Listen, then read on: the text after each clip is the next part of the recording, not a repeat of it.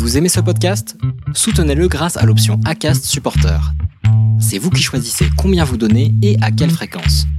Cliquez simplement sur le lien dans la description du podcast pour le soutenir dès à présent. Bonsoir tout le monde, soyez bienvenus, j'espère que vous allez bien. Bienvenue pour un nouveau numéro du Racing Café. Vous avez vu, toute l'équipe est, est pas là. Elle est pas là. Mais rassurez-vous, elle viendra, hein, bien évidemment. C'est-à-dire que maintenant, on n'a absolument plus rien à foutre de l'heure. De toute façon, vous avez commencé à avoir un petit peu l'habitude, bien évidemment. Donc voilà, ils arriveront quand ils arriveront. Et ce sera déjà, ma foi, une très bonne nouvelle, hein, bien évidemment, pour la Terre entière. J'espère que vous allez bien. Soyez les bienvenus pour ce nouveau Racing Café, bien sûr. Alors, le chat pose déjà les vraies questions. Qui a Monte Carlo? Ça, encore une fois, vous, vous avez regardé le week-end euh, dernier le rallye Monte Carlo. Vous savez très bien qu'on ne sait pas exactement qui a Monte Carlo, par contre qui a Monte Carlo, ça tout le monde l'a vu. Mais euh, on en parlera euh, certainement dans cette émission, bien entendu. C'est bien Rallye 50 qui détermine déjà un merdolino pour toutes ces personnes qui ne sont pas là. Non, non, ils ont des bonnes raisons. Ils ont des bonnes raisons de ne pas être là, sachez-le. Donc voilà, ils font, ce qu'ils peuvent. non, on regarde pas de film ce soir. Non, non, c'est. Je suis peut-être le film, qui sait? C'est pas, voilà, c'est pas garanti. C'est peut-être voilà qu'un film avec moi. Vais-je mieux jouer que Sagamore C'était bien dans Michel Vaillant? Ça, c'est évidemment la question qu'il faudra se poser, à laquelle on répondra tout au long de l'émission. Donc ce soir, eh bien, on va vous parler euh, de MotoGP. Notre image de la semaine concernera le MotoGP, vous verrez, mais c'est plutôt sympathique cette fois-ci, parce que d'habitude, on aime bien faire des... On aime bien faire des images de la semaine qui sont pas sympas, bah là ça l'est. Là c'est extrêmement sympathique, vous verrez, ce sera plutôt cool. Euh, on parlera évidemment de ce qui s'est passé le week-end dernier, euh, du côté des euh, sports mécaniques. Alors il y en a eu hein, des choses évidemment qui sont passées ce, week-end avec le rallye Monte Carlo et une petite partie des 24 heures de Daytona, mais vous allez voir, on vous expliquera absolument tout. On vous présentera justement la saison IMSA 2023 qui va commencer ce week-end avec les 24 heures de Daytona, l'une des plus grandes courses quand même au monde, donc il va falloir en parler. On va aussi là tout présenter. Il y aura du GTP, du GTD, du LMP2, LMP3, tout ça. Il y a plein de choses que vous ne comprenez pas, mais que vous allez comprendre à l'issue du Racing Café, ce qui est plutôt sympa. On remettra évidemment des manches à couilles. On sera pas beaucoup à les remettre, mais on les remettra quand même. Et vous pourrez évidemment en remettre un comme d'habitude. On parlera du programme du week-end, les news, le courrier du joueur, bref, comme d'habitude. L'émission, ma foi, fort sympathique qui s'annonce. En tout cas, c'est mon, mon avis. Voilà. Je vais me couper la musique maintenant. Hop là, vous avez vu. Oh là là, Philippe Corti. Philippe Corti et Thierry Ardisson. Hop Ouais, ouais, ouais, super, ouais, ouais, c'était super la musique. Euh, Mylène qui dit pas suivre pour toute cette semaine, j'ai juste pour les blagues du chat. Je vais, plus ça avance, plus je vais mal le prendre. Enfin, je, vous jure, je vais vraiment finir par mal le prendre. ok, ouais, le, meilleur, euh, le, meilleur truc du, du Racing Café, c'est le chat. Ouais, bah à un moment donné, euh, il y, a des gens qui, qui bossent dur. Voyez il y a un genre qui bosse dur pour l'instant. Euh, mais voilà, on fait, ce qu'on peut. Hein. Quand même, on essaie de vous faire des émissions plutôt sympathiques. Mais vous êtes quand même formidable, le chat. Sans vous, l'émission ne serait pas grand-chose. Je, je, vous promets que ce serait pas grand-chose. Puis je vous promets que ça arrive très vite. Hein, j'espère. Salut Marie-Jean qui vient d'arriver. C'est vrai, on a public qu'on mérite. C'est vrai, c'est vrai. Mylène, tu as tout à fait raison. Si la qualité de l'émission est aussi bonne que la qualité du chat qui la regarde, c'est que franchement, l'émission est absolument géniale. Oui, je viens de voir un nouveau, un nouveau sondage. Je rappelle que je peux faire chier le monde en mettant une double caméra. Enfin, vais-je vraiment me casser les pieds à le faire? Non, mais je pourrais potentiellement faire une double caméra et vous croirez euh, qu'on aurait euh, d'un côté ma personne et de l'autre côté Jeff Harvick, bien évidemment, mais euh, ça n'est pas le, ça n'est pas le, ça n'est pas le cas. Hein. Je, suis, malheureusement désappointé. Euh, je, je, peux, pas encore mettre sur quatre écrans qu'on dit. Je, je pourrais, euh, ouais, je pourrais au moins, tu vois, me faire un deuxième avec mon téléphone, mais c'est trop compliqué. À un moment donné, eh, vous savez que ici, c'est pas, hein, c'est pas l'émission qui, qui, gère le mieux la technique, hein, bien évidemment. Toute la rédaction et toute la semaine, évidemment, à fond sur la création de l'émission en elle-même. Alors, par contre, à la technique, on n'a pas encore recruté hein, dans le Racing Café, donc ça, euh, il y, a des places, hein, n'hésitez pas.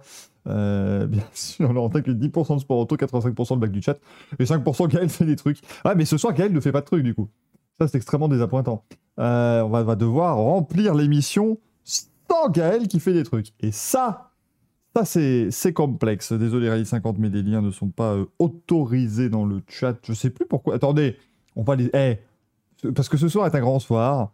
Euh, on va autoriser les liens dans le chat. Pardon, je me suis mal exprimé.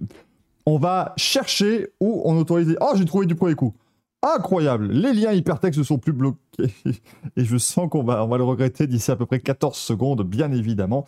Donc, Rallye 50, tu peux remettre ton lien si c'était un lien, évidemment, intéressant. Merci, Marie-Jean Balek, un argent pour cacher les chroniqueurs. Tu remarqueras, euh, Marie-Jean Balek, que euh, dans quelques instants, en fait, c'est euh, Manu qui va venir me rejoindre. C'est le seul qui est payé avec des euh, émoluments assez élevés pour sa participation dans Racing Café. Donc, est-ce que c'est un lien de cause à effet? Bien évidemment. Clarisse qui vous dit qu'en podcast, les blancs de gazou, c'est mythique. Ah, mais ça, de- depuis qu'on nous a raconté que les blancs de Gaël, quand même, ont, causé un accident de voiture, nous, on est mal hein, maintenant quand il, quand il fait ces merdes là. Donc, euh, non, non, c'est assez compliqué. Euh, mais bon, encore une fois, si vous nous écoutez en voiture actuellement, rassurez-vous, votre Bluetooth fonctionne. Puis, s'il faut, euh, je, peux, je peux aussi intégrer des blancs pour que vous ayez quand même cette, voilà, cette expérience. Il n'y a pas de souci, il me suffit de faire ça. Et là, t'as quand même 8 personnes qui ont fait putain. Oui, parce- je, je suis, je suis quelqu'un qui a le Bluetooth dans les années 90, donc il tape sur son, son, son radiocassette hein, pour dire mais bordel, ça ne marche pas, c'est pas possible. Euh, et oui, Thomas, sérieux pour l'accident, j'ai reçu ça en, message privé euh, euh, bah, le, jour en plus, ou ouais, le jour où on a fait le, le, le Café en direct avec tout le monde, en direct dans la même pièce. On a reçu un message disant écoutez, c'est super, mais par contre, moi, à un moment donné, je roulais dans ma voiture. Euh, Gaël a fait une blague, il y a eu un blanc. Et ensuite, eh bien, malheureusement, euh, j'ai roulé sur une plaque de verglas et la voiture est explosée. Là, tu te dis pas merde. C'est parce qu'en fait, il croyait que son Bluetooth n'avait pas fonctionné. Il y avait un bug, donc il regardait. eh toujours, regardez toujours la route. hein. Ça, c'est extrêmement important. Ne quittez pas la route des yeux. C'est extrêmement euh, important et je le répète. C'est vraiment, vraiment quelque chose qu'il faut répéter. Mais du coup, accident, et voilà la voiture. Qu'est-ce que Heureusement, pas de dégâts euh, corporels, rassurez-vous, mais bordel de merde. c'est c'est- c'est ça, y est, nous sommes. euh, Enfin, tu tu peux potentiellement, on peut, on peut se faire attaquer en justice par cette personne. Mais heureusement, bon, il s'est dit, je vais envoyer un message, c'est plus sympa. Puis, vous commencez à nous connaître, nous, dès qu'on se fait attaquer en justice, en général, on gagne. On gagne, ça, c'est extrêmement important. Je, je sens que je n'aurais absolument pas dû mettre euh, l'autorisation d'avoir les, les liens dans le. Putain de merde. Euh, oui, bah, Bormul Fafa va m'attaquer. Il va m'attaquer à quel argent? Celui qui l'a donné après avoir perdu son procès? Ah Comment il va faire hein? Faut arrêter à un moment donné. C'est lui qui a été euh, le, plagieur. euh, Ça, ça a été reconnu. Reconnu, ça a été reconnu vite fait, hein, bien, bien sûr. hein. Faut pas, voilà. hein, si vous avez suivi la soirée du procès du siècle, c'est un, sujet à libre interprétation, dirons-nous. Mais voilà. Ça en est passé des choses peut-être du côté du Mans. Euh, l'argent de l'actionnariat de la SSE, bah oui, bah oui, bah, enfin bon, il va peut-être falloir qu'il en profite de son argent parce que vu comment ça se passe actuellement pour Saint-Etienne, ça me paraît pas. hein. Pareil complexe. Ah bah, de toute façon, Milian Wigal est évidemment ravi du verdict, il était ravi euh, dans les deux cas, déçu dans les deux cas. De toute façon, voilà. C'est quand même très fort de pouvoir arriver comme ça dans un procès aussi important et te dire de toute façon, je m'en fous, j'ai gagné. C'est assez. euh, assez fou. Moi, je connais ça avec la Coupe du Monde de football, désolé. C'est- Chacun a ses propres références. Euh, mais bon, écoutez, hein, voilà. Comprendre que ce soit déjà pas mal pour lui d'avoir ce, sentiment-là. Euh, si nous passions à notre image du jour, ce serait plutôt sympa, toujours en attendant l'ami euh, Manu. Alors, vous pouvez évidemment commencer à spéculer dans le chat pourquoi Manu n'est pas là, pourquoi Gaël n'est pas là, pourquoi Axel n'est pas là, pourquoi Anthony Copy n'est pas là, parce t'ai pas invité. Et des- tu vois, ça c'est très fort parce que tu as ces phrases où tu vas, tu vas dire ça, ils vont dire Ah bah bravo, ah bah le torchon brûle, ah bah je savais qu'ils pouvaient pas se blairer les deux. Oh là là là, je le savais, j'en étais certain. Non, c'est juste que je t'ai pas invité pour ce soir, il sera invité à d'autres émissions, bien sûr, ça, évidemment. Mais là, voilà, puis en plus, le pauvre, il s'est farci Michel Vaillant hier. Encore une fois, euh, Manu, il va être très, euh, très courageux de, de venir parce que là, euh, c'est compliqué. Euh, voilà, exactement, Castor TV. C'est le jour où je ne serai pas là. Alors, des émissions Racing, lieu où on peut boire euh, des boissons, sans moi, il y en a déjà eu. Bon. Mais par contre, si un jour vous avez un Racing Café ou n'importe quelle émission sur cette chaîne, sans moi, là, il va falloir se poser des questions et il va falloir appeler la police aussi. Parce qu'on m'aura volé ma chaîne, ça je vous le dis tout de suite. Donc, euh, je compte sur vous, le chat, hein, vous êtes très important pour moi, Euh, bien entendu. Euh, pourquoi Simon Pajot n'est pas là Parce qu'il a quitté la conversation, bien entendu. Puis c'est un petit peu trop tôt pour notre première de ces 12 interviews annuelles, bien entendu. Ah bah Jean-Balek, ça, grande question, ça bien évidemment. Vous avez remarqué je ne cite pas toutes les questions du chat, hein. c'est assez fou. D'ailleurs j'ai vu un pourquoi Greg n'est pas là. Et, si vous lui demandiez sur Twitter, non, non, le faites pas, c'est pas gentil. Mais euh, euh, l'ami Greg a simplement fait un pas de côté. Voilà, dans toutes ses activités podcastiennes et autres. Et donc, vous le retrouvez, vous avez vu de temps en temps, que ce soit en vrai au Mans, que ce soit depuis les bains de douche de Warzazat, voilà, vous pouvez le retrouver de temps en temps. Euh, invité Philippe. J'espère que vous l'avez vu hein, sur Twitter. Euh, sur le Twitter du Racing Café, dont je vais mettre le lien immédiatement. Mais nous avons enfin changé notre photo. Euh, comment dire notre, notre photographie, bien évidemment. Notre bannière, voilà, c'était le mot que je cherchais. Nous avons changé la bannière qui n'est plus la marina de, de, Miami, mais vous allez voir que c'est désormais Philippe Lelouch qui est notre, euh, notre photo de bannière sur Twitter, parce que franchement, c'était euh, très très fort. Euh, bien sûr, il y a énorme embrouille, mais ça, ça c'est un petit peu compliqué d'en parler, quoi, mais on, fera une émission dessus, bien évidemment. Là, on attend juste que l'embrouille, tu vois, soit vraiment, vraiment bien envenimée. Comme ça, on pourra en faire une émission, une émission sur l'embrouille. Après, on fera une émission de débrief de l'émission sur l'embrouille et puis l'émission euh, des retrouvailles. Voilà, c'est comme ça, ça nous fait déjà trois émissions. Écoutez, comme il y en a une bonne petite cinquantaine dans l'année, voilà, ça, ça, nous permet d'avoir moins de contenu à trouver, donc c'est plutôt pas mal, hein, euh, pas me mentir. Euh, et oui, l'avantage que j'ai évité, hésité avec David dans Michel qui fait et puis qui malheureusement explose. Mais ça, que voulez-vous? Ce sont les choses qui arrivent. On va lancer cette émission, rassurez-vous, avec l'image de la semaine, Zébardido. Ça, c'est formidable. Formidable et l'image de la semaine, c'est un monsieur qui ferme les yeux à côté d'une moto. Et eh oui, euh, parce que euh, avec la présentation de l'équipe officielle Ducati de, ce, euh, de cette semaine, nous pouvons désormais le dire, c'est le retour du numéro 1 en MotoGP. Euh, Francesco Bagnaia, notre champion du monde français, bien évidemment, va donc piloter cette année avec le numéro 1. Euh, ça n'est plus arrivé quand même en MotoGP depuis 2012. C'était Casey Stoner à l'époque, le pilote australien qui avait euh, remporté le titre en, 2011 avec Honda. Il était resté chez Honda la saison euh, d'après avec le numéro 1.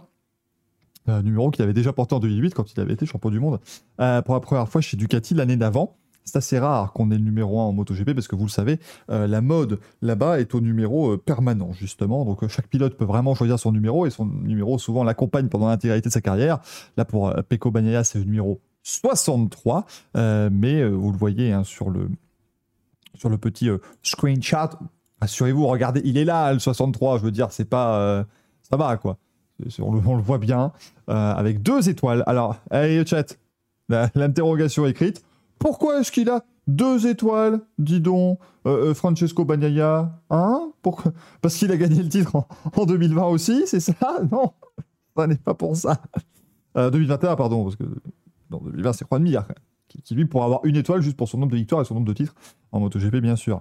Euh, bah, allez, le chat, j'attends. Interrogation écrite et je ramasse les copies dans deux minutes. Euh, donc euh, faites-vous plaisir. Alors non, bah, Jean-Balek avant Stoner, c'était pas euh, Kenny Roberts Jr. Ah, quoi que. Ah, non, bah non, non, non. T'as eu, euh, as eu une belle lignée en fait, parce que. Donc avant Stoner en 2012, c'était, je crois, Jorge Lorenzo en 2009, à peu près. 2009 ou 2010, je sais plus l'année exacte. Euh, non, 2000, euh, c'est 2011, il gagne le titre en 2010. Il y a deux titres de Rossi avant. Donc en 2011, il gagne le titre. Enfin, en 2010, il gagne le titre. Donc en 2011, il porte le, numéro 1. Euh, donc on a eu deux ans de suite, en fait, le numéro 1 sur, la grille, si je dis pas de, de bêtises. et ensuite, tu avais, avant ça, donc 2008 Stoner. En 2007, tu avais Nick Hayden, qui était champion du monde l'année avant, et qui avait aussi pris le, le numéro 1. sinon, tu avais effectivement euh, Kenny Roberts Jr. en 2001. Après son, son, titre, vous aviez Alex Crivellier en 2000, et puis vous aviez euh, du coup également Mick Douane qui lui avait remporté le titre de 1995 à 1999, 58. Euh, et du coup, Mick Douane, lui, c'est le dernier, c'est ce que Francesco Banea va essayer de faire cette année, c'est le dernier pilote à avoir remporté le titre MotoGP en portant le numéro 1. Alors, Darktos fait la, bonne ce que, j'aimerais être la bonne réponse, qui est qu'il se voit déjà être champion du monde en 2023, donc c'est pour ça qu'il y a deux étoiles. Non, vous l'avez tenu le chat, c'est effectivement parce qu'il est techniquement double champion du monde, euh, Peko Bagnaia, puisqu'il a également remporté le titre en Moto 2 il y a quelques années. Et vous savez que dans les championnats du monde moto, en fait, on additionne les titres, peu importe la catégorie. Donc, il est champion du monde une fois en catégorie 1 en 2022, mais il était aussi champion du monde en, Moto 2 en 2018, euh, je crois, hein, si, ma mémoire ne me fait pas défaut. Euh, donc, ça compte comme double champion du monde. C'est pour ça que Valentino Rossi a 9 titres mondiaux, alors qu'il n'en a gagné que 7 en, catégorie reine, à savoir en, 500 cm3 et en MotoGP. Euh, mais du coup, je, je, voulais en fait mettre ça comme image du jour parce que Déjà, si on vous avait mis, si on vous avait mis le rallye de Monte Carlo, franchement, on aurait fait du réchauffé, hein, bien entendu. Euh, mais euh, c'est parce que on avait eu euh, plusieurs fois ce, débat et j'ai aussi un petit peu envie d'avoir votre avis là-dessus. mais pour moi, franchement, c'est quelque chose qui devrait quasiment être obligatoire. Voilà, je, continue de, de, le dire. mais pour moi, quand tu es champion du monde, tu es le seul à pouvoir prendre le numéro 1 bah, tu devrais pas avoir le choix. Euh, en tout cas, dans ces catégories euh, très européennes, bien entendu. Mais je, je, comprends pas, moi, ces, ces, grilles de départ qui, année après année, se font sans le numéro 1. Euh, parce que c'est le seul moyen qu'on a véritablement de comprendre l'année d'après aussi qui, bah, qui était bien l'année d'avant. Alors évidemment, quand vous aviez la F1 qui faisait, pardonnez-moi, son système où vous aviez les, numéros des équipes qui étaient donnés selon, qui étaient donnés selon les, les, places au championnat constructeur, c'était intéressant pour voir au niveau des équipes. Mais là, au moins, tu sais que le, numéro 1, tu sais que c'est le meilleur. Voilà, bon, t'arrives. Et puis, tu peux comprendre assez facilement que si le numéro 1 est 14e tous les week-ends, c'est que sa voiture ou sa moto marche pas très bien. Euh, parce que tu te dis, bordel, il y a des champions du monde d'avant, donc c'est assez compliqué. Mais, mais Jean Balek, c'est là que pour moi, Valentino Rossi a, fauté, il a fait erreur, bien entendu. Parce que oui, voilà, il a, il a, il a vendu tout son merch avec le 46. Mais imagine, il aurait fait une seule saison avec le numéro 1, juste une au milieu de sa carrière comme ça. Tout le merch qu'ils auraient dû racheter parce qu'il a eu le numéro 1. Mais putain, mais ça aurait été une merveille. C'est une, des raisons aussi hein, pourquoi, euh, pour lesquelles Max Verstappen a pris le numéro 1 l'an dernier en Formule 1 et qu'il l'aura certainement cette année aussi. C'est parce que ça fait toujours du merch en plus, hein, c'est toujours pas mal. Hein, ça, peut, ça peut arrondir les fins de mois. Donc euh, donc c'est assez, euh, assez intéressant. J'aime bien l'idée quand même. Et donc voilà, Francesco Bagnaia, il va pouvoir vendre des casquettes avec le numéro 1. Voilà, parce que c'est comme ça. Il pourra en plus en vendre euh, un peu plus, et puis il prendra le 63 quand il sera plus champion du monde. Peut-être en 2024, 25, 26, on, on ne sait pas. On, ne sait pas encore, il faut attendre que cette saison ait lieu, bien sûr. Merci Burger, bonsoir à toi, et cœur sur toi, parce qu'il vient de regarder le replay de Michel Vaillant, donc ça c'est...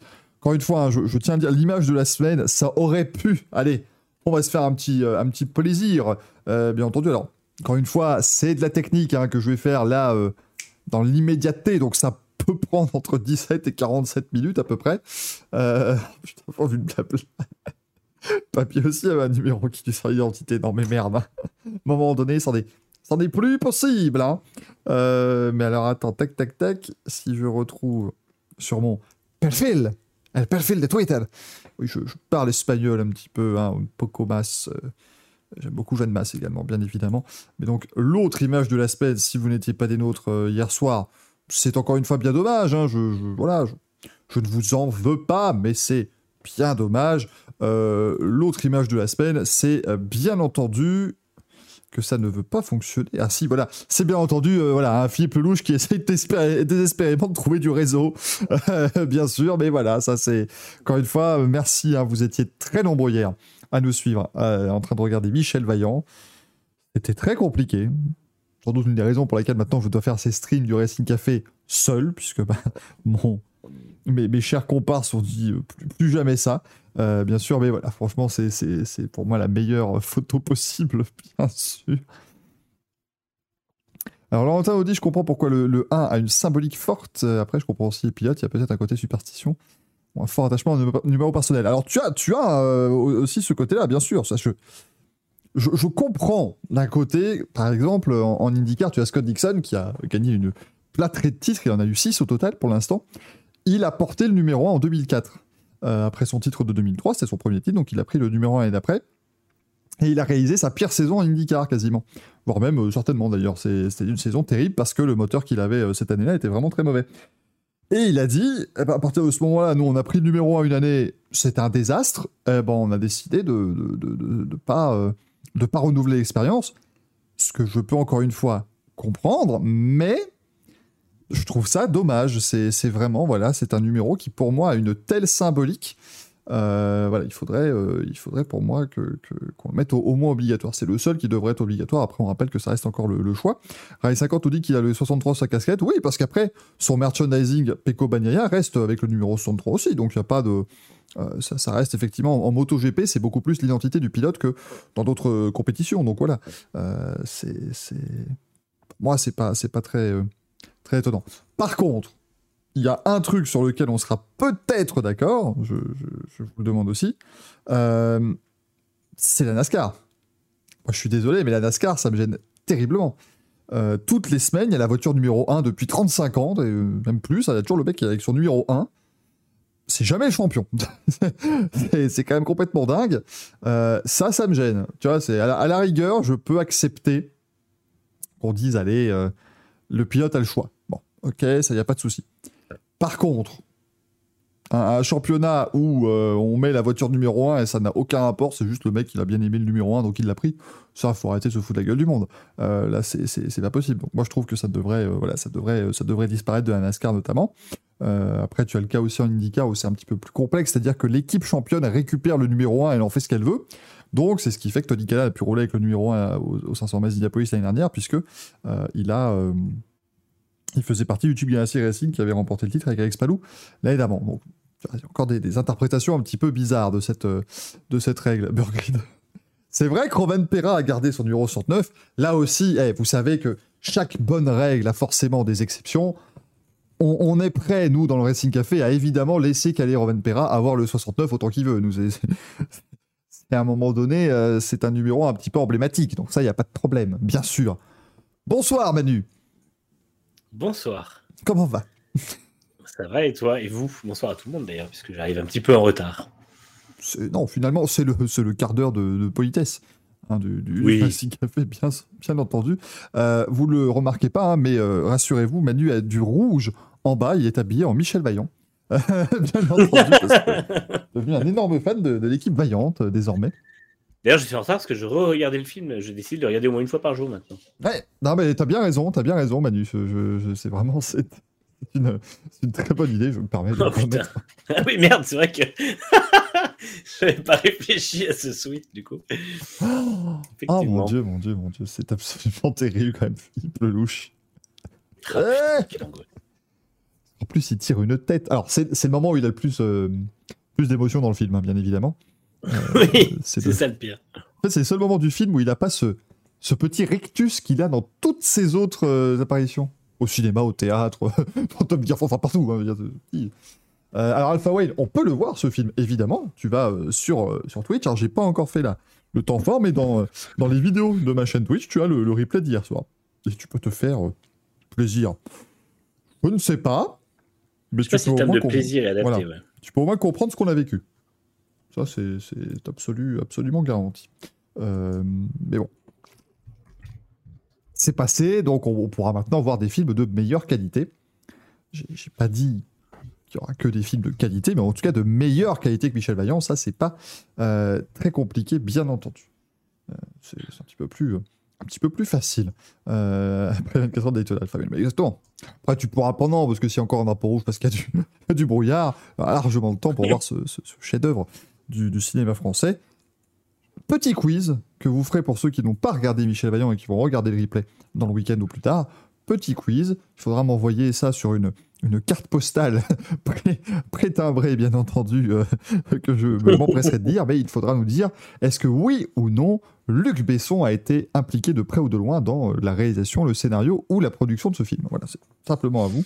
On verra s'il y a quelques euh, petits euh, cinéphiles, bien entendu, qui, euh, qui, seront, euh, qui seront des nôtres. Non, Mylène, on ne regardera pas Vaillant Pigeon de combat, je suis navré. C'est, c'est- on va essayer de garder un thème sport auto ou, ou mécanique. Tu vois, au moins un truc. cas, euh, ce serait sûrement un meilleur moment cinématographique que ce qu'on a fait hier soir. Bon. Oui.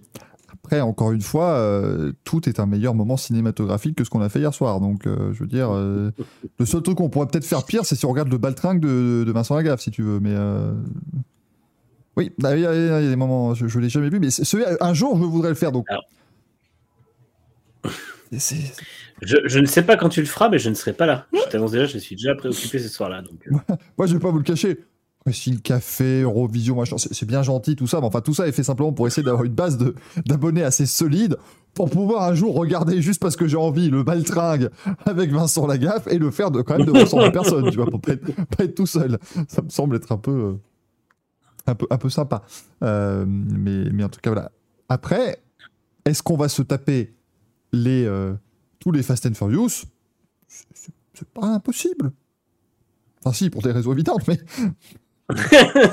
Sais jamais.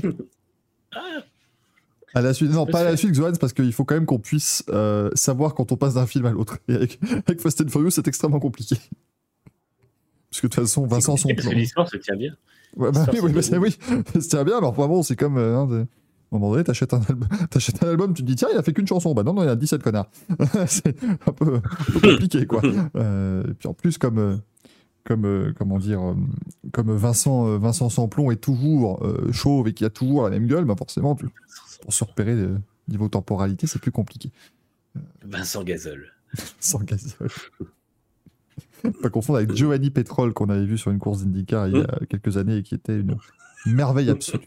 Et oui, mais il y a une soirée Cars, par contre, ça, ça peut être tout à fait possible. On a déjà prévu. Qu'est-ce qu'on a prévu comme connerie? Bah, Turbo, hein, bien sûr. Mm. On va se mater Turbo, l'escargot. On a, on a prévu Ricky Bobby. La prochaine soirée, c'est Ricky Bobby, roi du circuit. Hum, ça, ça me va. c'est- Ça, c'est pour. Alors maintenant, on a... Ah si, on va... La, la- la- la raison voudrait dire qu'on le regarde en, en anglais, en, en anglais sous-titré, mais bon, on va, se le faire en, on va se le faire en français. On va laisser... euh. C'est dommage qu'il est très très bien en anglais aussi. Ah ben en anglais, c'est une merveille absolue, hein, mais bon... euh, Ne serait-ce que pour la- l'accent français de Sacha Baron Cohen. Ouais, c'est pour ça que j'hésite quand même. Je- je- J'hésite quand même. On, on va, on va voir. Les Breton Guillaume Coxiel revient avec Michael Keaton et la petite rousse. Je crois que la petite rousse, c'est Lindsay Lohan, si je dis pas de, de bêtises. Euh, Enfin bon, J'avais oublié la, la période qu'a eu Michael Keaton avant de revenir en grâce à Hollywood. mais, mais, mais Manu, c'est la période où il, où il présente euh, Question pour un champion, non? Ah oui, c'est ça. C'est pas cette C'est juste après Batman. il est passé de Batman à écrire des chansons pour Hervé Villard, c'est, quand même... euh, quand même particulier. On, oublie trop souvent les chansons qu'il a écrites pour lui, surtout. Et de retour de vacances. Comme de retour de vacances, ouais, absolument. C'est une émission par des gens. Moi, je veux rien dire, hein, mais à un moment, quand j'étais seul, Je suis- à arrivé. Sport Auto, C'est vrai que je suis arrivé il y a 6 minutes. Alors, euh, à faute. Sport Méca, machin, c'était pire. hein, depuis, c'est le roue libre absolu. Je suis arrivé il y a- il y Euh. a 6 minutes et depuis, on est en train de parler de- des chansons de Julien Lepers. Donc... Ouais, mais quand même de retour de vacances, allez voir sur YouTube, hein, ça vaut le coup. Putain, ça pique. Mon cœur encore y pense. Oui, c'est comme ça qu'il chante, hein, excusez-moi. Reste Julien Lepers qui chante, c'est pas non plus. Euh, extraordinaire. Mais Manu, toi, le numéro 1. Attends, Manu, numéro 1, pour, ou contre? Pour de, ouf. Moi, j'adore les numéros 1. Pour moi, c'est euh, c'est c'est bien. Quand il y en a un qui gagne un titre, il faut qu'il soit numéro 1, puisque de toute façon, c'est vraiment le. Pour, moi, il y a un statut aussi qui va avec et tout ça. Donc, euh, même au niveau de la piste, tu vois, ça, ça impose un peu plus de respect. Après, je comprends les pilotes qui ont la, comment dire, qui sont un peu plus, euh, plus attachés à leur nom, à leur nu- numéro. Mais c'est vrai que moi, je trouve que c'est vraiment cool de le voir. Et surtout en MotoGP, on l'a pas vu depuis euh, 2009. 12. 12. 12 avec Stoner. euh, Ouais, c'est vrai. Et non, Nitram, j'aime quand même le numéro 1 malgré le- la personne qui l'a porté en 2022 en F1, donc, euh, qui le portera d'ailleurs en 2023. C'est sûr, problème ça, avec, et au contraire, au contraire. Ouais, il a, il a déjà Non. dit qu'il le porterait. Oh, bah, eux, eux, ils ont tout compris que ça fait un gros marketing le numéro 1. Et, euh, et puis oui, de toute façon, c'est. euh, pour, moi, je trouve ça totalement respectable de porter le numéro 1 quand tu es champion du monde. Donc, euh, c'est probablement ce que je respecte le plus chez Verstappen. Donc, euh, non, je rigole, il y a d'autres trucs quand même. Mais non, c'est très bien. Excuse- Excuse-moi, mais comment Mylène, pardon? Quitte à être dans les chansons de personnages d'émissions télé, parlons de la chanson Cric Crac Hop de Bill du Big Deal. Alors ça, j'ai pas, hein. Je peux, je peux éventuellement répliquer avec euh, Passepartout de Fort Boyard, mais sinon, euh, Je guide les casse-coups dans les traquenards. Absolument. Moi, je peux répliquer avec euh, la Kum Kum Mania de Félicien de, de Love Story, mais par ça, on n'a pas, on est, on est mal barré, quoi. C'est pas ma culture, par contre, j'ai pas du tout. Il a fait la chanson, chanson avec les, gars, avec les gaffettes. Eh ben putain, je, je savais pas que, que Bill avait fait une, une chanson. Je vous rappelle que je peux imitait Bill du Big D sur deux mots qui sont Bonjour Vincent. Voilà, c'est tout. C'est à peu près ça. Chaque fois, il disait Bonsoir, mon ami Bill. Et puis voilà, c'est. Mais il, il est probable que la, la chanson de Bill soit plus bienveillante et plus euh, sympa que celle de, de Vincent Lagaffe. Et je mets celle de Vincent Lagaffe au pluriel, évidemment. Comment ça, celle au pluriel bol lavabo, ça va? C'est vrai. Non, c'est discriminant pour les bidets en plus. C'est vrai, il est là le bidet. C'est vrai, c'est terrible. Donc, en tant que personne de gauche, je ne peux pas accepter ça. en tant qu'utilisateur de bidet, euh, régulièrement. euh, Je n'ai pas un lien spécial avec les bidets, mais Bienvenue bienvenue dans Racing Café, l'émission qui parle de sport auto et de bidet. Ah, Encore une fois, bah, c'est important de savoir se diversifier. Euh, Oui. À l'ère actuelle, vous savez, les, les si un gens. jour on va faire inviter dans le bidet café, Le bidet. Ouais, mais en fait, le problème, c'est qu'on est en train de raconter tellement de conneries dans ces émissions qu'on va pouvoir faire des semaines complètes de quelque chose qu'a fait. Euh, avec toujours le même niveau d'expertise, donc autant vous dire qu'on est pas. comme, le comme je dis, Driver, il y a les chansons de David Hasselhoff aussi, mais euh, la plupart, c'est des reprises. En tout cas, qui- Feeling, c'est une reprise. Celle qui chante sur le mur de Berlin et toute la clique, là. euh, Ah, ça, je sais plus ce que c'est. Je crois qu'il a, ouais, je crois qu'il chante une chanson sur le mur de Berlin. Oui, oui. Oui, il a une écharpe piano. Il a une écharpe piano euh, quand il chante ça. Et là, les gens se sont dit, putain, il m'a rebouché le trou. c'est pas possible, on va le, on va le laisser. ne le détruisez pas. Euh, Alexandre qui nous cite les cuitas, les bananas de Philippe Risoli. Bien évidemment, tout à fait euh, valide. On a l'agitateur de Jean-Pascal de la Star Academy. Non, mais c'est c'est tout à fait, euh, tout à fait correct. On avait, je, je crois que, je crois que Jean-Pierre Foucault avait fait une chanson pour la Coupe du Monde dans les années 80 pour l'équipe de France. Dans les... Bah, Johnny Hallyday a écrit une chanson et c'était celle pour l'équipe de France. Oui, mais c'est la meilleure chanson. De... c'est- la seule qu'il a- c'est la seule, c'est la seule dont il a fait le texte a priori. Oui, bah ça s'entend. Mais- tout, euh, tout- tout respect qu'il se doit pour Johnny Hallyday, mais enfin quand même, euh, oh les champions, on est tous ensemble, c'était pas... Voilà, quoi, c'est... c'est vrai.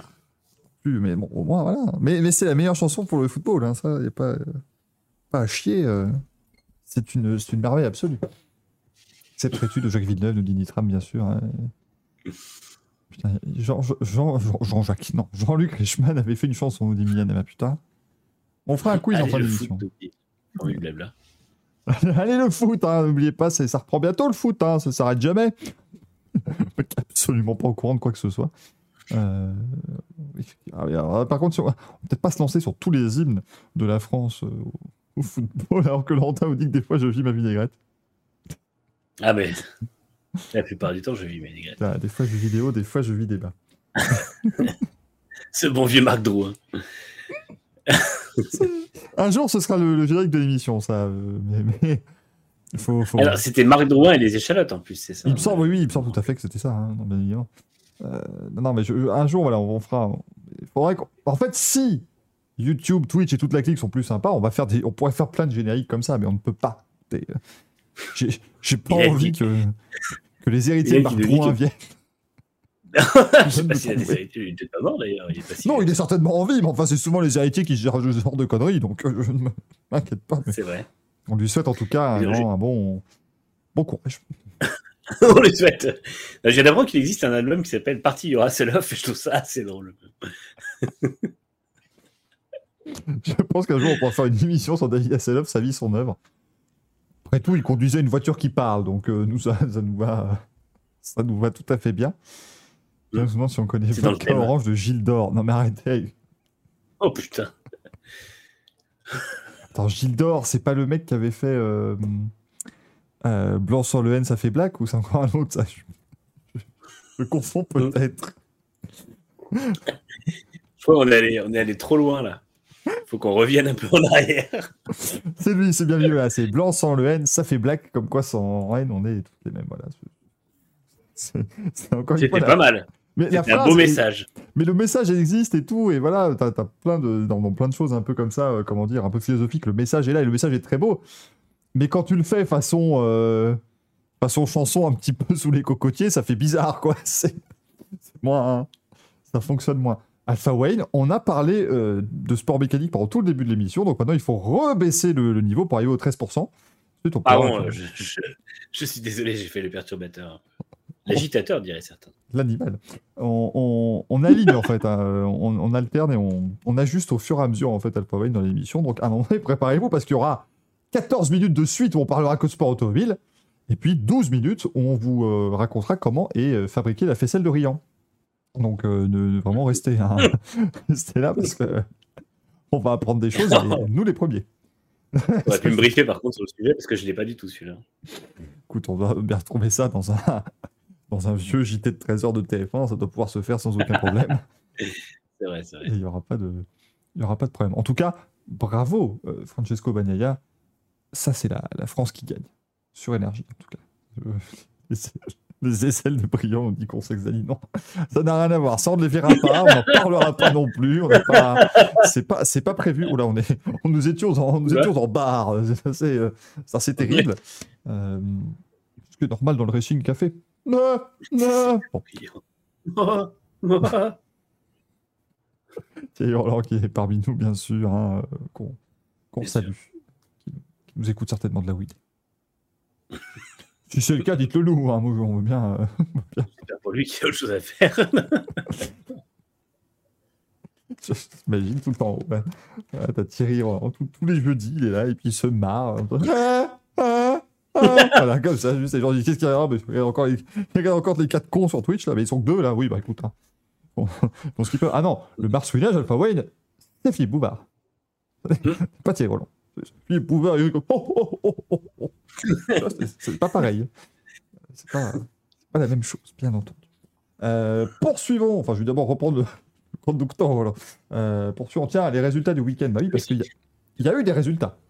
Cette fois-ci, on peut vous donner des résultats de ce week-end.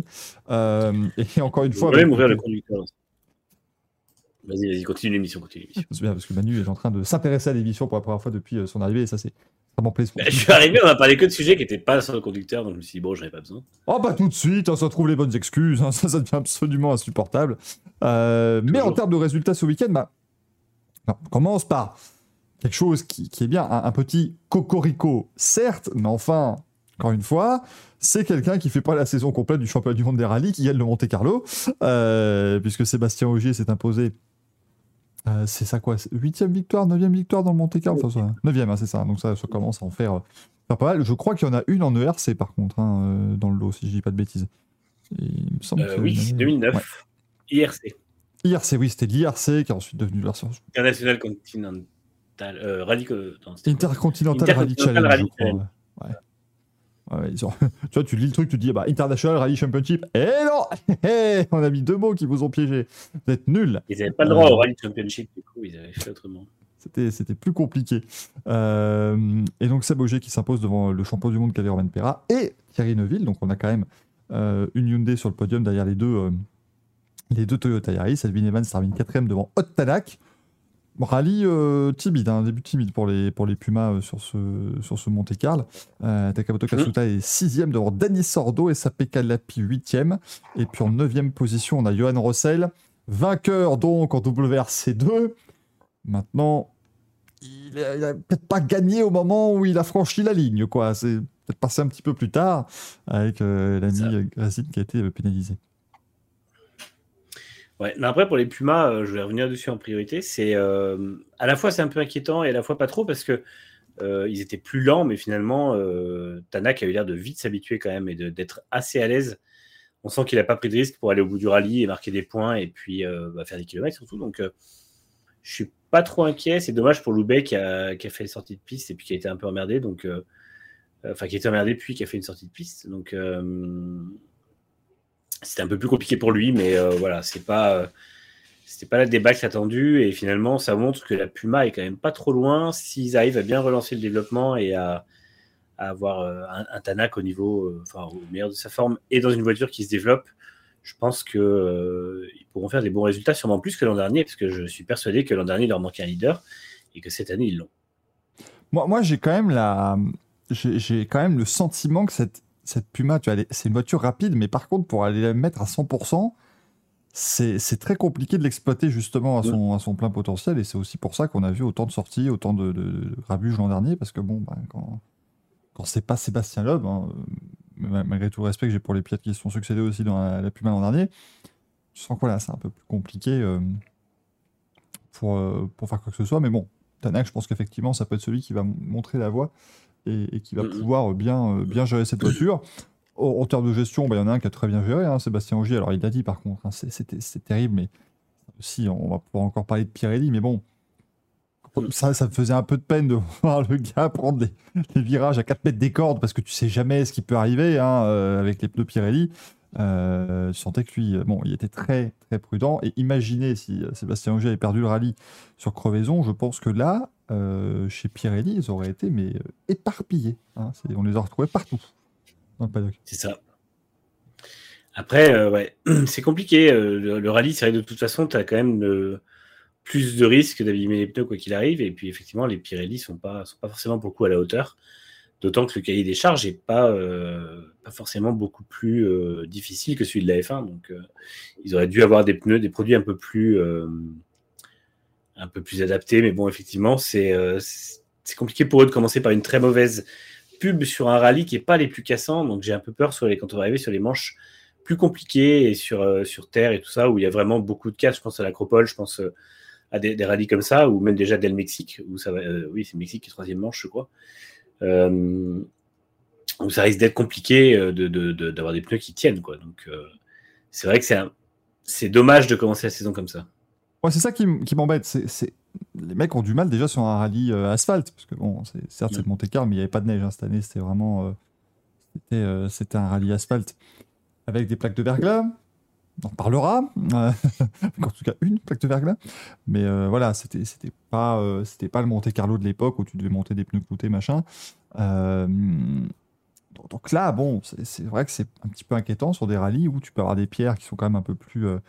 Coupantes euh, en, en acropole notamment. euh, Ça, ça a toujours été- En fait, l'acropole, moi, je me rappelle quand je regardais les rallyes en 2002-2003, c'était le rallye cassant parce que tu te faisais à chaque fois un turbo, un triangle de suspension, un machin. Avais... Oui, La voiture galérait. Mais aujourd'hui, c'est des rallyes cassants parce que les pneus tiennent pas. En fait, c'est ça qui est un peu, euh, c'est ça qui est un peu dommage. En fait, c'est que ça a évolué de ce, ce point de vue-là et que ça tourne un petit peu à la loterie parce que tu as beau faire attention, si tu as une pierre qui est ramenée sur ta trajectoire et tout ça, ben, tu, tu- tu peux de toute façon te faire avoir. Donc c'est assez, euh, assez compliqué. C'est vrai qu'on a eu pas mal de problèmes d'hybride hein, aussi ce week-end. euh, ce, qui est, ce qui est paradoxal puisque l'an dernier, ça s'est plutôt bien passé de ce point de vue-là. Euh, au, niveau de la, au niveau de l'ERS, on va dire, qui, est, euh, qui a été mis. c'est un c'est peu- qui a eu des problèmes avec. Ah, mais Ogier, de toute façon, je même que moitié toutes les nouveautés depuis deux ou trois ans, il lui arrive des merdes avec tout le temps, que ce soit Pirelli ou, ou l'hybride ou quoi que ce soit. Donc, Et c'est- bon, il va quand même au bout en gagnant. Donc, Voilà. Il gagne avec quand même 18 secondes d'avance, euh, et 45 sur Neuville. Hein, c'est, c'est- on les a quand même relégués assez loin. Euh, donc c'est assez, assez étonnant. Alors, il 50 tout le monde si en Suède, il n'y a pas de neige, est-ce qu'ils auront le droit aux pneus terre? Ben non, alors, c'est, c'est le problème justement. C'est que le rallye de Suède est un rallye neige, donc pneus cloutés. Et sauf que les pilotes, ça fait 3 ou 4 ans qu'ils ils le disent, ils roulent sur terre, et ils roulent sur terre avec des pneus cloutés. Alors, pneus cloutés, ça offre un grip exceptionnel sur la neige, mais sur, le, sur la terre, pas du tout, parce que les clous, ils s'en vont en 2 en deux kilomètres, et puis euh, après, tu es, sur un pneu qui est beaucoup moins... euh, Et puis surtout, le problème, c'est que c'est des roues beaucoup Ouais. plus fines. Donc, euh, Mm. t'as pas l'adhérence qu'il faut avoir sur, du- sur une surface qui soit différente de la neige. Parce que le but de la neige, c'est justement d'avoir peu de surface dessus pour éviter d'avoir une grosse surface en contact au sol qui glisse beaucoup, vu que c'est quasiment qu'un sol glissant. Mais euh, à l'inverse, il vaut mieux des pneus un peu plus, un peu plus euh, larges pour, euh, pour les, les surfaces comme la terre. Donc, euh, c'est vrai que c'est compliqué. Mais je crois qu'en Suède, ça va. hein. Pour l'instant, euh, euh, niveau, niveau météo, tout ça, c'est. C'est bah, oh, oh, pas comme il y a 15 ans, bien évidemment. hein, ça, ça, ne, le sera plus jamais. Mais il y a apparemment quand même des, des- des assez bonnes chutes de, neige. Donc je pense que pour la deuxième manche, ça devrait, ça devrait aller. On devrait au moins avoir un petit peu de neige qui viendra avoir une, couche sur la terre. Parce que sinon, c'est. Je crois que c'était à 3 ou 4 ans où c'était terrible. C'était vraiment. C'était un rallye terre. Quoi. Il y avait, on- en plus, ce qui est dommage, c'est que les images sont absolument dégueulasses. Parce que c'est-à-dire que de la neige fondue, euh, c'est pas beau. hein. donc forcément, ça fait pas le côté magique euh, des pilotes qui viennent s'appuyer sur les murs de neige. Ça, c'est pas, c'est absolument pas possible. Mais comme dit Marie-Jean Balek, s'il n'y a pas assez de neige, ben, on raccourcit les spéciales, on... et on fait, on- voilà, on va bricoler. Euh, ils peuvent pas encore faire venir des canons à neige. Ah, vous savez, euh, le WRC fait beaucoup pour euh, nos, nos émissions de CO2. On a mis des moteurs hybrides. attendez, je vais démarrer mon canon à neige. Et là, c'est pas côté sustainable est moins là. C'est pas- ça. Bon, chez Hyundai, bah, ça a plutôt pas trop mal commencé pour, euh, pour Thierry Neuville. Euh, les, les débuts de série la Bitbull, hein, ça y est, enfin Bitbull. Bitbull. Ça, voilà, ça s'est passé. On l'a vu qu'il n'était pas très euh, satisfait non plus pendant le week-end. hein, voilà, c'est pas, euh, c'est c'est positif. C'est-à-dire que si j'étais là, euh, tout sourire, ça donne pas envie pour la suite. Là, voilà. Surtout, il a fait des commentaires euh, cette semaine-là disant que, euh, en gros, il y avait eu sûrement un manque de, de, de, de- de- comment dire, de poigne de la part des dirigeants précédents euh, qui ont mené à des, des problèmes sur le programme. Donc, j'imagine qu'il prévoit quelques, quelques décisions un peu modifiées au niveau des, des pilotes, notamment. C'est ça. Je pense que euh, il va, il remettre de toute façon beaucoup de choses. Il l'avait dit hein, euh, aussi que euh, qu'il allait, comment dire, il, allait, voilà, remettre un organigramme clair parce que bon, les gens sont là, mais ils sont pas tous une tâche extraordinairement définie, machin. Donc voilà, remettre, un petit coup de pied dans la fourmilière, remettre une structure. Et ça, c'est, ça, c'est extrêmement important, bien sûr, parce que sinon. Euh, Euh, euh. c'est pas comme ça que tu peux aller chercher, euh, chercher grand chose. alors Marie-Jean qui nous dit qu'il y avait des camions citernes qui lâchaient de la pluie, de la pluie, de l'eau pardon la nuit sur les spéciales pour avoir au moins une route verglacée. Oh merde, bah ça je savais pas ça. Euh, bon, c'est un peu plus friendly, légèrement, que les normes cadeaux à neige. Bon, c'est voilà. C'est déjà. J'ai tendance à penser que le, le verglas tenait pas très longtemps avec le passage des voitures, la motricité, les clous et tout. À mon avis, euh, Ouais, puis c'est Ça tout con, mais regarde, il suffit que tu. Ah, C'est bête, mais il suffit que tu aies la glace qui casse à un endroit, euh, tac, ça te fait lever un morceau de glace, tu peux passer dessus, tu peux crever. Enfin, euh, je suis pas sûr que le côté équitable ait été tout à fait, euh, tout à fait de la partie. J'ai Aspi qui nous dit qu'effectivement, il y a 20 ans pile, c'était le triplé hein, Citroën au Monte-Carlo, avec Sébastien Carlos Sainz et Colin McRae. Moi, je suis désolé, mais le fait que Citroën ait eu cette équipe en WRC à un moment, c'est quand même absolument génial. On rappelle qu'on l'a évoqué dans ses débuts, émission, surtout, Ses débuts, c'était le retour de Citroën en Oui. mondial, en fait. Et oui, il y avait la... oui, ils avaient, la... ils avaient fait des épreuves en 2002 avec Ressouf Ouais, Foras, avec- mon Dieu. Et Philippe Gugalski, et Loeb qui avait fait nous deux, je crois. Ouais, je me demande si Loeb il fait pas podium en Allemagne ou peut-être même qu'il gagne en 2002. Je crois. hein. C'est plus en Allemagne. C'est pas en Allemagne en 2002 qui se prend une énorme. Ah non, c'était en Espagne qui se prend une énorme botte de paille. euh, Euh, pulvérise avant de la, de la Xara dessus. On va trouver. On va... on va trouver ça, ne vous en faites pas. On va regarder la page Wikipédia de la saison 2002 de Sébastien Loeb en sport automobile. Oui, parce que le mec a des pages Wikipédia pour ses saisons. Euh, C'est quand même un concept assez, euh, assez sympathique. Ouais. Euh, ta, ta, ta, ta, ta, Sapphire- Ah, il a quand même euh, il a, il a gagné des spéciales sur Sapphire Rally. Euh, Ah, mais en 2002, c'était pas la Kit Car qu'ils avaient engagé, une espèce de version 4 roues motrices, un peu tirée de la Kit Car, et après ils avaient engagé la Xara WRC en 2003. Je crois que c'était ça, oui, c'était en gros 2000, de 2000 à 2002, ils font une arrivée un peu. Ah oui, non. euh, C'est 2001 la Kit Car et 2002 la WRC, je crois. ils font une arrivée, euh, un espèce de soft launch sur le, sur le WRC, et ils gagnent effectivement le rallye d'Allemagne en 2002. euh, euh, c'est la sub et il est pénalisé au Monte Carlo. Voilà, c'était Et c'est la T4, ouais, pardon, je dis Kit Car. Mais... c'était là qu'il y avait le, qu'il y avait la pénalité effectivement pour, euh, pour, pour Sébastien Loeb. Mais euh, encore une fois, on, on vous le rappelle, on l'avait évoqué dans Racing Café, mais 2003, ça reste euh, la- l'année l'année d'or. hein. C'est même pas l'âge d'or ou quoi que ce soit, c'est l'année dorée du WRC parce que vous regardez la liste des engagés en 2003, C'est exceptionnel. Vraiment, c'est. On retrouvera, on retrouvera jamais mieux, hein, ça on vous le, on vous le garantit. Mais euh, on est bien content d'avoir vécu en tout cas cette, cette ère du, du championnat du monde des rallyes. En tout cas, bon, bah, pour Hyundai, ça va un petit peu mieux. Donc ça, c'est déjà une, ça, commence plutôt pas trop mal. Maintenant, il va falloir pouvoir continuer à développer cette voiture parce que bien remonté en, fin de saison dernière. Il va falloir quand même poursuivre. Ce serait, euh, ce serait préférable. Après, bon, Elvin Evans est resté sur la route. hein, ça, c'était pas. euh, c'était ce qui est attendu. Maintenant, moi, ce qui me gêne, c'est qu'il est vraiment. Voilà, euh, maintenant que Roven est champion du monde et qu'il fait déjà deuxième sur le Monte Carlo, je crois qu'Evans, maintenant, il est.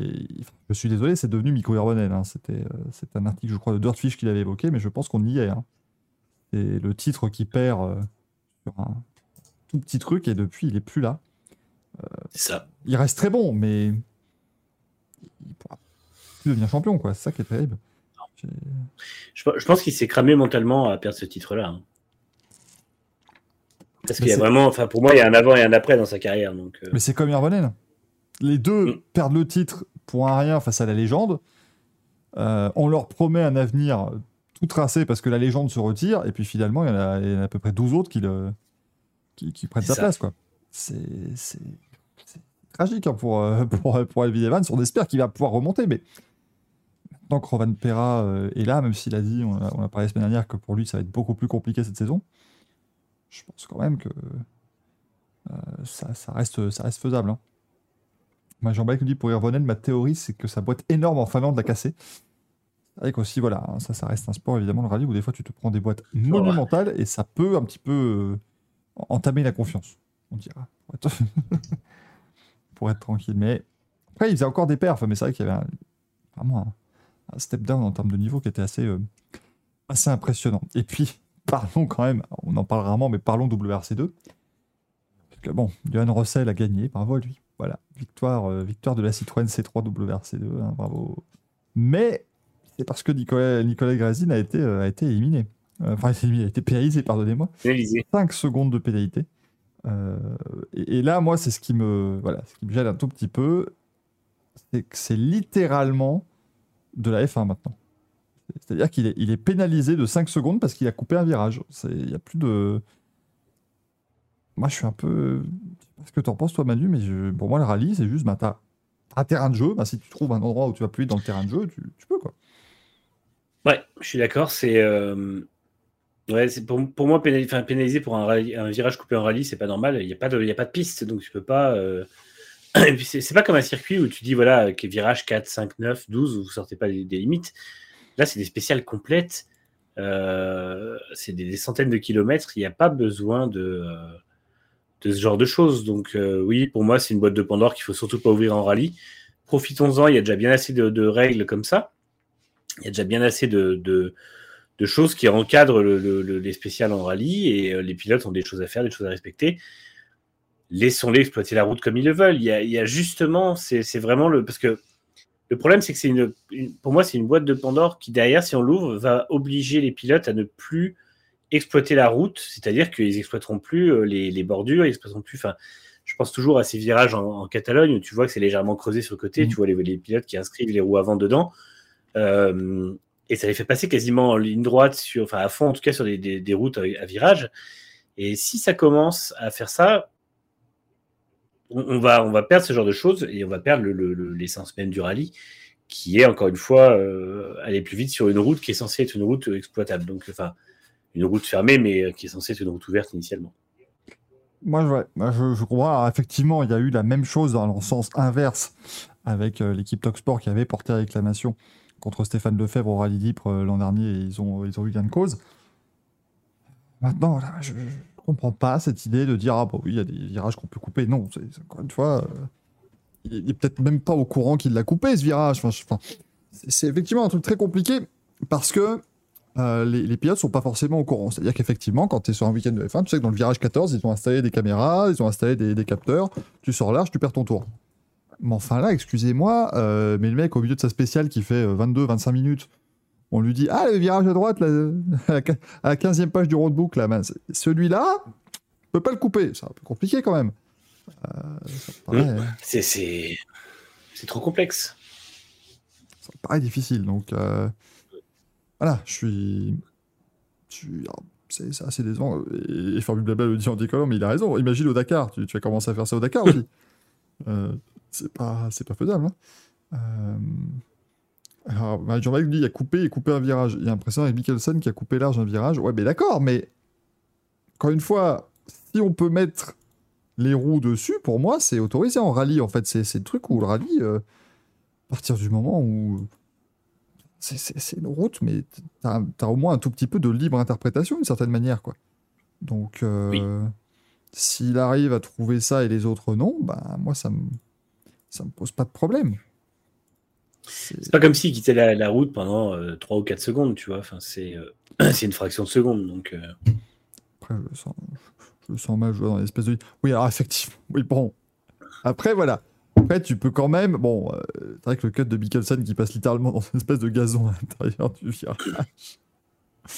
Encore une fois, il y a, ouais, bon, il, faut, il faut effectivement un peu. euh, Parce que là, je, limite, ils passent à côté de, de- de gens qui sont là euh, pour la sécurité. Quoi. Donc c'est pas, pas, c'est pas terrible, mais encore une fois, si- s'il y a la place et que la voiture peut rouler et pas perdre de perte dessus, moi je, pars du principe que tu as le, le droit. Ça, ça fait partie de ces trucs où. euh, bon, voilà, c'est. c'est- À la rigueur, je me dis en fait, s'ils sont arrivés et que pendant la reco, ils ont fait ces notes-là, bravo à eux parce qu'ils ont. Ils ont bien fait leur reco d'une certaine manière, tu vois. C'est un truc, c'est. En, en F1, ça reste des circuits, tu vois, très. euh, très, euh, très euh, courts, donc tout le monde les connaît par cœur, machin. Si tu coupes, c'est vraiment. Il y a une volonté malhonnête. Mais si tu trouves un, espèce d'exploit dans le truc, bon, pourquoi pas, hein, mais. euh, euh, et voilà, Mikassen s'est défendu comme ça, et je, comprends en fait l'idée. Après, je comprends aussi que les gens soient dégoûtés parce qu'effectivement, ça peut te faire gagner du temps. Mais il y a toujours ce risque aussi en rallye que, effectivement, si tu vas couper, euh, tu vois, là, il, roule dans de l'herbe, par exemple, bah, rien n'empêche que l'herbe soit un peu humide, donc euh, il perd un petit peu de, un petit peu de, un petit peu de grippe. Tu vois, il, y a encore cette espèce de, danger où euh, le, cut peut être quelque chose d'intéressant sur le papier, mais finalement, dans la vraie vie, il ne peut pas bien se passer parce que euh, il a autre raison. Donc, je trouve que voilà, c'est un peu, c'est une, euh, c'est une déviation qui est pas euh, toujours souhaitable. Il faut faire attention parce que sinon, tu vas commencer à avoir des notes des directeurs de course et machin sur le rallye et ça va vraiment, vraiment devenir compliqué. Et, et là, il perd le rallye sur une pénalité de 5 secondes, c'est quand même dommage, euh, puisqu'on on rappelle quand même, il, prend 5 secondes de pénalité, mais le, le rallye, ça- le rallye, il l'a terminé en 3h22 quand même, donc c'est, euh, c'est, quand même, euh, c'est, pour que dalle, quoi. Donc, euh, Ouais. c'est dommage parce que la lutte était belle. Ouais, moi, je suis pas. ouais. Ça m'a un peu. Enfin, c'est un peu dommage que ça se termine comme ça, et pour ces raisons-là, je suis pas forcément. euh, Je pense pas que le, le rallye va en tirer grand-chose de positif à l'avenir si ce cas se répète et si ça commence à, à réclamer euh, pour ces choses-là après. Donc, euh, surtout que du coup, il réclame un truc qui était même pas dans un spécial, il le réclame après l'arrivée. Enfin, c'est confus, quoi. Ouais, bah est-ce que t'as ouais, pas la possibilité Enfin, pendant le rallye, on sait pas trop. hein, c'est assez, euh, Mm. assez complexe. Moi, j'aimerais Oui. aussi euh, un petit coup de chapeau à François Delecourt qui termine 19ème. C'est Mm. enfin, une fois bon petit bon oeil, le garçon. Euh, et qui nous a fait une petite sortie sur les, les gens qui, ont, qui ont arrosé la piste pour qu'elle soit gelée. Euh, on en reparlera évidemment dans la, la rubrique euh, à leur effigie, mais euh, complètement paumé. ou des news. mais euh, oui, c'est, euh, il a été très, euh, très clair là-dessus c'était très bien. Ah, mais il a tout à fait raison. Mais de toute façon, euh, François Delecourt a souvent les mots justes dans, dans ces cas-là, ou notamment quand il doit faire c'est ta faute.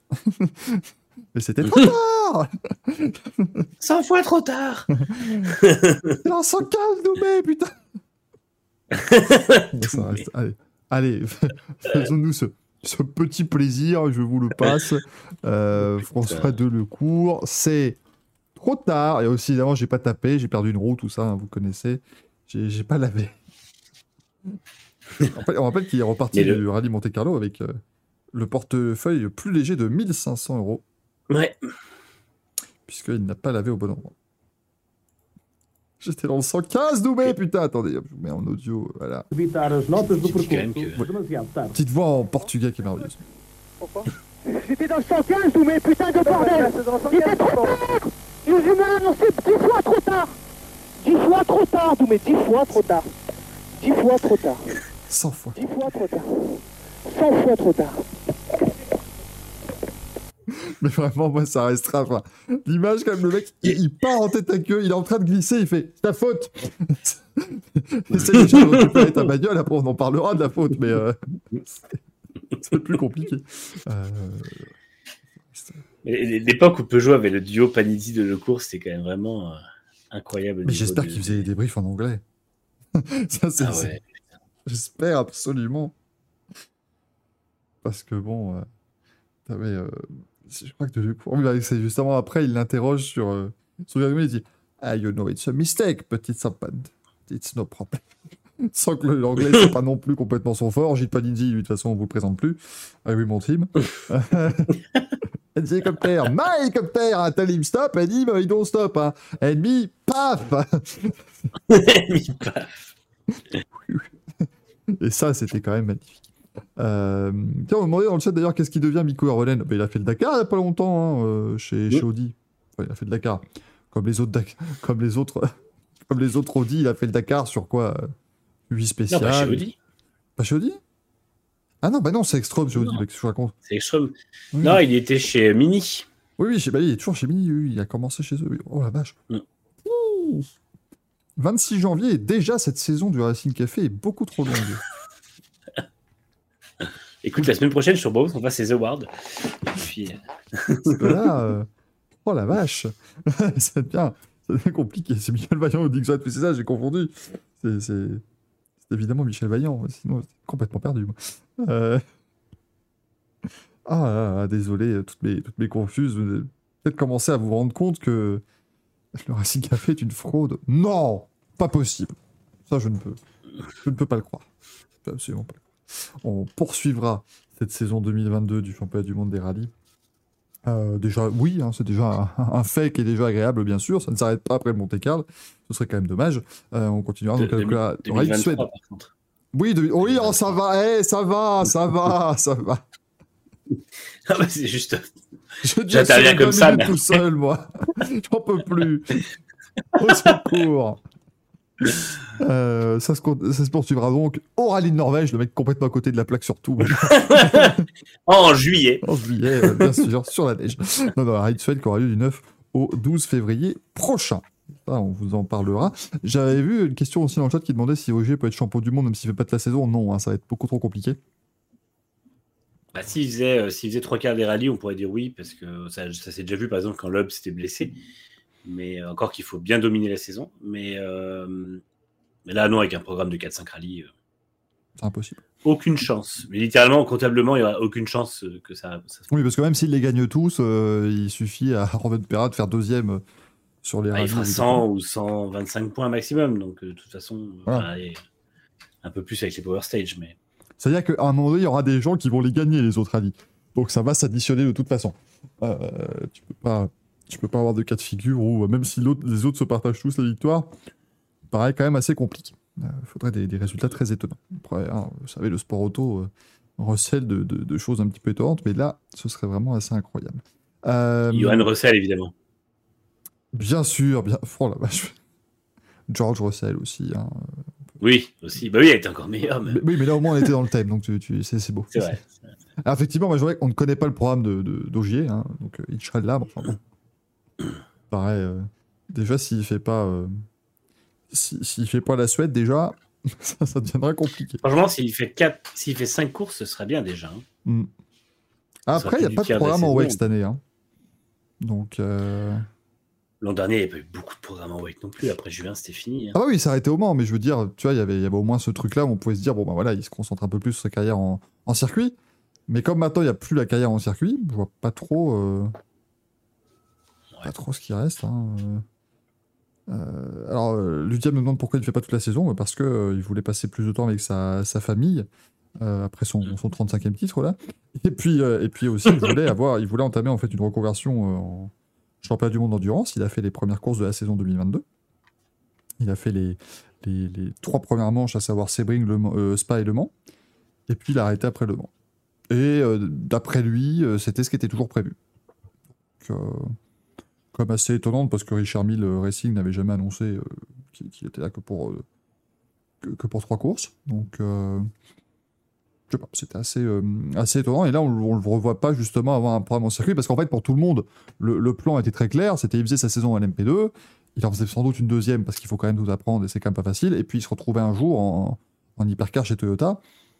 Autant vous dire que l'hypercar chez Toyota, je pense que ça n'arrivera vraiment jamais. hein. C'est compliqué, c'est pas le même métier du tout. Et je pense que tout le monde n'a pas le côté touche à tout de Sébastien Loeb, je dirais. C'est ça. C'est pas du tout une insulte envers Roger. hein. Je veux dire, au bout d'un moment, le mec est le deuxième pilote le plus titré de l'histoire des rallyes. Il y a personne qui va mettre en doute sa légitimité à quoi que ce soit. Mais après, peut-être que lui-même s'est rendu compte que ça avait beaucoup, beaucoup de choses à apprendre et qu'il était peut-être juste pas. euh, Soit il avait passé l'âge, soit il avait plus envie de s'investir autant parce que c'est vrai que du coup, ça implique énormément de travail et donc énormément de temps en dehors de sa famille. Donc, euh, pour moi, c'est pas déconnant que finalement il ait décidé de, de, de se concentrer juste plutôt sur sa vie personnelle. Donc, euh, C'est ça, c'est un truc où tu, re- tu te retires des rallyes pour ta vie personnelle. C'est étonnant d'aller réapprendre tout un sport. euh, ah, de, de devoir En fait- recommencer au niveau zéro, c'est c'est Mais compliqué. même si c'est pas la F1 en termes de, de calendrier, on oublie que, euh, que c'est quand même énormément de euh, que c'est quand même énormément de choses à apprendre, à faire, de travail à l'usine, de travail de, d'engagement médiatique, marketing et tout. Euh, et euh, spécialement l'endurance, puisque encore une fois, c'est très compliqué. Il faut bosser avec des gens sur la même voiture. Enfin, c'est, quelque chose d'assez particulier. Et euh, OJ aura 40 ans cette année, donc euh, il a peut-être juste envie de faire autre chose. Quoi. Mm. Et puis c'est, encore différent. Voilà, d'un Sébastien Loeb qui est venu. Bon, ok, il fait deuxième des 24 heures du Mans, mais c'était dans un, contexte aussi où il roulait pour Pescarolo. Pescarolo, ça jouait pas le titre, ça voulait juste gagner le Mans. Là, là, Toyota, ils peuvent pas se permettre d'aligner Ogier qui, objectivement n'a pas le niveau. Et encore une fois, on lui demande pas d'avoir le niveau. Il, a passé son temps à plier le, le WRC. Moi, demain, Charles Milesi, vous le mettez dans une voiture de rallye, je m'attends pas à ce qu'il gagne un rallye. Donc, euh, c'est la, même chose dans l'autre sens avec, avec Seb. J'ai cité Charles Milesi puisque c'était un de ses deux équipiers. Et puis, le. Comment dire le, le, ouais, Encore une fois, l'aspect vraiment euh, ultra polyvalent de Sébastien Loeb, tout le monde ne l'a pas. Et. Euh, ou je pense même à Valentino Rossi, qui est, plutôt très bon en GT et tout, mais c'est des des, des, des, gens qui sont très rares. C'est très rare de voir des pilotes autant à l'aise sur différentes catégories. je mettrais un peu un, Kubica ou Raikkonen qui était assez à l'aise en rallye, et pourtant, c'était pas non plus les meilleurs pilotes de rallye au monde, alors que on, touchait on était proche des meilleurs pilotes de, de, F1 et donc des meilleurs pilotes au monde. Donc, euh, c'était encore une fois des sports vraiment différents de rouler sur piste et sur route. Ouais, puis, puis tu, tu parles de Rossi, mais Rossi, on rappelle que euh, il a euh, il a testé une Ferrari F1 pour la première fois en 2005, quoi. Donc, mm. tu vois, aujourd'hui, il est très bon, enfin, il est pas mal en, en, GT3, mais c'est quelqu'un qui, qui, a quand même toujours été dans ce, dans, ce monde-là aussi un petit peu. Il a baigné, il a toujours un peu gravité autour de la voiture, donc il... Je t'avoue être vraiment triste que, qu'il n'ait pas accepté l'offre pour être pilote sober euh, une année avant d'aller chez Ferrari, parce que je pense que ça aurait été fou. Tout simplement. ça aurait été incroyable. Avec toutes les, tous les week-ends l'interview de Bernie Ecclestone qui dit non mais franchement je vois pas ce que ça rapporte hein, Valentino Rossi ça va c'est pas non plus euh, ça va. Ah, ouais, pas Rolex je pense hein. que le Mugello aurait eu son Grand Prix bien plus tôt que, que 2020 ah voilà pur, ça aurait été euh, ça aurait été la folie furieuse hein. euh, ça, ça, aurait été vraiment génial mais bon c'est vrai que voulez-vous ça restera les, les plus grands what if de l'histoire. Mais si si par bonheur il se retrouvait au départ des 24 heures du Mans en catégorie N je peux vous dire que ce serait déjà serait déjà la folie furieuse. Là, je, je, là, je vous loue mon appartement pendant la semaine des 24 heures. Moi, il n'y a pas de souci. Moi, je, moi, je m'en vais. je laisse les fumigènes jaunes, euh, jaune fluo, tout prendre, tout prendre d'assaut parce que là, ce serait, euh, ce serait vraiment la folie. Euh, dans les résultats, alors là, ça, ça, nous amène aussi un petit peu sur le. sur la suite en fait de, de l'émission et sur ce qu'on va vouloir évoquer avec, avec l'IMSA et avec les 24 heures Daytona parce qu'en fait ce week-end devant les 24 heures de Daytona, mais on connaît déjà la grille de départ des 24 heures de Daytona, qui a été euh, déterminée la semaine dernière dans le Roar Before the 24. Et on vous rappelle que Roar veut juste dire grrr. C'est pas un acronyme ou quoi que ce soit. C'est juste le rugissement du moteur. Ça va être très bien quand ils passeront à l'électrique. Le Before the 24, peut-être, je ne sais pas. Je demandera à Gaël d'écrire le nom. Euh, mais, en fait, ce sont des, euh, des séances d'essai qui ont lieu. Et depuis quelques années, ils ont ajouté les qualifs des 24 heures de Daytona pour qu'il y ait un petit côté sympa, un petit côté euh, compétition dès le début, justement, et que ce ne soit pas juste une séance d'essai euh, euh, traditionnelle. et donc, on a pu voir pour la première fois les GTP en action, qui sont en fait des LMDH. Vous en verrez certaines aux 24 heures du Mans, mais pas toutes. On va, eh, on va vous présenter tout le truc. Donc là, attachez vos ceintures parce que c'est aujourd'hui, c'est maintenant. Hein. C'est pas demain, c'est pas hier, c'est là tout de suite. On va vous présenter l'IMSA. Euh, vous n'êtes pas prêt. Hein. Vous vraiment pas prêt. Puis si vous n'avez toujours pas compris, vous pourrez aller voir la vidéo d'Anna Honner, hein, euh, qu'on salue. Puis si vous n'avez toujours pas compris, démerdez-vous et regardez ce week-end. Mais là, là, on pourra pas faire mieux. Ce sera vraiment euh, parfait. Mais il faudra bien écouter. Vraiment. mais du coup, on a eu les qualifications. Très sympa ce système de qualif d'ailleurs où tout le monde avait 15 minutes, mais c'était GT, LMP3, LMP2, GTP, enfin tout le monde était vraiment séparé en termes de catégories. Et on a la bah, numéro. Ce Ça, permet de se rappeler que le MP3 sert vraiment à rien. Oh. Non, mais les voitures sont déjà pas belles. C'est pas beau. Ça va pas très vite. Euh, Et d'ailleurs, il y a un truc qui est très révélateur euh, sur la, comment dire, le marketing de l'IMSA. Ils ont fait la photo du peloton hier avec les trois lignes de piles de voitures. Et tu noteras qu'ils ont mis euh, Hypercar, enfin, pas, pardon, GTP, euh, GT, Là, ils ont mis les GTD Pro et GTD, et derrière, ils ont mis les LMP2 et les LMP3. Donc tu vois bien que les, catégories proto euh, qui sont pas le GTP ne- n'intéressent pas grand monde et qu'on préfère encore voir le GT avec entre guillemets des voitures, des vraies voitures et des vraies identités de marque euh, plutôt que euh, les LMP2 et LMP3. Bah, c'est ça, bon, le LMP2 déjà.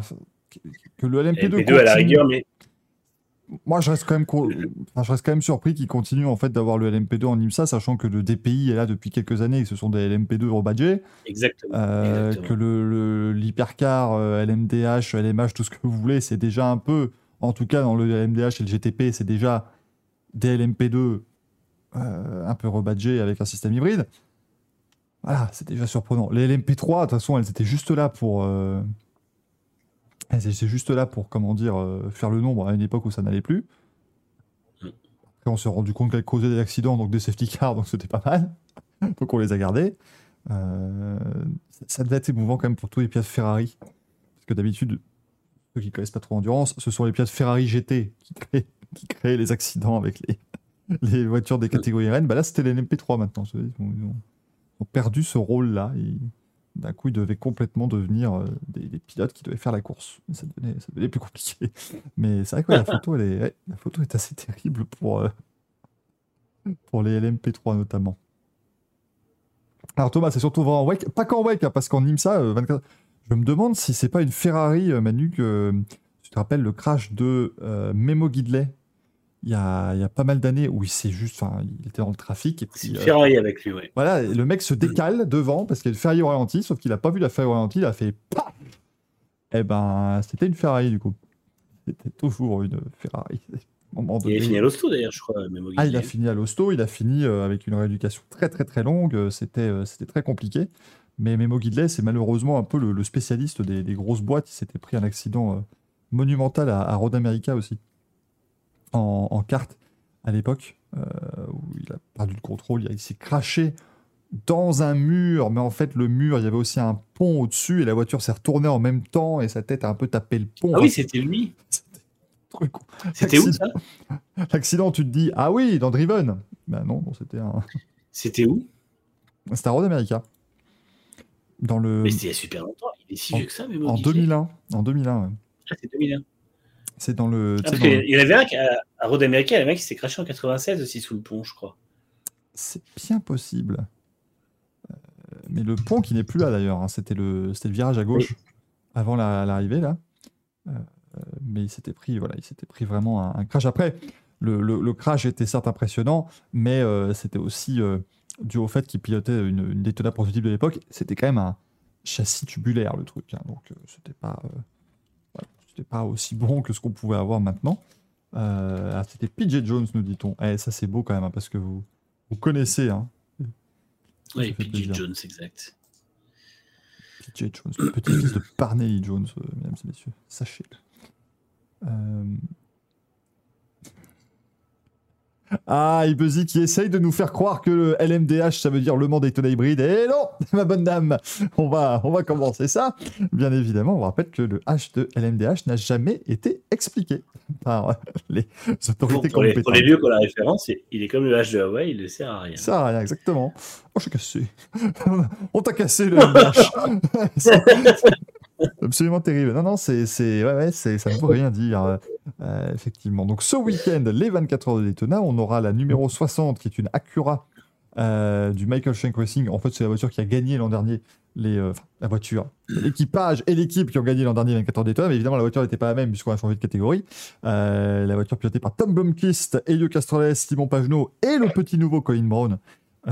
Lui aussi, on pourrait en faire un bouquin sur sa carrière. Moi, je suis désolé parce que dire le petit nouveau Colin Brown, alors que je pense qu'en 2013, il était vu comme le, nouveau, euh, le, petit nouveau qui monte. hein. C'est-à-dire qu'il y a quand même 34 ans, le petit nouveau. Euh, donc, ils ont aidé la, pole position avec 83 millièmes d'avance sur la Porsche de Matt Campbell, Felipe Nasser et Michael Christensen. Euh, on a Ricky Taylor, Felipe Albuquerque, Clude Electra et Brennan Artet dans la deuxième Acura, celle du Wayne Taylor Racing qui est en troisième position. Et puis on a ensuite les trois Cadillacs. Là, ils ont fait tir groupé avec la numéro 01 de Sébastien Bordet, Renger van der Zand et euh, Scott Dixon. Pas mal hein, comme, euh, comme, euh, comme, petit, comme petit trio.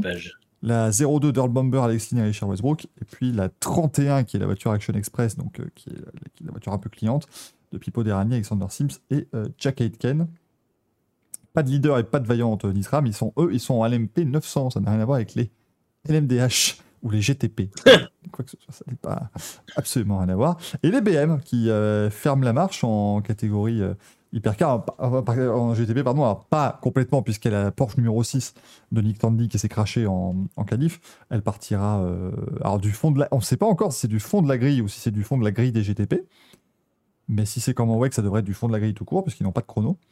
La, la Porsche de Mathieu Jaminet, Nick Tandy et Dan Cameron. Parce qu'en... si, ils ont un chrono, ils avaient fait un chrono juste avant. Et non, parce qu'en IMSA, tu perds tes deux meilleurs tours quand tu te craches. Ah putain, c'est vrai. Quand tu causes un drapeau rouge, c'est comme un IndyCar, tu perds tes deux meilleurs tours, donc ils n'ont pas de chrono. Oui, c'est deux, oui. exact. Donc ils sont 61e théoriquement sur cette grille de départ. Euh, Ça fait loin. Fait- ça va être compliqué quand même. hein. C'est-à-dire que, c'est-à-dire que quand ils- les leaders vont partir de la ligne de départ, eux ils vont partir du premier virage, mais devant les leaders, quoi. Ça va être, ça va être compliqué. hein.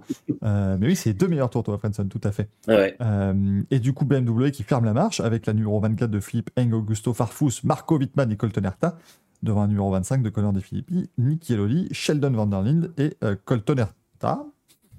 Il est, il, est, il est inscrit sur les deux, Colton Herta. On a ensuite Loreka Gibson de Ben Keating, Colton Herta, Paul mec, il est partout. Colton qui va rouler dans 14 voitures différentes pendant ces, euh, ces 24 heures de Daytona. Euh, BM, ouais, BM, c'était pas terrible. Ce qui est con parce que la voiture est quand même super jolie. Moi, je suis, je suis fan. Alors, je suis pas trop fan de la livrée, j'ai du mal à m'y faire. Je préférais presque la livrée de test. Ah, c'est la livrée, moi, qui, euh, qui bonifie le tout. Ah ouais? Je suis, ah, je suis, ouais. mais, mais après, les couleurs BMW Motorsport euh, sont des Allemands, Oui. c'est Motorsport. Euh, je- Moi, c'est vraiment la, la calandre que je trouve ouf dans cette voiture. La calandre, Bah, elle, est, elle est incroyable. Et puis, euh, je, je vous ferai le test aux, aux 24 heures. On essaiera de, de faire des petits contenus, des petits trucs un peu sympas. Euh, mais en fait, je vais tenter, moi, de m'introduire sur le circuit euh, le soir, après les qualifs. Et pour vous, je vais aller dormir dans la calandre de la. de- parce qu'il y a la place. Il y a vraiment la place. On peut On va dormir à deux. hein. Donc, donc on, on fera venir, on fera gagner ça à un, viewer. Euh, mais voilà, on peut, on peut vraiment se faire, euh, se faire plaisir. Alors oui, Buzzy, mais c'est pas parce que Wikipédia en français dit que c'est le Mans Daytona hybride que c'est le Mans Daytona hybride. Euh, alors, c'est aussi repris dans des communications officielles, mais, mais la, la réalité du truc, c'est qu'il n'y a jamais eu. Il y a eu en fait la première communication disant le Le Mans Daytona H, et un jour on vous dira à quoi sert le H, et il n'y a jamais eu de réelle communication officielle indiquant ce que veut dire le H de Le Mans Daytona H. Donc, euh, à un moment donné, euh, nous on reste sur les, voilà, on reste sur la communication qui est de dire que le H ne sert à rien pour l'instant. C'est- c'est- Ça a été. Euh, Oh putain, Milan qui dit est-ce qu'il apprécie la livrée niée? Commissaire Moulin, tout ça, on, on est très très bon là. Là, là, c'est une exceptionnelle ref. Milan, tu as, tu as gagné les applaudissements. Parce que là. Ah merde, attendez, vous les entendez pas. Désolé Manu, on va devoir les réécouter. Ah, tu as gagné les applaudissements, Milan. Parce que là, elle est, elle est, béton, celle-là. Donc ça, c'était pour les résultats de ces qualifs. On va vous faire après hein, les restants LMP2, euh, LMP3, GT, des Pro, GT, machin. Mais vous l'attendez avec impatience. On va vous expliquer comment ça marche. Parce que là, tâchez-vous, on n'est pas prêt. hein. Parce que là, on vous a juste donné une série de chronos. hein. Mais maintenant, il va replacer un petit peu tout- toutes ces personnes. J'ai l'impression que c'est la huitième fois qu'on va vous présenter le GTP, l'hypercar, le LMDH, le machin, mais c'est important.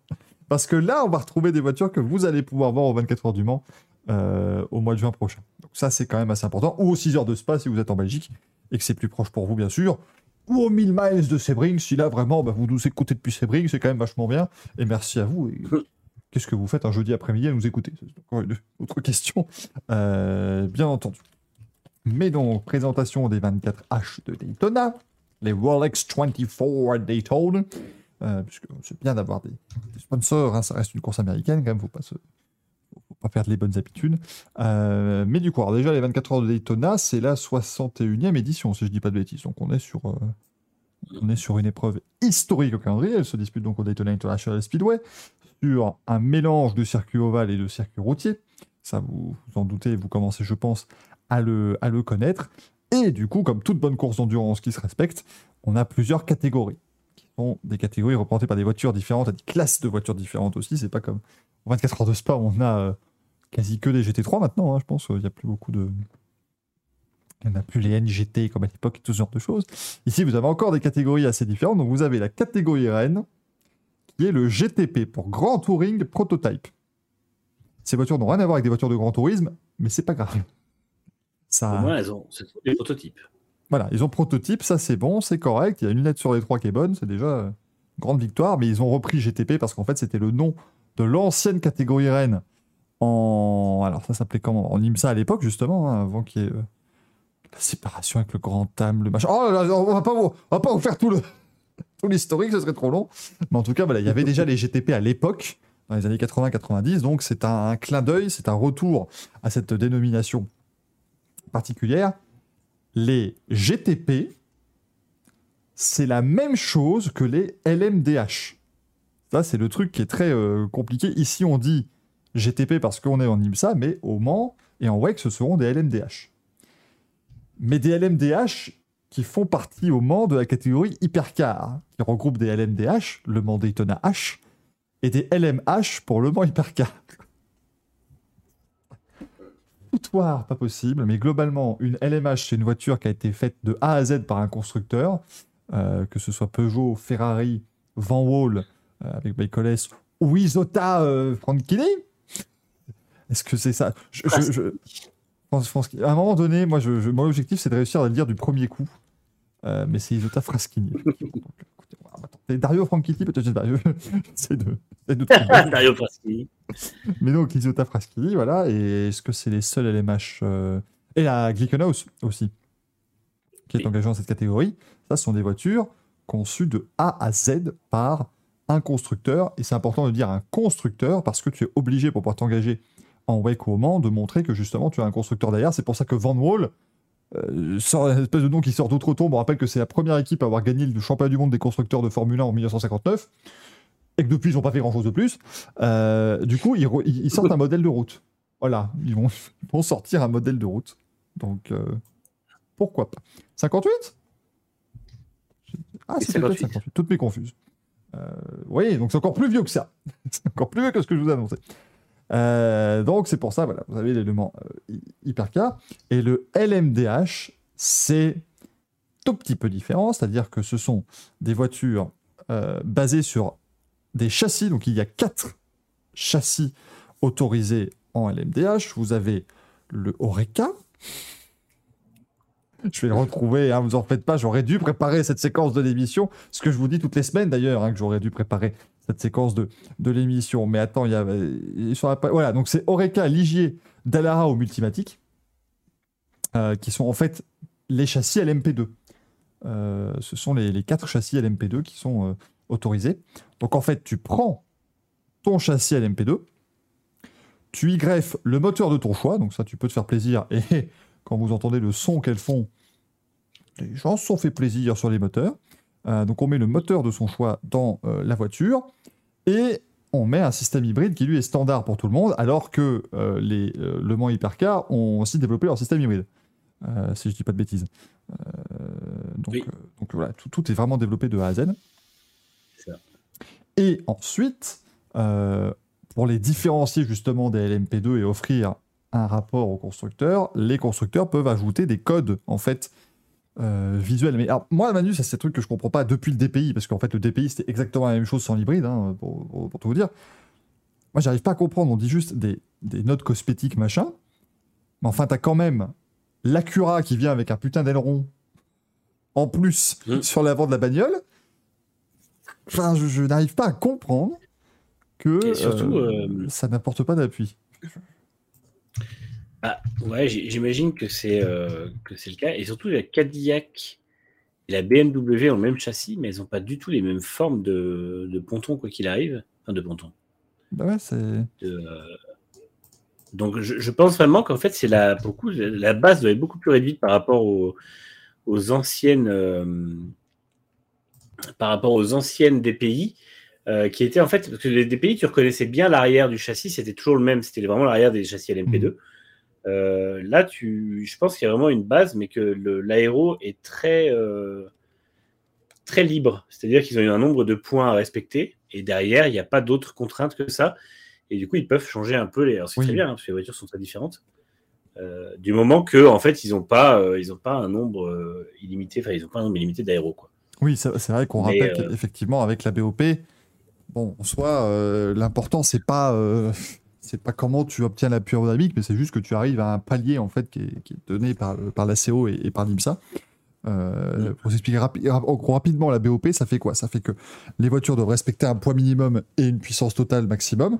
Mm. Euh, donc le poids minimum, c'est 1030 kg euh, en LMDH. Je sais pas s'il est euh, le moins hyper... Ah, poids minimum, hein, si j'ai- ouais, donc c'est 1030 kg pour les deux.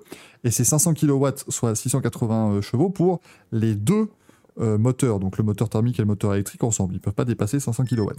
En fait, ça, c'est une base. Donc, ils vont tous construire leur voiture à 1030 kg. Ils vont faire leur moteur qui fait 500 kW. Voilà, ça c'est 500 kW de peak power, hein, c'est l'objectif. Donc, au maximum 500 kW. Ensuite, l'IMSA et le WEC va leur dire en termes d'aérodynamique, vous devez arriver à un tel nombre de points. Alors, en fait, les points aéro, c'est euh, l'unité de mesure un peu euh, qui est utilisée justement par tout le monde. Euh, vous voyez par exemple en, Formule 1, quand il y a des dégâts au, fond plat, on va dire bah tiens, j'ai perdu 4 points d'aéro, tu vois, ou 5 points d'aéro. En fait, c'est leur, manière de comprendre et de- de- d'expliquer le truc. Donc, c'est-à-dire que c'est avec le ratio, comment dire, appui aérodynamique et traîné, hein, bien évidemment. Mais en gros, la, CO va te dire il y a X points aéro à. Vous, vous devez arriver à ce nombre de points aérodynamiques là, et on vous laisse justement relativement libre. Vous le faites comme vous voulez. C'est pour ça que Peugeot a pu le faire sans aileron arrière, par exemple. Euh, c'est pour ça que BMW peut le faire avec la taille du Titanic euh, en trou à l'avant de la voiture. Tu vois, chacun peut faire un petit peu ce qu'il veut. Euh, tu as le droit à un, aéro- un élément aérodynamique ajustable sur la voiture. Et une fois que tu arrives à cette fenêtre-là, la CO, ils prennent les chiffres, tu vois, les chiffres et tout ça, ils regardent les perfs en piste aussi, et ils disent, bon, bah, euh, ouais, Porsche, c'est pas mal, tu vois, ils sont, sont, pas trop mal. Par contre, ah, BMW, ils sont un petit peu à la traîne. Bah, on va leur donner un petit peu plus de puissance. On va leur enlever un petit peu de poids. Ils ajustent en fait comme ça, dans les paramètres qu'ils ont, euh, qu'ils ont définis. Donc tu peux ajuster le poids de la voiture, la, euh, alors, la puissance, euh, tu peux effectivement aussi ajuster la puissance oui. des deux groupes, et la vitesse de déploiement du système hybride. Euh, C'est-à-dire que par exemple en WEC en fin de saison, Et la puissance du système hybride. et aussi. la puissance justement du système hybride et, l'énergie aussi déployée euh, par tour, si L'énergie du système hybride qui déploie et la Voilà. puissance globale du moteur. Exactement. Et par exemple, Toyota pouvait déclencher son hybride à partir de 190 km/h, alors que Peugeot pouvait le faire à 150. Ça, c'était une différence. Ce qui veut dire qu'en gros, quand une Toyota sortait du virage, ben, jusqu'à ce qu'elle atteigne 190 km/h étant deux roues motrices à l'arrière, et à partir de 190 km/h, les roues avant étaient aussi entraînées et ça devenait une quatre roues motrices. Évidemment, une fois que vous avez quatre roues, motrices, c'est beaucoup plus efficace et, vous déployez. C'est rude, hein, force. 190. C'est ouais, c'est très haut hein, quand même, parce que tu as beaucoup de virages euh, où, en fait, comme ces voitures sont beaucoup plus lourdes aussi, ben, dans les virages longs, elles sont beaucoup plus lentes. Donc forcément, ben, le temps d'accélérer après pour arriver à 190, c'est pas, euh, c'est pas facile. Euh, mais du coup, voilà, ça c'est le cadre global. Euh, ce qui fait quoi alors, évidemment, ce sera beaucoup plus facile quand même, je tiens euh, à l'imaginer, de régler tout ça en, GTP, en IMSA, puisque c'est toutes les voitures qui répondent exactement à la même réglementation technique. Alors que quand même, bon, déjà quand tu vas arriver au WEC, tu auras les Le Mans Hypercar où c'est déjà un peu différent, même si ça reste les.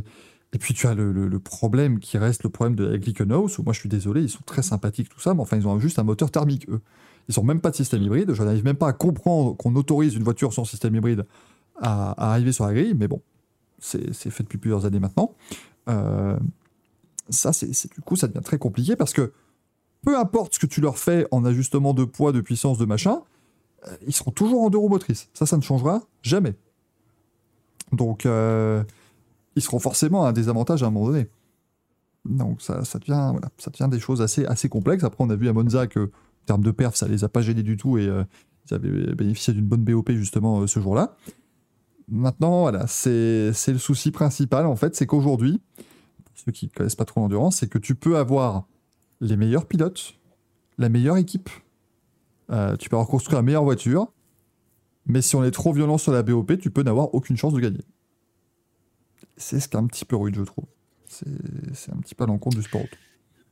Le LMDH, ça a l'air pas mal au niveau d'équilibre euh, des performances. Là, en tout cas, ils sont, où ils sont ce week-end, il y a tout le monde se tient en 8 dixièmes, donc c'est pas déconnant. Mm. Euh, J'ai un peu peur pour l'hypercar qui a des voitures vraiment très différentes quand même. Ça. Après, moi, j'ai toujours le souci, tu vois, c'est. Tu vois. En fait, si t'as un, si, si un championnat très serré, enfin, c'est aussi la manière d'arriver à la perf, en fait. C'est-à-dire que, euh, bon, là, ça va parce que c'est des voitures qui sont toutes sur les mêmes bases, donc t'as des, des, justement des, spécifications qui sont très proches, mais euh, moi, j'aurais toujours ce, souvenir de la Ford GT au Mans, où, euh, où t'avais une colère noire de Sébastien Bourdet parce que la voiture, parce qu'elle était un tout petit peu trop rapide, ils lui ont enlevé de la puissance et rajouté du poids. Ce qui veut dire que, oui, techniquement, sur un tour, elle faisait peut-être le même chrono qu'une Porsche ou qu'une Ferrari. Mais en bataille contre ces voitures-là, c'était pas possible, en fait. C'est-à-dire qu'en bataille, ben, dans les virages lents, ils avaient tout leur poids supplémentaire qui faisait qu'ils étaient moins bons. Et puis, en accélération, ils n'arrivaient plus parce qu'ils devaient bouger ce poids supplémentaire avec moins de puissance. Donc, c'est voilà, c'est des choses qui sont un petit peu compliquées. Euh, ils ont changé, effectivement, le Boval nous dit, ils ont changé le système de BOP en hypercar cette saison. Je l'ai toujours pas complètement compris, donc on va, on va encore passer 4 ou 5 émissions avant de nous en parler. Mais en gros, ce serait une BOP plus électronique, machin, c'est un peu plus. euh, Voilà, c'est un peu plus complexe, mais euh, vous verrez, on, on essaiera de vous en faire un petit, euh, un petit brief avant la saison de WEC. Euh, mais donc ici, vous avez le GTP au 24 heures d'étoile, donc Grand Touring Prototype, c'est la catégorie RN. Il y a 9 voitures, ce qui est déjà pas mal comparé aux vaches maigres qu'on a eu ces, ces dernières saisons. Vous avez les LMP2, Le Mans Prototype 2. Donc ça, c'est exactement les mêmes voitures, si je dis pas de bêtises, qu'on a en Europe. Mm. Euh, puisque c'est la même réglementation. Euh, donc ça, il n'y a aucun souci. Donc là, vous avez aussi un, un joli petit, euh, un joli petit groupe de voitures hein, qui sont engagées dans cette catégorie. Est-ce que j'ai le, parce que j'avais le classement avec tout le monde en fait, ce qui n'était pas tout à fait pratique. Euh, si je pouvais avoir le classement. Ah oui, mais là, j'ai le live timing, mais donc c'est pas, c'est pas ce que je veux, le live timing, c'est bien gentil. Je peux vous dire que Richard, Richard Westbrook est en tête de la séance d'essais libres qui a lieu actuellement, mais qu'est-ce que vous avez à faire, sachant qu'on ne vous parle pas complètement de ça Je ne sais pas. Euh, mais en gros, il doit y avoir une bonne euh, 10 ou quinzaine aussi de, de LMP2 engagés. Euh, ça commence à la 9 place et ça finit. ouais, ça finit. euh. Bref, il y en a pas mal. Après, vous avez les LMP3. Et là, on commence à avoir le souci. Euh, les LMP3 avec les, donc le Mans Prototype 3 qui, elles, vous les croisez en ELMS et en Michelin Le Mans Cup euh, avec la course de Road to Le Mans qui a lieu avant les 24 heures chaque année. Ça, c'est une catégorie, on l'a, on l'a, je sais même plus exactement pourquoi on l'a créée, pourquoi on l'a mise là. En tout cas, en IMSA, elle était là pour remplir la grille, ça c'est sûr. Maintenant, voilà, c'est, c'est pas 10, forcément... euh, euh, 10 LMP2. 10 LMP2. Merci beaucoup, euh, Manu, pour cette euh, précision. Et puis après, vous avez les catégories GT. Avec le GTD Pro et le GTD. Alors, en fait, ce sont, euh, je crois que les deux catégories, c'est des GT3 hein, euh, maintenant. Il n'y a, plus Mm. a plus de GTE. Euh, donc ça, c'est des GT3 que vous croisez aux 24 heures de Spa, euh, 12 heures de batteur. Enfin, bref, c'est, les voitures que vous voyez dans toutes les, toutes les, les- tous, les, tous les simulateurs de sport auto auxquels vous pouvez jouer. hein, de toute façon, vous commencez à les connaître. Euh, mais il y a une différence où en GTD Pro, tu peux justement faire plus appel à des pilotes professionnels. Et en GTD tout court, tu es obligé d'avoir des, des pilotes amateurs. C'est le, le grand tour. Et surtout, c'est euh, GTD Pro, tu es à soutien constructeur aussi. Voilà, C'est pour ça qu'il y en a moins. c'est ça. Surtout qu'en plus, le GT3 est une catégorie basée sur la compétition client. Donc, soutien constructeur, c'est un, peu plus, euh, un peu plus compliqué. Mais globalement, voilà, c'est génial. Et puis, là, pour, là vous avez juste les, les gens qui participent. C'est quoi, Manu Petit Patrick Sébastien qui est sorti, c'est génial. Non, mais tu vois, c'est- Là, on vous donne juste les forces en présence. Mais en fait, ce qui est très bien avec les 24 heures Daytona, c'est que ça démarre. C'est à 20h le départ, je crois, samedi. Oui. Euh, ça démarre à 20h. Bon. Mais si vous vous mettez devant la course dimanche à 18h, vous n'aurez rien loupé. Alors vous dire, Comment ça, la course va être chiante? Non, mais c'est une course américaine. Et donc, il y a des règles de safety car un petit peu spéciales. Et on met le safety car pour beaucoup plus d'incidents qu'en Europe. Euh, ce qui veut dire qu'en gros, la course, elle se joue à chaque fois dans les deux dernières heures parce que tout le monde est resserré. Euh, donc voilà, ça vaudra comme toujours le coup. Le vainqueur gagnera effectivement une Rolex Daytona ou d'image Jean Malek. Et puis, il y a l'inconnu de se dire est-ce que les GTP vont finir la course? Alors, on a été rassurés, Aurore, quand même, parce que Cadillac, ils nous ont annoncé avoir fait, euh, je crois, euh, genre quasiment 800 tours sans problème, je crois. Enfin, c'était impressionnant. Ou 800 bornes. Oui. non, mais déjà, enfin, non, euh, non, pas 800 bornes. 800 bornes. Non. Je sais plus ce qu'ils ont 800 plus. tours. Peut-être 800 tours. Ah, mais je vois, parce que le chiffre de 800 km, je l'ai vu quelque part, mais je sais plus quoi. Mais, euh, Je, pense quand même qu'il y, a- y a toujours le risque quand tu es en peloton comme ça. Enfin, faut oublier qu'il a 60 bagnoles sur un circuit de 6 km, donc il y a énormément de monde, donc énormément de surchauffe moteur. Enfin, c'est des conditions qui sont difficiles à reproduire vraiment, même sur les longs relais euh, euh, en essai. Donc, il y a quand même un risque de, de voir un gros paquet d'abandons en, en GTP. Mais ça fait partie de l'endurance, après. Encore une fois, voilà, moi je, vous avoue que c'est- toujours un petit peu ce qu'avait les charmes de l'endurance, donc il faut savoir gérer quand même sa, sa mécanique. Euh, je ne sais plus qui l'avait dit, c'est peut-être Tom Blomqvist qui avait dit bon, nous on est prêts, on a on, a juste, on espère juste que les dieux de l'électronique seront avec nous. Parce que voilà, on, sait que si problème il y a, il y a aussi de grandes chances que ce soit sur le, système hybride et sur la et, sur l'interaction, on va dire, avec le moteur thermique. Euh, Sur l'interface entre les deux, ouais. donc voilà, ça ce sera évidemment la chose qui sera assez intéressante à suivre.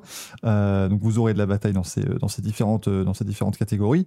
En, en LMP2, vous retrouvez des très bons pilotes. hein. Vous retrouvez notamment Paul Louchotin, Nicolas Lapierre, euh, qui se partagent la numéro 52 avec Alex Quinn et euh, Ben Keating. C'est la voiture qui a fait la pole position dans, dans cette catégorie. Vous avez Guido van der Garde, l'ancien pilote de, de Formule 1. Vous avez Michael Jensen qui roule chez, chez Peugeot en hypercar euh, au Mans. Vous avez euh, Renus Vical, le pilote d'IndyCar. Il y a 10 pilotes d'IndyCar, de toute façon. hein, ça ne faut pas vous inquiéter. Il y en a, il y en a à l'appel. Euh, vous avez Mathieu Vaxivière. euh, vous avez Esteban Gutiérrez, bon Dieu. Esteban Gutiérrez, mesdames et messieurs, rendez-vous compte.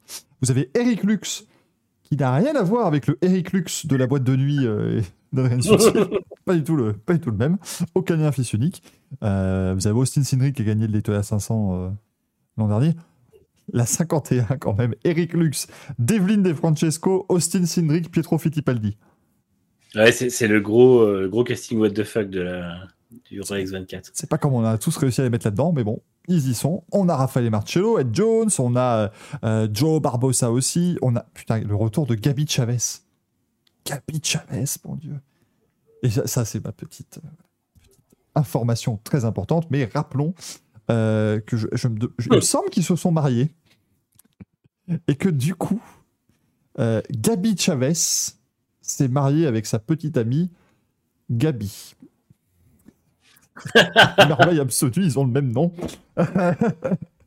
Donc, euh, euh, Madame Gabi quelque chose est devenue Madame Gabi Chavez. Mais c'est pratique parce qu'au moins, quand tu la présentes, euh, tu vois, cette, cette façon de présenter ultra machiste, hein, qui est dire, allez, je vous présente. Madame Emmanuel Touzeau, ce qui veut, qui veut rien dire. Elle a- non, bah là, je vous présente Madame Gabi Chavez, ça marche, nickel. C'est C'est vrai. factuellement vrai. Donc ça, il n'y a pas de problème. Mais lui, il a fait l'IndyCar en 2015. euh, Mm. C'était c'était un très très bon pilote d'ailleurs. Je suis content Oui, il a voir. fait quelques piges euh, très réussies, et puis après, il- on n'a plus entendu parler. Il est reparti plutôt, budget, pense. plutôt vers l'endurance, effectivement, où ça marche un petit peu mieux pour lui. Il avait fait une belle saison en 2015 de, de rookie. Euh, mais voilà, vous avez pas mal de. de. Ah, là, je vous avoue, je pense être arrivé au peloton de LMP3 parce que je connais quasiment plus personne. Donc, on va, on va tranquillement scroller jusqu'à ce qu'on arrive à Philippe C'est dans, Ellis, quelle voiture- à Lucas Sauer. c'est dans quelle voiture qu'il y a euh, New Garden et McLaughlin? C'est une LMP2. euh, c'est une LM... Je crois que c'est une LMP2, non? Ah, c'est celle de Tower, non? Tower Motorsport. Euh, Alors, attends, tac, tac, et ils sont, oui, ils sont 56e, donc ils sont crachés en qualif. Oui. La numéro 8 avec John Farano, Scott McLaughlin, Joseph Newgarden et Ki- Kevin Simpson. Je sais pas qui est cette personne. hein, euh, euh, mais voilà, là, dans, le- reste du peloton, vous avez du Alessandro Pierguidi, Miguel Molina, David Erigon, James Calado. Ferrari, ils sont venus, ils ont dit attendez, on va prendre tous nos pilotes, on a mis en hypercar cette année, on va leur- ils vont refaire une petite course de GT3 pour la cohésion d'équipe, ça va faire plaisir. Euh, on, a, euh, on a les Iron Dames qui sont là, qui partiront de la 48e position en général, avec Raël Fry, Sarah Bovy, Michel Gatting et Dorian Pain, qui fera l'intégralité des courses d'endurance dans ce, dans ce championnat, des quatre courses de, de, de la saison d'endurance. Donc ça, ça va être super sympa à suivre. Elles sont désormais sur une Lamborghini euh, pour, cette, euh, pour cette saison d'IMSA. Mais bref, on a Andy Lally, Niki Tim, Yann Helen, Patrick Pilet, enfin bon, du Lorenz Vantour, vous avez bref, euh, encore une fois, la crème de la crème. Mais encore une fois, c'est très pratique, c'est qu'à chaque course de GT, tu peux dire, vous avez la crème de la crème, et vous savez de ce qui se fait de mieux, donc c'est toujours vraiment, euh, vraiment sympa. Euh, bon, si je dis pas l'équipage, j'ai deux figurants ont acheté une Wonderbox. ah c'est un peu ça des fois. C'est c'est surtout un MP3, tu peux, voilà, il suffit d'avoir de l'argent et ça marche très bien. Il y a Franck Pereira, tiens. Franck Pereira qui va rouler euh, avec, euh, euh, avec Monsieur Gianmaria, Monsieur Schiavoni et Monsieur Heineken. Voilà. oui, on a Rolf Heineken Ah, qui est retour. Il, joue, il roule dans quoi? GT3. Avec une Lamborghini, mais je sais pas si c'est en GTD Pro ou pas. Pas le- Et il y a Romain Grosjean, tout à fait milliardi, qui sera chez, euh, chez Lamborghini aussi. Est- Il est, ouais, Oui, il est en GTD Pro. c'est ça. Iron Lynx, qui est donc l'autre. euh, ouais, Enfin, c'est la- les équipiers en fait des Iron Dames. C'est la même structure, mais on met deux noms différents pour les, les différencier, euh, dirons-nous. Surtout, ils ont trois voitures. Ils ont une Iron, Iron Lynx en GTD Pro, une Iron Lynx en GTD et la Iron Dames en GTD aussi. C'est plutôt pas mal. On a effectivement Kyle Magnussen qui aurait pu être là, mais il s'est blessé à la main, je crois. Enfin, il y a, il y a eu une. Il y a eu un opération. kyste qu'il a dû faire opérer. Ouais. Il s'est fait opérer, donc du coup, il pouvait pas reprendre le volant. Et Will Power aussi devait faire la course, mais euh, ne, ça ignorera pas puisque sa femme est, sa femme est souffrante. Donc euh, voilà, ça a fait quelques petits, euh, quelques petits forfaits. Dans la numéro 75, si vous êtes sur motorsport.com, vous avez littéralement donc Fabien Schiller, Axel Jeffries et point d'interrogation. C'est peut-être temps de savoir qui roule quand même, les gars, hein, parce que c'est ce week-end quand même. Donc euh, voilà, il y a Jules Gounon, Marco Sorensen, enfin bref. Vous pouvez un petit peu faire un who's who du, du sport automondial. Et il y a 61 voitures. Tu as, tu as prononcé, le- tu as invoqué le nom de Jules Goudon. Je m'attends à avoir débarqué Gaël à la minute. Bah oui, j'essaye. Hein, écoute, je fais un petit peu ce que je peux. Et, et il est dans son en train de faire Qui Puis voilà. hein, on va- À, à moins, que- à moins que ça l'endort. Puisque c'est la nouvelle licence de Jules Goudon. La licence 4. Évidemment.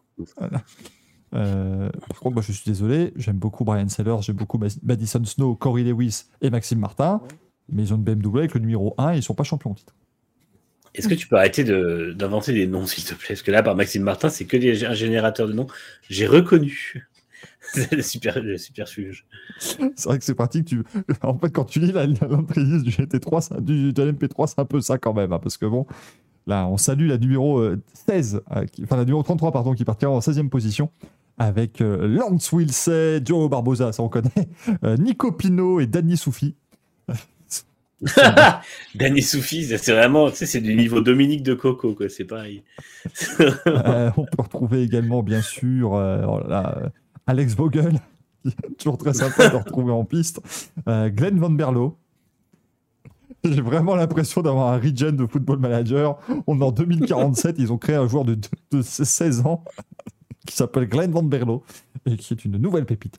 Euh, Felipe Fragas, on connaît un petit peu. Gar Robinson, hein, euh, Luc- Lucas Mars, le frère, le de Vanessa Mars.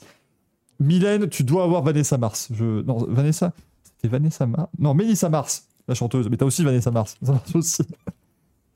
Non, Véronica Mars. Je suis perdu, moi Ça devient ça compliqué, cette affaire. Mais voilà, vous avez Mélissa Mars. Autant, autant que vous l'avez, ça marche. Ah, une série géniale, nous confirme le Formule. Vanessa, Véronica ou Mélissa Mars? Du coup, je suis perdu. En tout cas, donc les, alors les 24 heures, le dernier petit truc qu'on veut vous en dire, euh, c'est que c'est diffusé en intégralité sur Automoto la chaîne. Mais que si vous n'avez pas accès à Automoto la chaîne, alors il y aura des longs passages sur leur chaîne YouTube aussi. hein. la, la- la grosse partie de la nuit, ce sera sur leur chaîne YouTube, si je dis pas de bêtises. Est-ce que est-ce qu'ils ont encore mis une petite story pour pouvoir vous donner le dispositif complet euh, de cette euh, de cette diffusion? Ils l'ont mis sur Twitter, je crois. Automoto The Channel. Alors attends, Twitter. Automoto la chaîne. Voilà. La chaîne. La chaîne d'Automoto. Voilà, donc samedi de 19h30 à 20h30, ce sera en télé et sur YouTube avec Guénel Longier et Adrien Pavio. De 20h30 à 1h du matin, ce sera juste en télé. Ne me demandez pas pourquoi. Euh, juste en télé avec euh, Guénel Longier, Gabriel Aubry, Adrien Pavio et Guillaume Nedelec, qu'on salue. C'est le seul que je connais personnellement dans les quatre, hein, donc je me permets de le saluer. Euh, de 1h à 7h du matin, ce sera en télé et sur YouTube avec Guénel Longy, Guillaume Nedelec, Timothée Buret, Gabriel Aubry et Anthony Drevet que l'on salue, car maintenant ça en fait deux qu'on connaît personnellement. Et de 7h à 20h, c'est en télé euh, sur, euh, sur Automoto la chaîne. Si vous n'avez pas euh, la possibilité d'avoir Automoto la chaîne, rassurez-vous, ça c'est quand même le truc absolument génial et c'est pour ça qu'on ne peut que vous conseiller de regarder l'IMSA toute l'année. Vous allez sur IMSA TV, qui est sur le site officiel de l'IMSA. La course est diffusée en intégralité. Pas une pub, pas une coupure. Et vous avez les excellents commentaires de Radio Le Mans, euh, qui sont... Voilà, donc vraiment, ne, ne loupez Et- pas ça. J'ai testé pour vous, ça peut se caster sur une télé, donc euh, full, full HD et tout. absolument euh, aucun problème. Donc moi, Très, très ça reste mon, mon choix de, de référence. Mais si vous voulez regarder surtout votre chaîne, faites-le parce qu'on doit également soutenir, bien sûr, euh, les chaînes françaises qui diffusent du sport auto. Elles sont quand même pas très nombreuses, donc ça fait plaisir. Mais en tout cas, euh, voilà, IMSA TV, c'est une très très bonne alternative. Vous pouvez suivre l'intégralité du championnat. Et le championnat n'est pas si compliqué à suivre. Dites-vous qu'à Long Beach, déjà une course d'endurance à Long Beach, vous devez vraiment trouver ça plaisant. La course fait 1h40. hein. Donc vraiment, c'est pas un, si gros investissement. Euh, donc c'est donc c'est génial. Franchement, c'est Ouais, moi je, regarde ça. Enfin, ça fait ça doit faire 10 piges que je regarde les courses d'IMSA sur, euh, leur site officiel quoi. Euh, Rolex 24, j'ai toujours regardé sur. Désolé pour Automoto la chaîne, parce que j'aime beaucoup la plupart des commentateurs, mais euh, c'est vrai que j'ai toujours l'habitude de regarder sur euh, le site de l'IMSA. ouais. et, et franchement, c'est une qualité euh, qualité géniale. Donc euh, donc n'hésitez pas. Non, il y aura pas de Alors- Racing Café en direct. Mylène dit euh, c'est aussi long que Michel Vaillant, mais le ressenti est beaucoup moins long. hein. Ouais, mais 1h40 à Long Beach, ça passe beaucoup mieux. Je vous promets. Euh, nous dit que les essais ne sont pas diffusés. Il y avait les qualifs? Oui. Euh, il y avait les qualifs qui étaient diffusés. Après, là, les essais d'aujourd'hui ne le sont pas, effectivement. Par contre, tiens, bon, on n'aura pas fini l'émission, mais si jamais, à 23h25, il y a la première course du week-end en Mazda MX5 Cup. Ah oui. C'est le championnat de sport automobile de référence mondiale. J'en ai rien à foutre de ce que vous diffusé où pensez. ça Euh, IMSA TV. Allez, c'est- aussi. J'en ai rien à foutre. Je prends pas les couilles. L'agressivité totale. Faut dire ce que vous voulez, c'est le meilleur championnat du monde. Euh, c'est- en tout cas, sur pas mal de circuits, mais à, Daytona, c'est de la folie furieuse. Parce que Ah ouais, non, c'est incroyable. sont là avec leur base d'AMX5 qui forcément n'a pas assez de puissance pour le banking et tout ça. Donc c'est juste une bataille de- de- d'aspiration, machin. Ça, c'est pépite absolue. C'est vraiment extraordinaire. Donc euh, euh, voilà, on a- En, en fait, je, je trouve que c'est vraiment le truc euh, in real life le plus proche d'un truc Grand Turismo. c'est. Tu vraiment un circuit de fou avec des voitures de merde et des pilotes qui ont un peu rien à foutre, mais c'est vraiment génial du coup. C'était comme le GP3 à l'époque, quand il y avait un tout petit peu moins de puissance, et que t'arrives à Monza et que les mecs, de toute façon, bah, ils restaient juste en paquet parce qu'il y avait que ça à foutre. Euh, quand Audio Félix Acosta faisait du bum draft parce qu'il y avait que ça, que ça à foutre parce qu'il se rendait à une droite. Et, et vraiment. Ah non, non, mais Bruce Lee, on a dit qu'on était en manque de sport auto, mais il y a des limites. Non, non, franchement, euh, Là, c'est un vrai on, spectacle. on en rigole, mais c'est génial à regarder. C'est, euh, mais c'est- ce qui, est, ce qui est normal, je veux dire, ça fait. Parce qu'en fait, elles n'ont pas de puissance, mais elles ont suffisamment de puissance pour que ce soit en fait fun quand même. Euh, tout, tout le respect, j'a- j'adore les 24 heures de chevaux à Spa-Francorchamps parce que j'ai commenté bien nombreux, mais ça ne va pas très vite. C'est certes serré, mais voilà. Alors que là, au moins, ça se bastonne vraiment. Vous pouvez aller sur YouTube. Euh, Il y a les, les- les arrivées de ces dernières années. Enfin, c'est vraiment, ça vaut le coup. Donc euh, voilà, on va. Manu, on a une heure pour finir l'émission. Allez, vas-y. Et après, on se mate la Mazda MX-5 Cup. Rien ne dit qu'on ne va pas la commenter. hein. Mais Moi, je suis chaud. Hein. Alors là, eh, par contre, autant on vous a dit que les, les noms en, en MP3, on les connaissait pas. Là, les noms en Mazda MX5, là, autant vous dire que ça va être, euh, ça va être n'importe quoi. hein. Pour aimer Stéphane de Groot, que je serais pas surpris. Quoi. C'est-. Ça, serait, euh, ça serait une catégorie qu'il pourrait faire, puisqu'il a été pilote, évidemment. Mais vraiment, c'est non, c'était vraiment. euh, des très très chouettes courses, donc euh, on ne peut que vous le conseiller. Euh, c'est fou là quand même, euh, ma Jean qui nous, partage à chaque fois les trucs YouTube, mais ça ne partage que le titre. Attends, il faut rechercher. Mais voilà, enfin ça se finit en photo fiche, machin. C'est juste fou. Et, et les, et, les, et les mecs et les femmes qui sont là-dedans roulent bien en fait. C'est ça qui, est terrible. Vraiment, ça roule pas mal. Ça se fait des vrais bastons. Euh, ça se laisse la place. C'est respectueux. Des fois, ça se pousse un petit peu parce que ça reste des, reste des MX5 quand même. Donc, euh, non, franchement, c'est très, très, très sympa. Euh... voilà. Après, ça reste un truc aussi, voilà, il, redémarre à 4 minutes 17 de l'arrivée, hein, donc forcément, c'est- absolument extraordinaire. Mais ça, c'est terminant. Photo finish à 6 de front, enfin bref, c'est voilà, vraiment, vraiment du grand n'importe quoi, et c'est ce qu'on aime aussi dans le sport auto, n'allez pas dire le contraire, on sait que vous mentirez. Euh, si nous remettions quelques divers manches, mon cher Manu, ou alors je vais peut-être quelque chose à ajouter sur, euh, sur. Hmm, Non, pas spécialement. euh. Ouais, non, re- regardez, ça va être très bien, mais non, non, sinon, euh, on en reparlera plus longuement la semaine prochaine de toute façon. Bien sûr, et nous, nous inviterons peut-être des, des spécialistes, des gens qui en parleront encore mieux que nous euh, qui eux pourront dire Moi j'ai passé 21 heures devant, c'était super, je vais être là, je vais arriver, c'est déjà pas mal. Mais euh, Après, moi, les courses de 24 heures d'endurance, je passe entre, en moyenne entre 19 et 21 heures devant, généralement. chapeau. Chapeau l'artiste. J'aime beaucoup. J'aime bien suivre la nuit. Mais ce qui est pratique, c'est que la nuit, en plus, tu peux la suivre le jour ici. Et ça, c'est plutôt chouette. Mm. C'est que la nuit, les 24 heures C'est Daytona, euh, c'est- c'est Et le truc qui est très bien, c'est que ça finit une heure avant le début des playoffs de NFL, parce que c'est les finales de conférence incroyable ça. C'est parfait. Euh, mais donc euh, voilà, vous allez voir, c'est c'est vraiment. euh, c'est un beau spectacle, les 24 heures Daytona. C'est toujours, voilà, c'est toujours la, la fête un peu.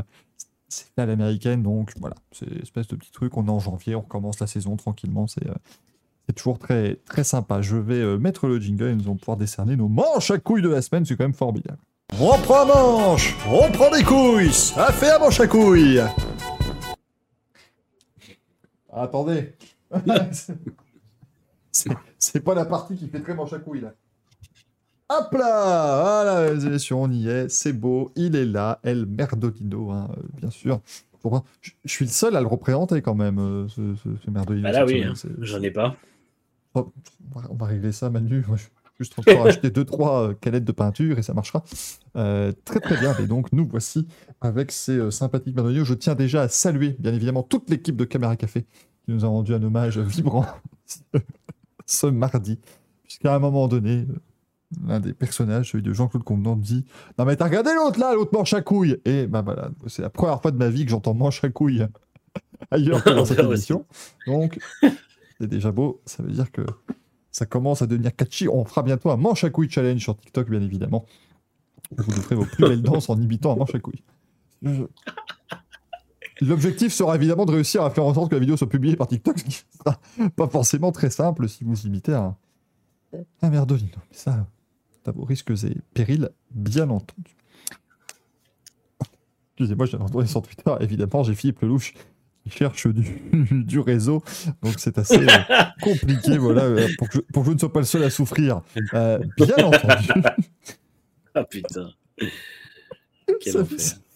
Ça reste l'image de l'année pour moi maintenant. Ça. Entre ça et David qui fait ouais, c'était vraiment, on pouvait, euh, on pouvait pas faire mieux. Euh, mais du coup, vous avez été quelques-uns à nous proposer vos nominations pour la semaine. Oh, merci Anna. Merci beaucoup Anna Honner qui vient de nous aider avec 65 viewers. Bienvenue les viewers. Je tiens actuellement dans mes mains un balai à chiottes. Ah, vous arrivez au bon moment. Vous arrivez au moment parfait dans cette émission. Les manches à couilles d'or de la semaine. Je tiens actuellement un balai à chiottes olive. Voilà, c'est, c'est... Anna, si tu leur as promis du... de la douceur, du calme et de la volupté, on est mal barré quand même. Là, euh, je tiens je tiens à le préciser. Oui, Manu. Mais on sait, aussi, on sait aussi faire ça. C'est juste que c'est pas la bonne séquence. Mais... Et voilà, mesdames et messieurs, on est... On a ouvert le, le Merdolino. C'est vrai que vous arrivez pile à la fin de notre séquence 24 heures de Daytona. On a fait une petite preview. On rappelle que, évidemment, si vous voulez en savoir encore plus, allez voir la vidéo d'Anna sur sa chaîne euh, YouTube. Euh, ça parle de Daytona comme ça, on reste dans le thème. Ça, ah, ça s'est joué à 3 minutes, tu vois, c'est assez con. Ah là là, On voilà. était encore dessus il y a 3 minutes. ouais. Et là, on a basculé par contre. Alors là, maintenant, si vous venez d'arriver pour du sport auto, attachez vos ceintures parce que là. on a parlé, euh, on a là, parlé ça- de MX5 Cup entre temps. Mais... c'est vrai qu'on a parlé de Mazda MX5 qui roule à Daytona, ce qui est plutôt sympa. Je suis arrivé, où? Ah, rassurez-vous, ça parle de sport. C'est juste que nous remettons toutes les semaines nos manches à couilles de la, de la semaine parce que c'est très beau de s'extasier devant les très belles performances que l'on peut voir en sport mécanique, mais c'est aussi très bien de pointer les choses qui ne vont pas bien. Et donc forcément, sur toute l'année, eh bien, on a euh, euh, notre classement et dans les Racing Café Awards de fin d'année, nous pouvons euh, vous donner eh bien, le, résultat et savoir qui a obtenu le plus de, de manches dans cette année. Et alors maintenant, pour la véritable question, qui est quand même la question la plus importante, pourquoi diable ai-je donc un manche à couilles chez moi et surtout un balai à chiottes euh, olive? Eh bien ça, sachez que ça s'appelle, je ne vous mens pas, vous pouvez acheter ça chez Alessi avec deux S, ça s'appelle un merdolino. Ils ont vraiment appelé ça le merdolino. Euh, c'est un balai hein. C'est devenu notre mascotte absolue. Mettez-leur plein de merdolino dans le chat, s'il vous plaît. Allez-y. Euh, met- mettez, les, mettez les smileys Merdolino, s'il vous plaît, je vous en supplie. Merci de Fallen d'ailleurs qui s'est abonné. Euh, mais donc voilà, et sachez que mes compars du Racing Café me l'ont offert. Alors sachez qu'il y a une version or qui existe à 250 balles, c'est celui qui est en smiley. 250 euros pour un, un balai à shot. Et donc ils ont voulu me faire une version dorée, mais du coup, ça, a rendu Ça a rendu olive et puis la peinture s'écaille, c'est un désastre. hein. C'est- c'est- mais Oh, c'est l'intention. On aurait dû le vernir, je savais. C'est l'intention qui compte et ça, c'est le plus important. Mais du coup, sur Twitter, vous m'avez avez proposé quelques petites suggestions, bien sûr, et vous allez pouvoir voter dans le chat sur, euh, sur euh, le, le- le merdolino que vous souhaiteriez donner pour ce euh, week-end. Alors, je regarde, il n'y en a pas trop, hein. On a. On a Goudgar qui domine Louis-Pascal Couvler pour avoir réalisé le film Michel Vaillant. Et les leaders pour avoir triché pour tenter de battre les Vaillantes aux 24 heures du Mans, c'est un scandale. On a Mehdi Moitou qui met Christian Horner qui s'oppose à l'arrivée d'Andretti en F1. Écoutez, ça c'est donc une nomination qui est là depuis 25 semaines, hein, mais on va la, on va la rajouter euh, dans, le, dans le petit euh, sondage, nouveau sondage. Votre poche, on met poche à douille aussi, juste parce que sinon, évidemment, Twitch n'est pas content. On a le droit de le dire à l'oral, mais on peut pas l'écrire. C'est terrible, on sait. Donc Christian Horner qui a été nommé. On a Nitram qui nous dit la filière jeune pilote de Red Bull. Car j'aime pouvoir différencier les pilotes lors des courses de Formule 2, mais pas eux, visiblement. Il y en aura un paquet. Euh, effectivement, donc je mets Red Bull en F2. Voilà. Euh, et puis nous avons euh, Marie-Jean Balek qui nous met la FIA pour pénalisé justement Nikita Grezin pour le virage coupé. On en a parlé tout à l'heure au rallye Monte Carlo. Ça, c'est vrai que c'était pas très malin pour nos amis de la, la FIA. Et puis écoutez, on est resté soft en, on, on est resté soft en, en nomination euh, cette semaine. oui, êtes- Ah, on a quand même euh, Gigi qui nous dit les spectateurs du Monte Carlo qui ont mis la plaque de verglas. Donc, on va mettre les euh, spectateurs. Anna qui nous nomine Nick Tandy pour sa belle qualif. Ah, tu m'étonnes. D'ailleurs, Anna, peut-être que tu as la réponse parce qu'on s'est posé la question tout à l'heure. La Porsche, elle va partir 9e des GTP ou 61e sur la grille parce qu'elle n'a pas de chrono? Parce que si elle part 61e, moi je dis soyez présents à 20h au départ. hein. Ah, ils partent 9. Quelle désillusion. Dommage. Eh, la, la Peugeot 9X8 numéro 93, elle est partie dernière à Monza. On l'a pas mise dernière Belle des remontée, d'ailleurs. Belle remontée avant le, avant le problème technique. Mais belle remontée en tout cas. Mais ça aurait été extraordinaire, la Porsche qui essaye de doubler tout le monde à Daytona, ce qui est pas simple en plus parce que le- la partie infield est assez tortueuse. Ça aurait été, euh, aurait été vraiment complexe.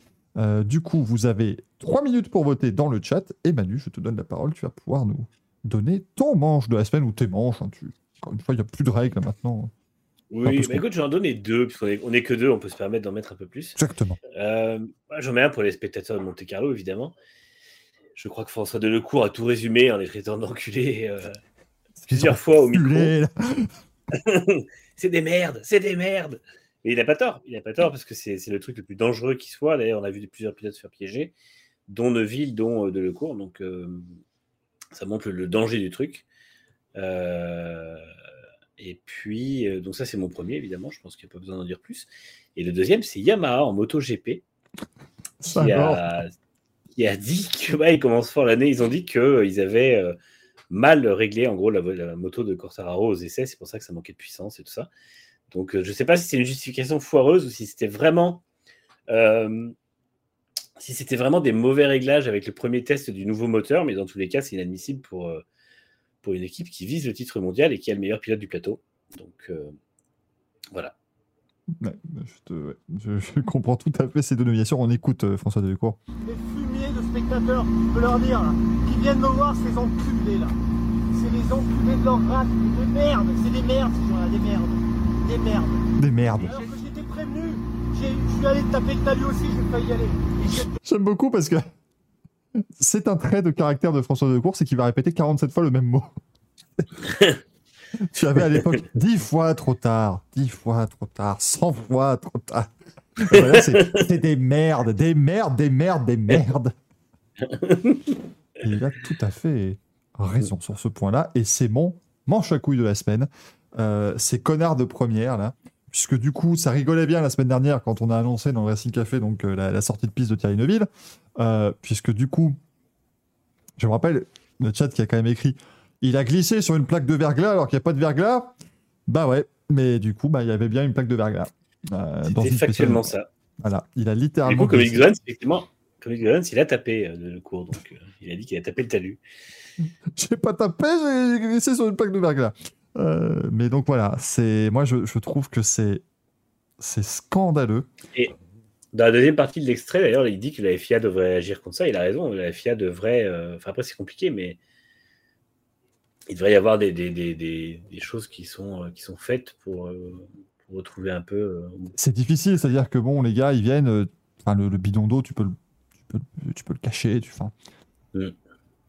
Je pense que c'est Ouais, le difficile, c'est compliqué à gérer de toute façon. C'est- c'est- difficile, mais, mais là, franchement, euh, et c'est- moi, je, je trouve que c'est scandaleux. Ça aurait pu faire mal en plus, parce que quand tu regardes là où ils sont, euh, le talus, tu peux quand même le Et taper comme il faut. hein. Là où c'est très con, c'est que c'est un virage, si déséquilibre la voiture avant, en plus, euh, vu où sont les spectateurs, ils peuvent aller directement taper les spectateurs. En fait, Bah oui, parce qu'en que, fait, il y a euh, une petite courbe à droite, et puis l'épingle Ouais. à gauche, mais tu, si tu appaires à droite, là, tu pars dans, dans- dans le talus et tu. tu- les spectateurs étaient super mal placés, donc c'est totalement débile. C'est vraiment euh, C'est- 100% débile. Et ils sont d'autant plus débiles euh, qu'ils sont allés euh, se vanter sur les réseaux sociaux, quoi.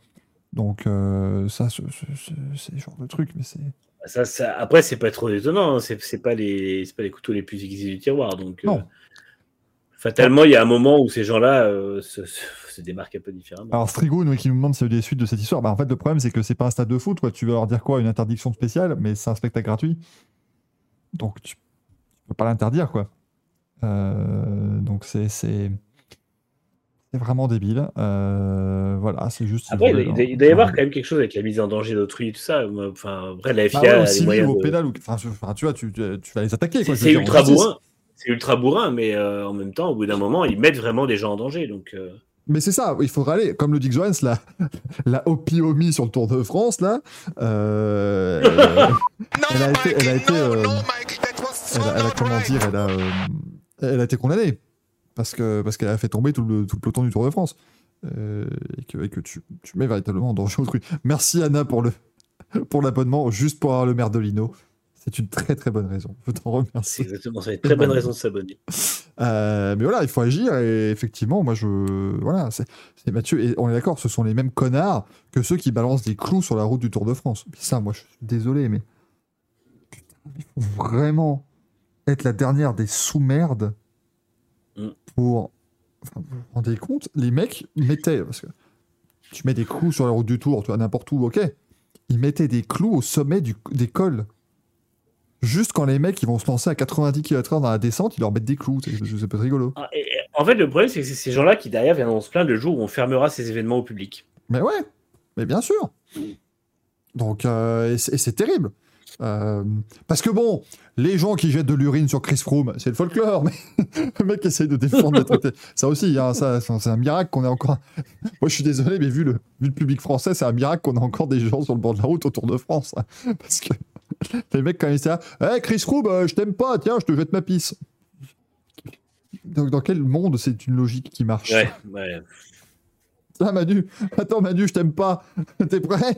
Voilà, euh, je vais pas leur balancer de la pisse quand même. C'est pas, ça se fait pas. C'est absolument terrible.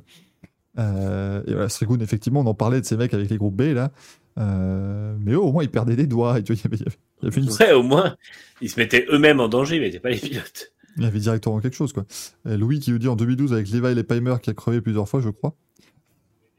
Allez, allez, on tente le, on tente le, le mot, le mot d'esprit un petit peu limite. Hein. Bah, Levi et Paimer, c'est bien une fois euh, qu'il y avait un truc qui piquait, qui était plutôt dans, dans son pneu que dans son bras. Alors, euh, du coup. Il dénonce le dopage. Oh, oh, oh, oh. Oh, ça, Ils sont c'est- engagés. ça, c'est audacieux, ça, décidément. Lanceur d'alerte. Edouard Snowden. Moi, je, moi, je veux pas vous le dire, mais, mais cette Tour de France dans le Armstrong, il y a quelque chose. Moi, je. Pas sûr. Pas certain, là, quand même. Et quand j'y pense, je pense que la victoire d'Alonso à Singapour 2008. Il y avait Non, ça, chose. possible. Ça, c'est pas possible, Non, ça. Peux Ah, pas le croire. Juste que Nelson Piquet était nul. Ah.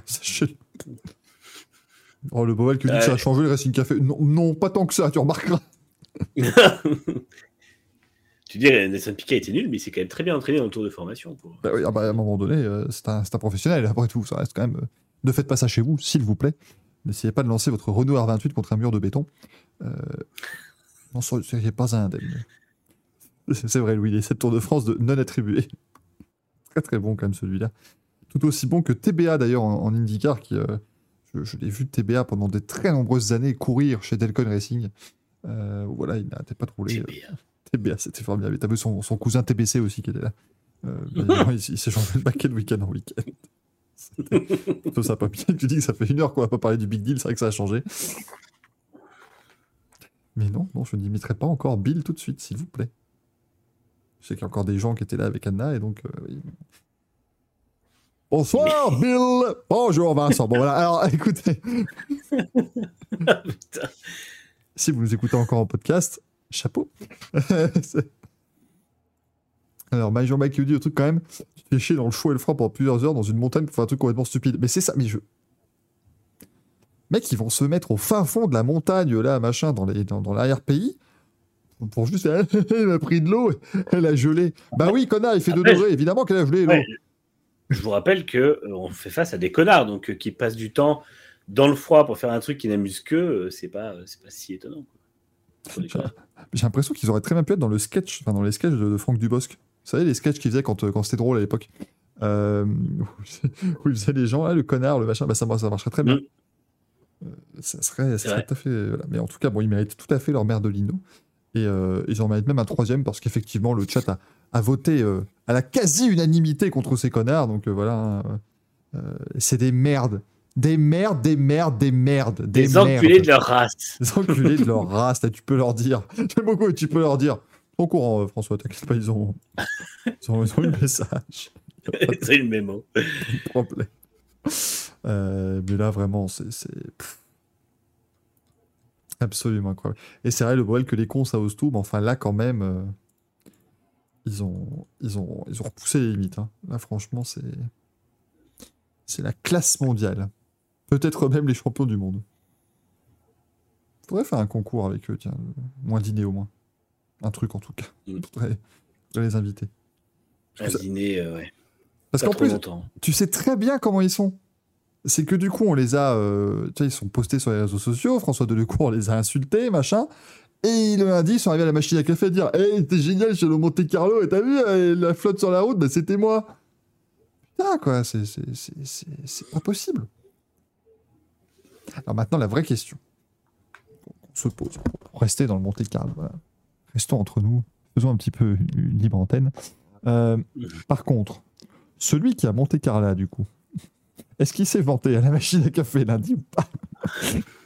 Parce que là, je suis désolé, mais ça, c'est quand même l'image. Et, c'est un petit peu tragique, c'est-à-dire que tout le monde sait qu'il y a eu le rallye Monte Carlo ce week-end pour ça. Ah, les belles perfs, le- les, les fumigènes du haut du Turini, machin, tout ça, il n'y a rien. Mais par contre, euh, ça, c'était terrible. hein. C'est là où tu te dis, putain, le sport auto est tombé bien bas. Mais euh, On est, on est d'accord qu'ils étaient en, en- en simulation. euh. Ça, je, alors ça, Manu, je ne sais pas, je ne suis pas spécialiste, je suis navré. Parce que Ah j'ai juste, juste tendance à penser qu'à moins 2 degrés, il ne doit pas se passer grand chose quand même. Mais bon, après, je sais pas. C'est pas des conditions. Non, mais ce qui est, ce qui est merveilleux, moi désolé, tout ce que j'ai, c'est une caméra embarquée de Jourdan Serdialis qui passe à fond à côté d'eux, donc j'ai pas le. pas Ah ben moi aussi, hein, c'est- pour ça que je me- je m'interroge sur ce qu'on a vu. Ah, mais c'était putain de merde. Mais bon, écoutez, voilà, hein, euh, c'est que me dire, moi, t'as déjà du mal à pisser debout. Ça y est, on va, on va rentrer. Messieurs, s'il vous plaît, nous pourrions garder un petit peu de hauteur. Euh. Mathieu dit, je pense au Degus qui est à côté. Moi, je sais. Là, franchement, je, je- Là, je. Mais bon, on a passé 40 minutes la semaine dernière à vous dire Ah, puis le rallye, franchement, mais allez-y, c'est une super ambiance. Bah, c'est le folklore du rallye, voilà, mesdames et messieurs, ça fait partie de ce genre de choses. Euh, Il y a Rallye 50 qui a clippé qui a monté Carla. Mais moi, attends, parce que du coup, euh, Jourdan, il partait, il partait premier dans la spéciale ou dans les derniers? C'était quoi l'ordre de pas. passage? Parce que s'il partait dans les derniers, moi je suis désolé, mais je suis convaincu qu'il y a quand même le réalisateur. Il a toutes les caméras embarquées de tout le monde, machin. Il a peut-être Mm. vu passer plusieurs fois le passage. Il a dit Attends, on va mettre une caméra embarquée avec Jourdan, Serderidis, tout le monde s'en fout, mais ça va faire parler. En tout cas, Exxon dit Jourdan, je sais pas quand il partait, mais il arrivait dans les derniers. C'est méchant. Il, il bloquait pas les gens comme dans Michel Vaillant. hein. Il y avait quand même. hein, les- L'écart était assez respecté C'est vrai. dans ces, dans ces routes-là. Mais En tout cas, voilà, c'était euh, c'était nos manches à couilles de la semaine.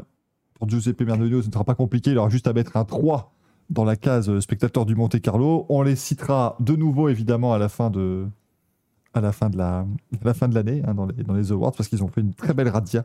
Euh, et c'est dommage. Je pense que si nous avions été plus, il y en aurait eu encore plus pour eux. Mais que voulez-vous?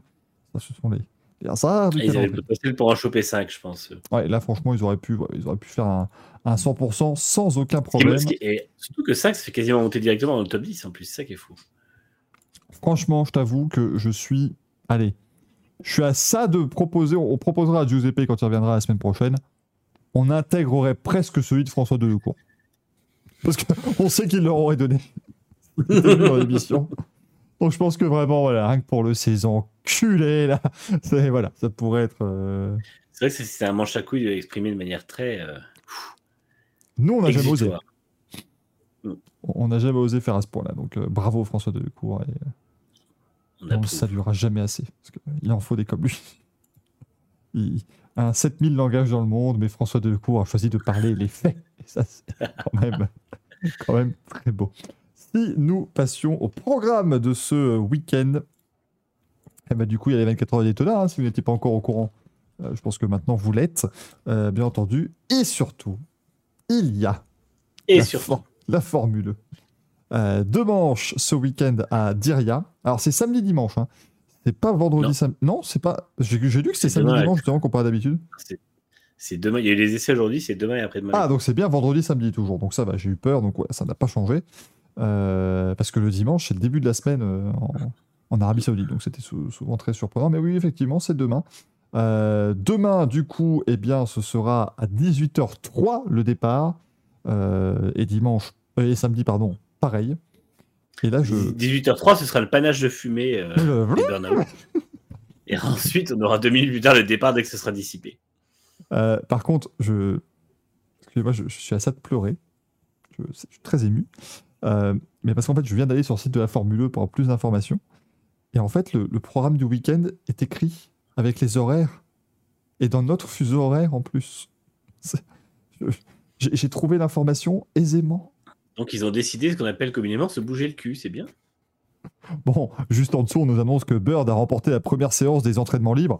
Donc voilà, bah, après, je- Ah oui, donc ils ont pas fait une version française, ils ont Google tradé Ah oui, ils sont toujours sur. Google Trad, tout ça, c'est même pas DeepL, DeepL ou quoi que ce soit. hein. C'est DeepL, je crois. Non, le- non. non c'est Ouais. un petit Google Trad qui fait, qui fait plaisir.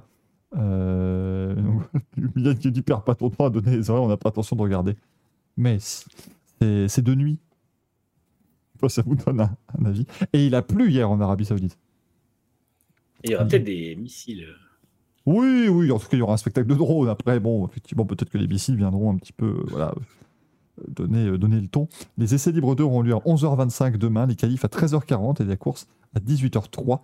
Euh, et du coup, samedi, ce sera, j'imagine, le même, le, le- même horaire sans aucun souci. Ça, c'est quand même la manche qui est plutôt sympa. C'est-à-dire que tu te lèves un peu plus tard que sur les autres courses. Parce que les essais libres à 7h30 du matin au Mexique, ça a quand même dû leur faire un petit peu mal et piquer un tout petit peu. Euh, Quoique ça va, parce que c'était le décalage horaire dans ce sens-là, donc tu peux encore t'en sortir. Quand tu fais les essais libres à 7h30 du matin en Corée du Sud, là, là tu dois vraiment euh, tu dois te dire Mm. pourquoi est-ce que j'ai choisi la Formule 1. Euh, et ce week-end, si vous n'aimez pas la Formule 1, eh bien sachez qu'à midi samedi et à midi dimanche, vous pourrez suivre la Race of Champions sur Canal+. Euh, C'est le retour de cet événement bien sympathique sur, euh, sur glace.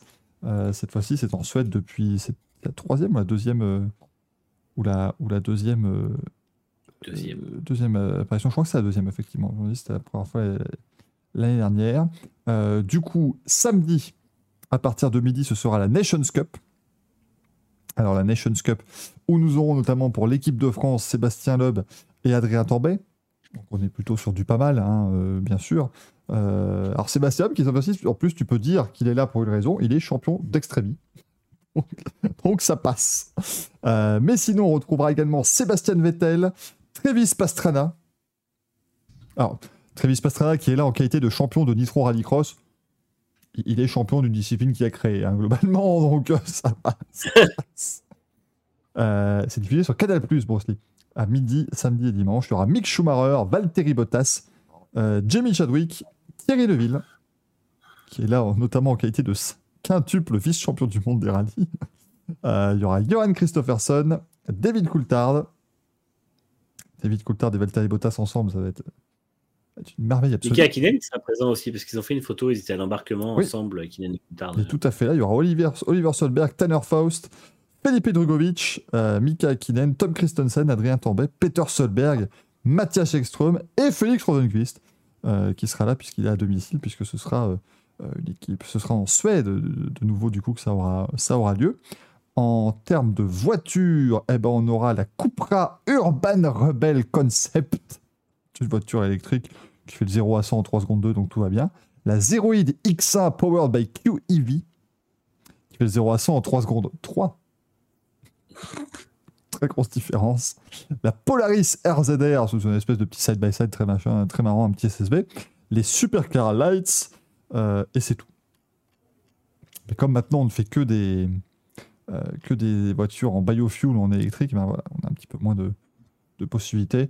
Mais enfin, c'est toujours très sympa. Alors, Rallye 50 qui nous demande qui choisit les pilotes pour l'équipe de France.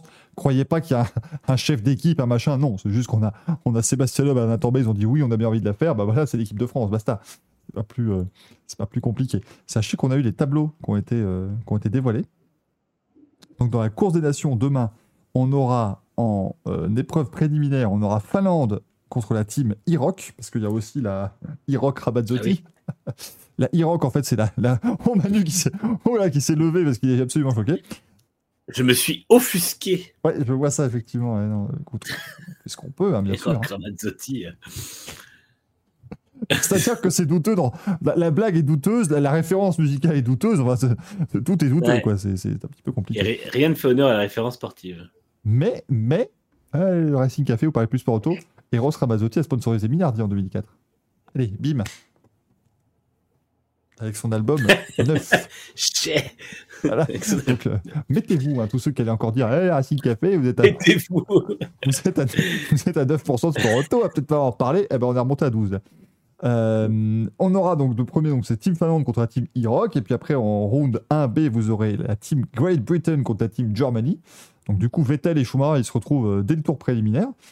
Et après, les deux vainqueurs de ces deux confrontations s'affronteront en demi-finale, en quart de finale, pardon. Dans les autres quarts de finale, on aura Norvège-France, plutôt sympa comme premier match-up. On aura Suède contre la team nordique, parce qu'il y a tellement de pilotes nordiques qui sont obligés de les mélanger dans des équipes. On aura aussi la team USA contre la team All-Star. Et dans. Vas-y, Manu. Non, je, trouve que le casting est énorme, mais euh, y a, ça manque un peu de hype. Je sais pas pourquoi. J'arrive pas à Bah. savoir ce qui fonctionne moins qu'avant. C'est depuis que c'est plus dans le Stade de France à 80 000 personnes, moi je dirais. Peut-être. C'est la seule période de la Race of Champions où ça a marché, c'est quand c'était dans, des stades un samedi soir, euh, un dimanche après-midi. Non, à l'époque, c'était vraiment un- une extension du rallye et que c'était aux Açores aussi. euh. Ça, Ouais, ça, ça 90. marchait aux Açores aux Canaries, mais je trouve qu'il manquait. En fait, ça marchait pour les fans de sport auto.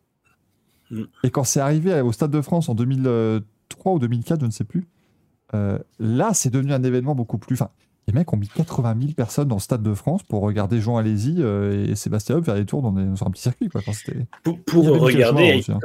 Pour regarder Kovalainen être titré meilleur pilote du monde, puisqu'à l'époque, tout le monde ça. a dit ça. C'est ça quand même, c'est absolument dramatique. hein. Euh, mais, mais tu vois, t'avais, je me rappelle, ils avaient organisé ce- ce- ce- cette battle entre Sébastien Loeb et Michael Schumacher pour qui était le meilleur des meilleurs. C'était absolument génial. Euh, et après, c'est parti à Londres, ça marchait encore. Et puis, et puis un jour, ils se sont dit, on va faire ça en Chine, ce sera un mardi, un mercredi. Voilà. Et comme ça, ce sera à 7h du matin en Europe. Voilà. Être chouette, hein. Je crois que l'anti-climax, ça a vraiment été celle au Mexique qui a été remportée par Benito Guerra. Tu sais, c'était vraiment le truc, mais tu te dis pff, anti- anti-climax, anti-héros, et rien qui va. Et c'est là qu'il n'y avait plus rien calé. Et après, tu as vu la, la, la Race of Champions à Miami, dans le stade de baseball où il n'y avait personne. Euh, et là, c'était fini. Où Pascal Verlaine s'est suffisamment blessé pour ne pas faire le début de la saison de F1. Euh, mais euh, et là, tu t'es dit, c'était foutu, quoi. Et, et depuis, ben, là, au moins, ils se sont dit, ben, on va le faire en Suède. Il n'y aura pas de public, du coup, parce qu'évidemment, ils sont juste sur la neige. Ça fait un événement particulier, tu vois, ça fait un truc qui change un peu. Et voilà, mais c'est vrai qu'il y a la, hype n'est plus Ça présente. pas trop, hein. Ça, ça, c'est plus, c'est- plus le cas du tout. hein. Euh, du coup, la Race of Champions de dimanche, on aura en tour préliminaire Adrien Tambay contre David Coulthard et Félix Rosenquist contre Mick Schumacher. Les vainqueurs iront donc en huitième de finale. Et dans les autres huitièmes de finale, on aura Mika Hakkinen contre Felipe Drogovic, euh, Valtteri Bottas contre Tom Christensen, Sébastien Vettel contre Jamie Chadwick, euh, Sébastien Loeb contre Thierry Neuville. Ça, c'est un très très bon euh, match-up. Euh, on aura Peter Solberg contre Oliver Solberg. Les joies du tirage au sort. Le père et le fils se retrouvent dans le même huitième de finale. Tirage au sort. Oui, il y avait les boules chaudes, tout ça, on connaît. Hein. je veux pas savoir, pas savoir comment étaient les boules de Peter Solberg, mais. les boules du salarié à boules. Ah, hein. ah pardon, j'avais pas compris. Excuse-moi.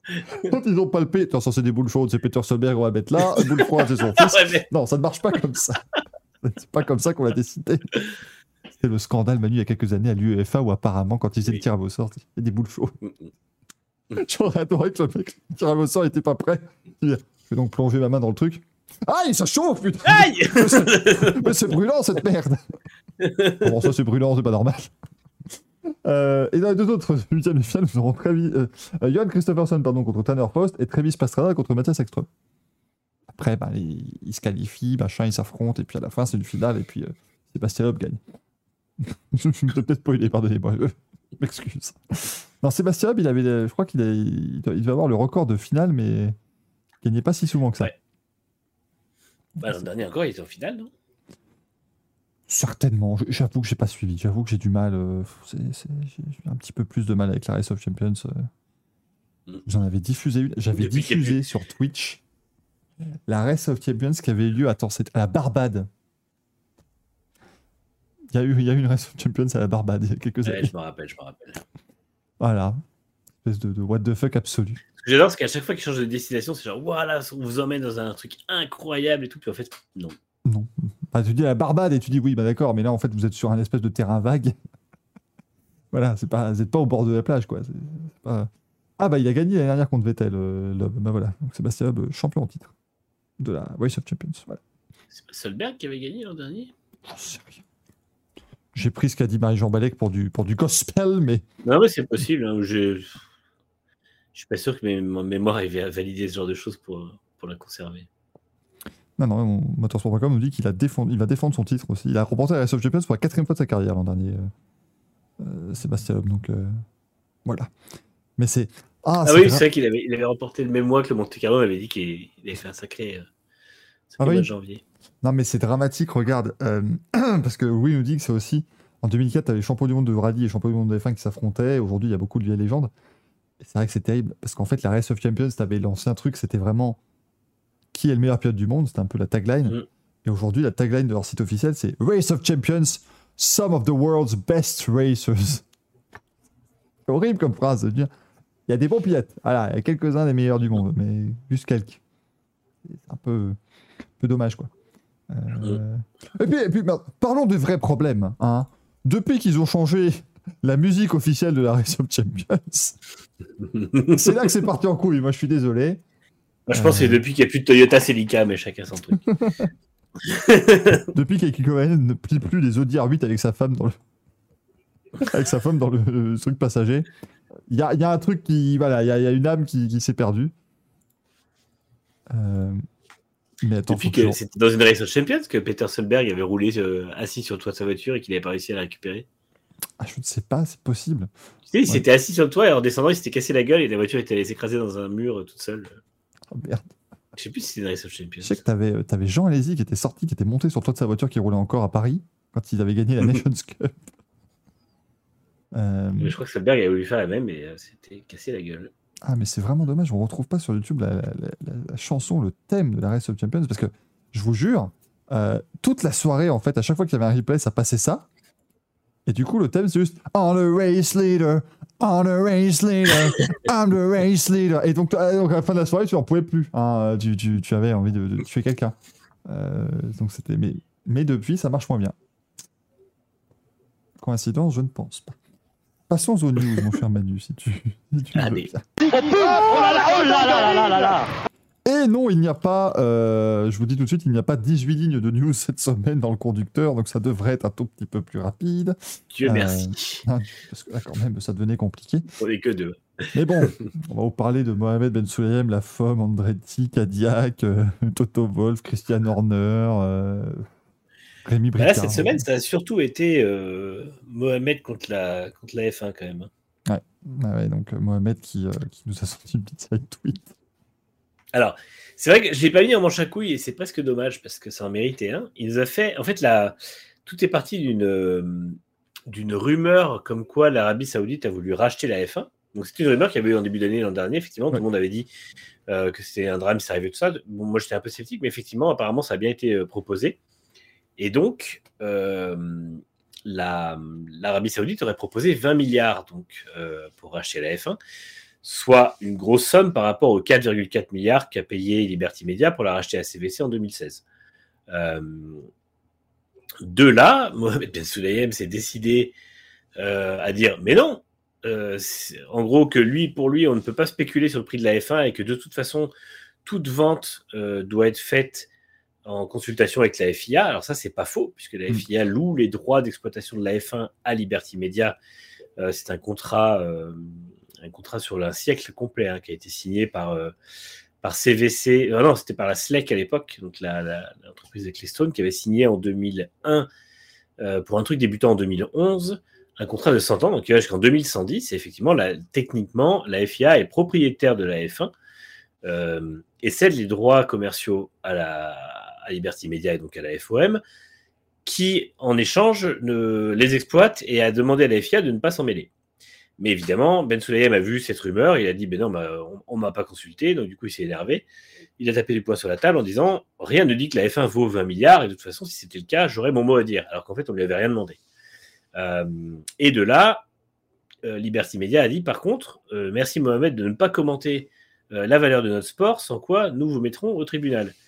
Et C'est bien. alors effectivement, ça semble un peu brutal, l'ambiance n'est pas bonne, mais surtout ils n'ont pas tort dans le sens où aux États-Unis, euh, spéculer sur les réseaux sociaux sur la valeur d'une entreprise est quelque chose de pénalement euh, répréhensible par la commission des échanges euh, américaine. Donc là-dessus, c'est la connerie, les grosses conneries de Mohamed Ben Sulayem qui va vraiment devoir engager un CM parce que son compte Twitter va vraiment finir par le, par le faire exploser en vol, je pense. Euh, et du coup, depuis, il a rappelé donc lui que la FIA avait tous les droits sur la F1 et que et qu'en gros, euh, la Liberty Media n'était que son locataire, à peu de choses près, que lui avait les murs, pour, faire la- la- l'analogie avec un appartement ou une maison. Et euh, voilà, donc on en est là. Et euh, le conflit qu'on voyait naître depuis en fait le début de l'année dernière avec l'arrivée de Ben Sulayem est en train d'arriver. Aujourd'hui, il est inévitable, je pense. C'est pas plus mal. La F1 ne va pas pouvoir se dé- débarrasser de la FIA comme elle le veut. La FIA ne va pas pouvoir imposer ce qu'elle veut à la F1.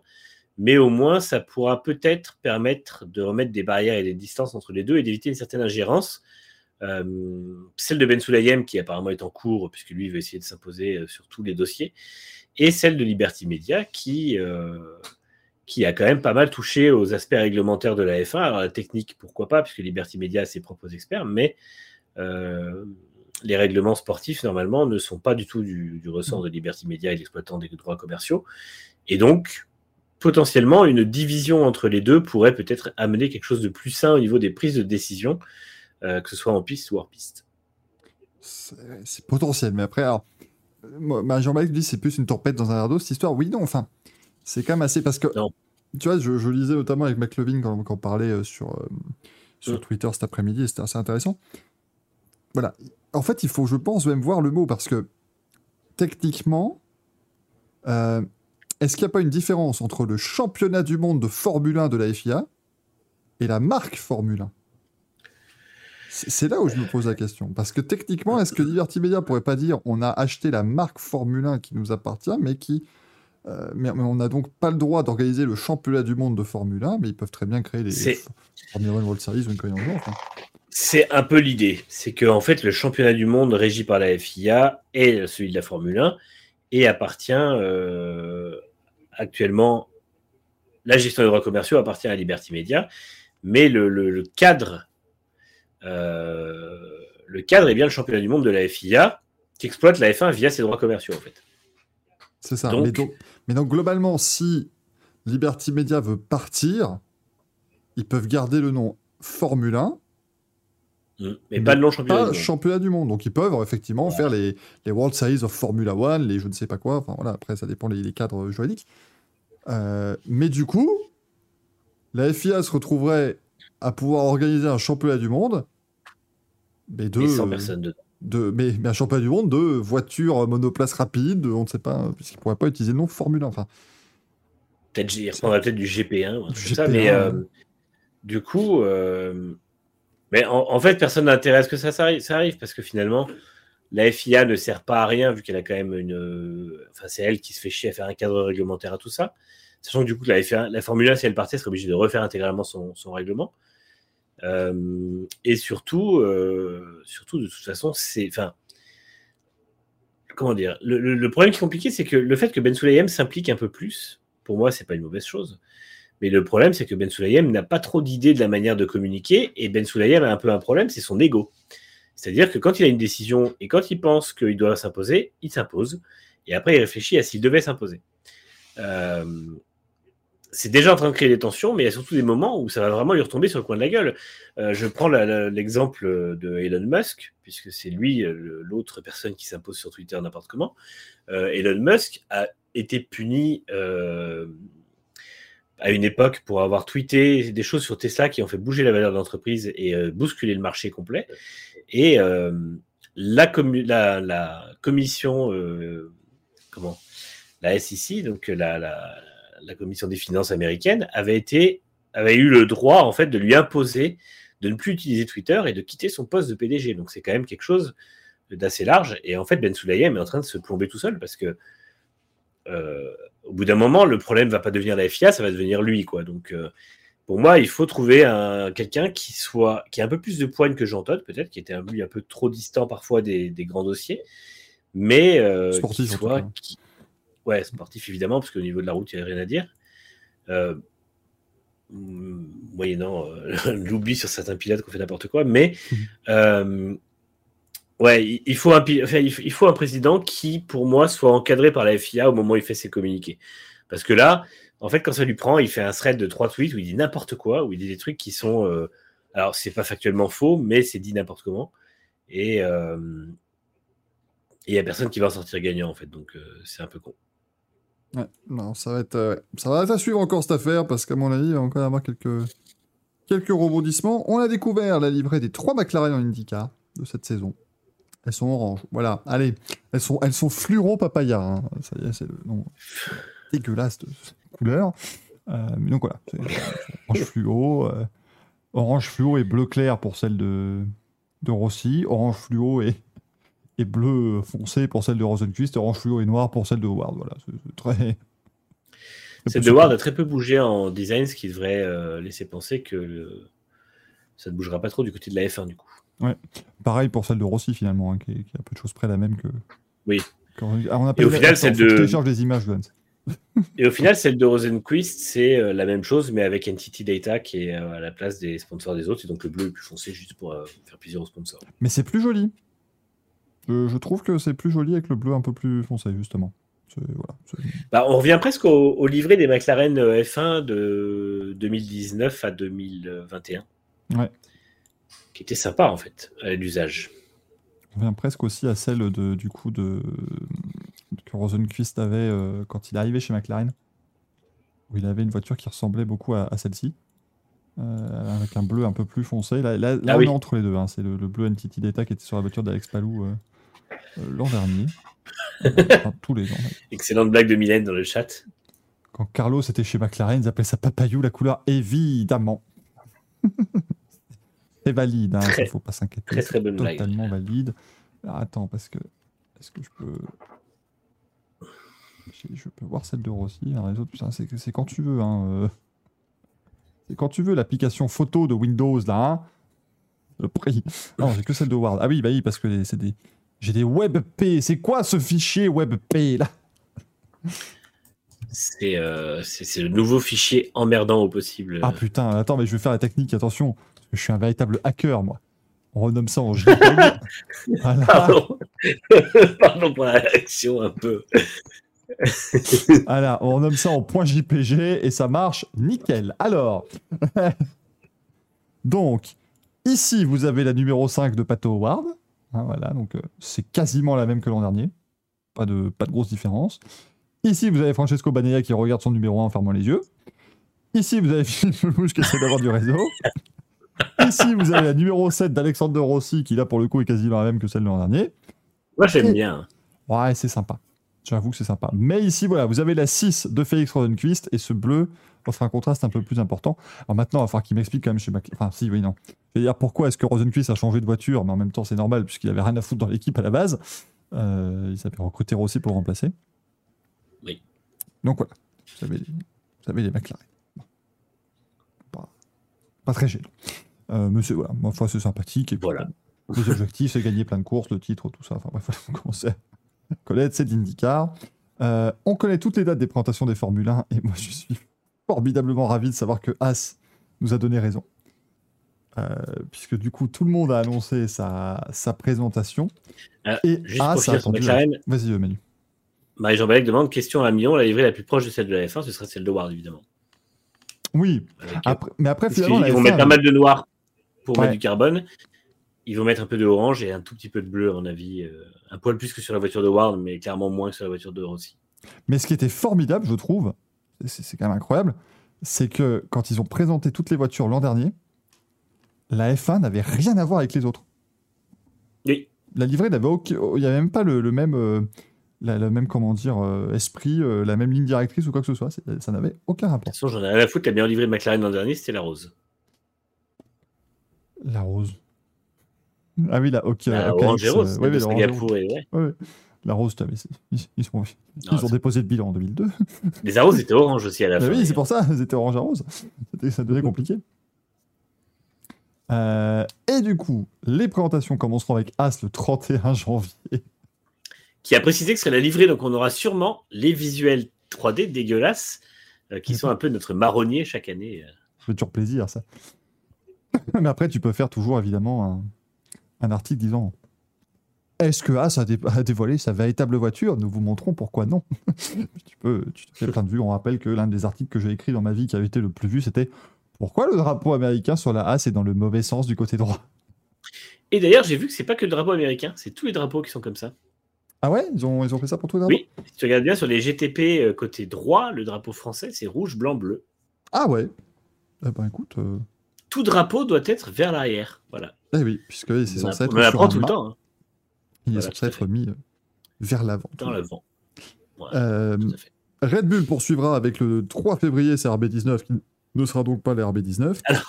Sauf que ils vont carrément faire le truc genre on vous présente la RB19, on adore la RB19, la RB19 est magnifique, ce ne sera pas la RB19.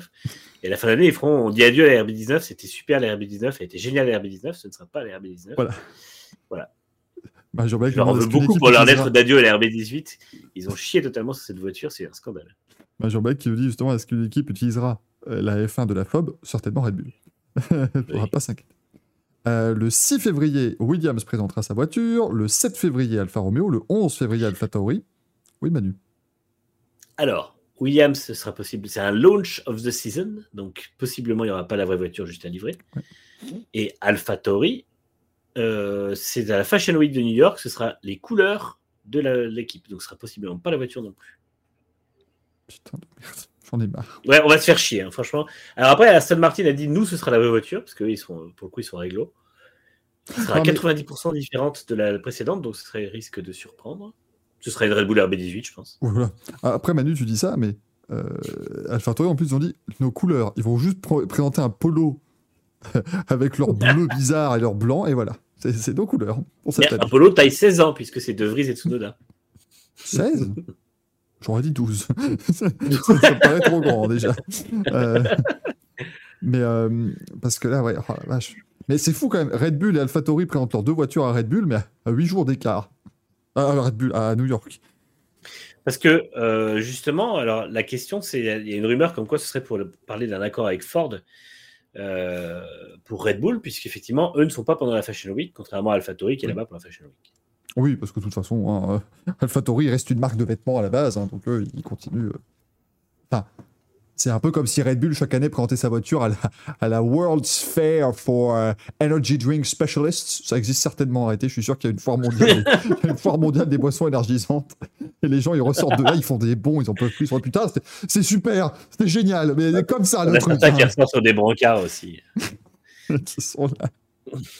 Ils ont des trucs, ils ont des plans. Alors, on va commencer chez Red Bull, on va passer chez Monster Energy Drink, on va passer chez Rockstar. On va finir en apothéose. Ça n'existe plus, Dark Dog, je crois que j'ai déjà posé la question. J'espère, mais ouais, non, bah, ils, ils sponsorisaient Prost en 2001, donc tu sens que c'est. va le barrer, Je quoi. me sens vieux et en même temps, j'adorais boire la Dark Dog. C'était pas mal. C'était meilleur que la Red Bull. J'ai jamais goûté la Dark Dog, je suis euh, navré. C'était bon.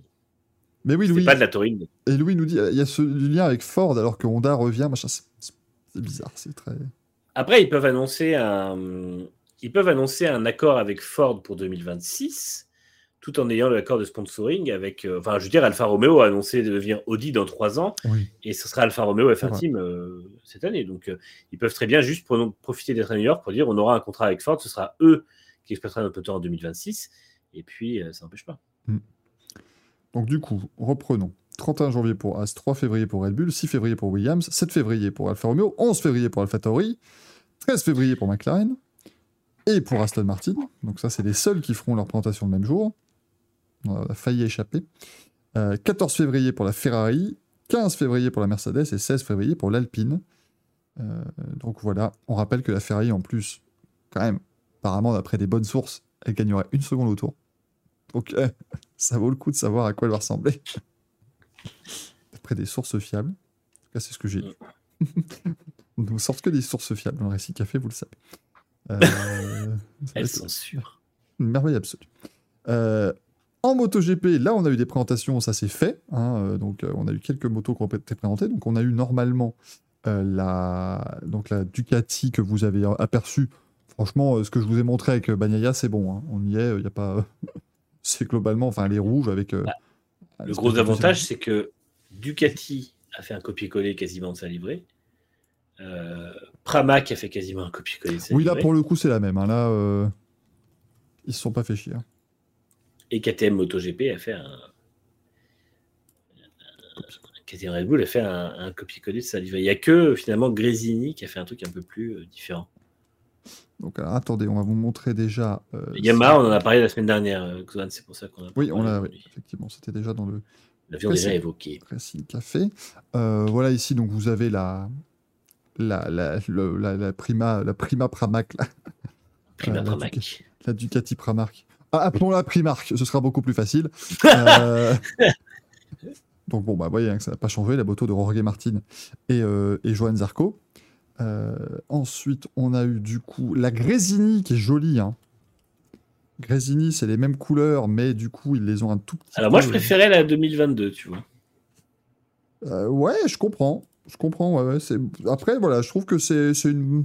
c'est les mêmes couleurs, mais c'est une nouvelle interprétation. J'aime bien l'idée de se dire peut-être que chaque année, ils vont faire un pattern un peu différent, tu vois. Un peu. euh, qui vont un petit peu modifier la moto. Ça ça voilà, j'aime bien, j'aime bien l'idée. Malheureusement, on, l'a évoqué avec euh, au guidon sur Instagram. On les verra beaucoup moins que l'année dernière, du coup. hein. Enfin, on les verra quand Alex Martin tombera. Euh, Marquez tombera. Alex Martin. Jorge Martin, ça marche aussi. Jorge Marquez et Alex Martin. C'est quoi, c'est- On peut dire que ce sont des livrées claquées au sol, mais parce qu'elles seront vraiment claquées au sol Ah oui. par leur pilote. La 73, elle va se faire claquer au sol. Nouveau numéro pour Alex Marquez. Alors, toujours le 73, mais il a changé la typo. Avez vu, c'est- C'est un foufou. Maintenant, on sait même pas reconnaître le numéro, tu vois. C'est une horreur absolue. c'est Ça, c'est moche, les numéros en MotoGP, des fois. mais C'est c'est très difficile. En fait, maintenant, vous savez, quand euh, sur la, barre à gauche du, du MotoGP, quand vous regardez les, les, les classements, ils mettent les vrais numéros, mais c'est des numéros écrits en Arial, machin, avec leur police. euh. Et moi, en fait, je n'arrive pas à reconnaître les pilotes parce que pour moi, en fait, c'est pas euh, c'est pas des numéros, c'est des logos qu'ils ont.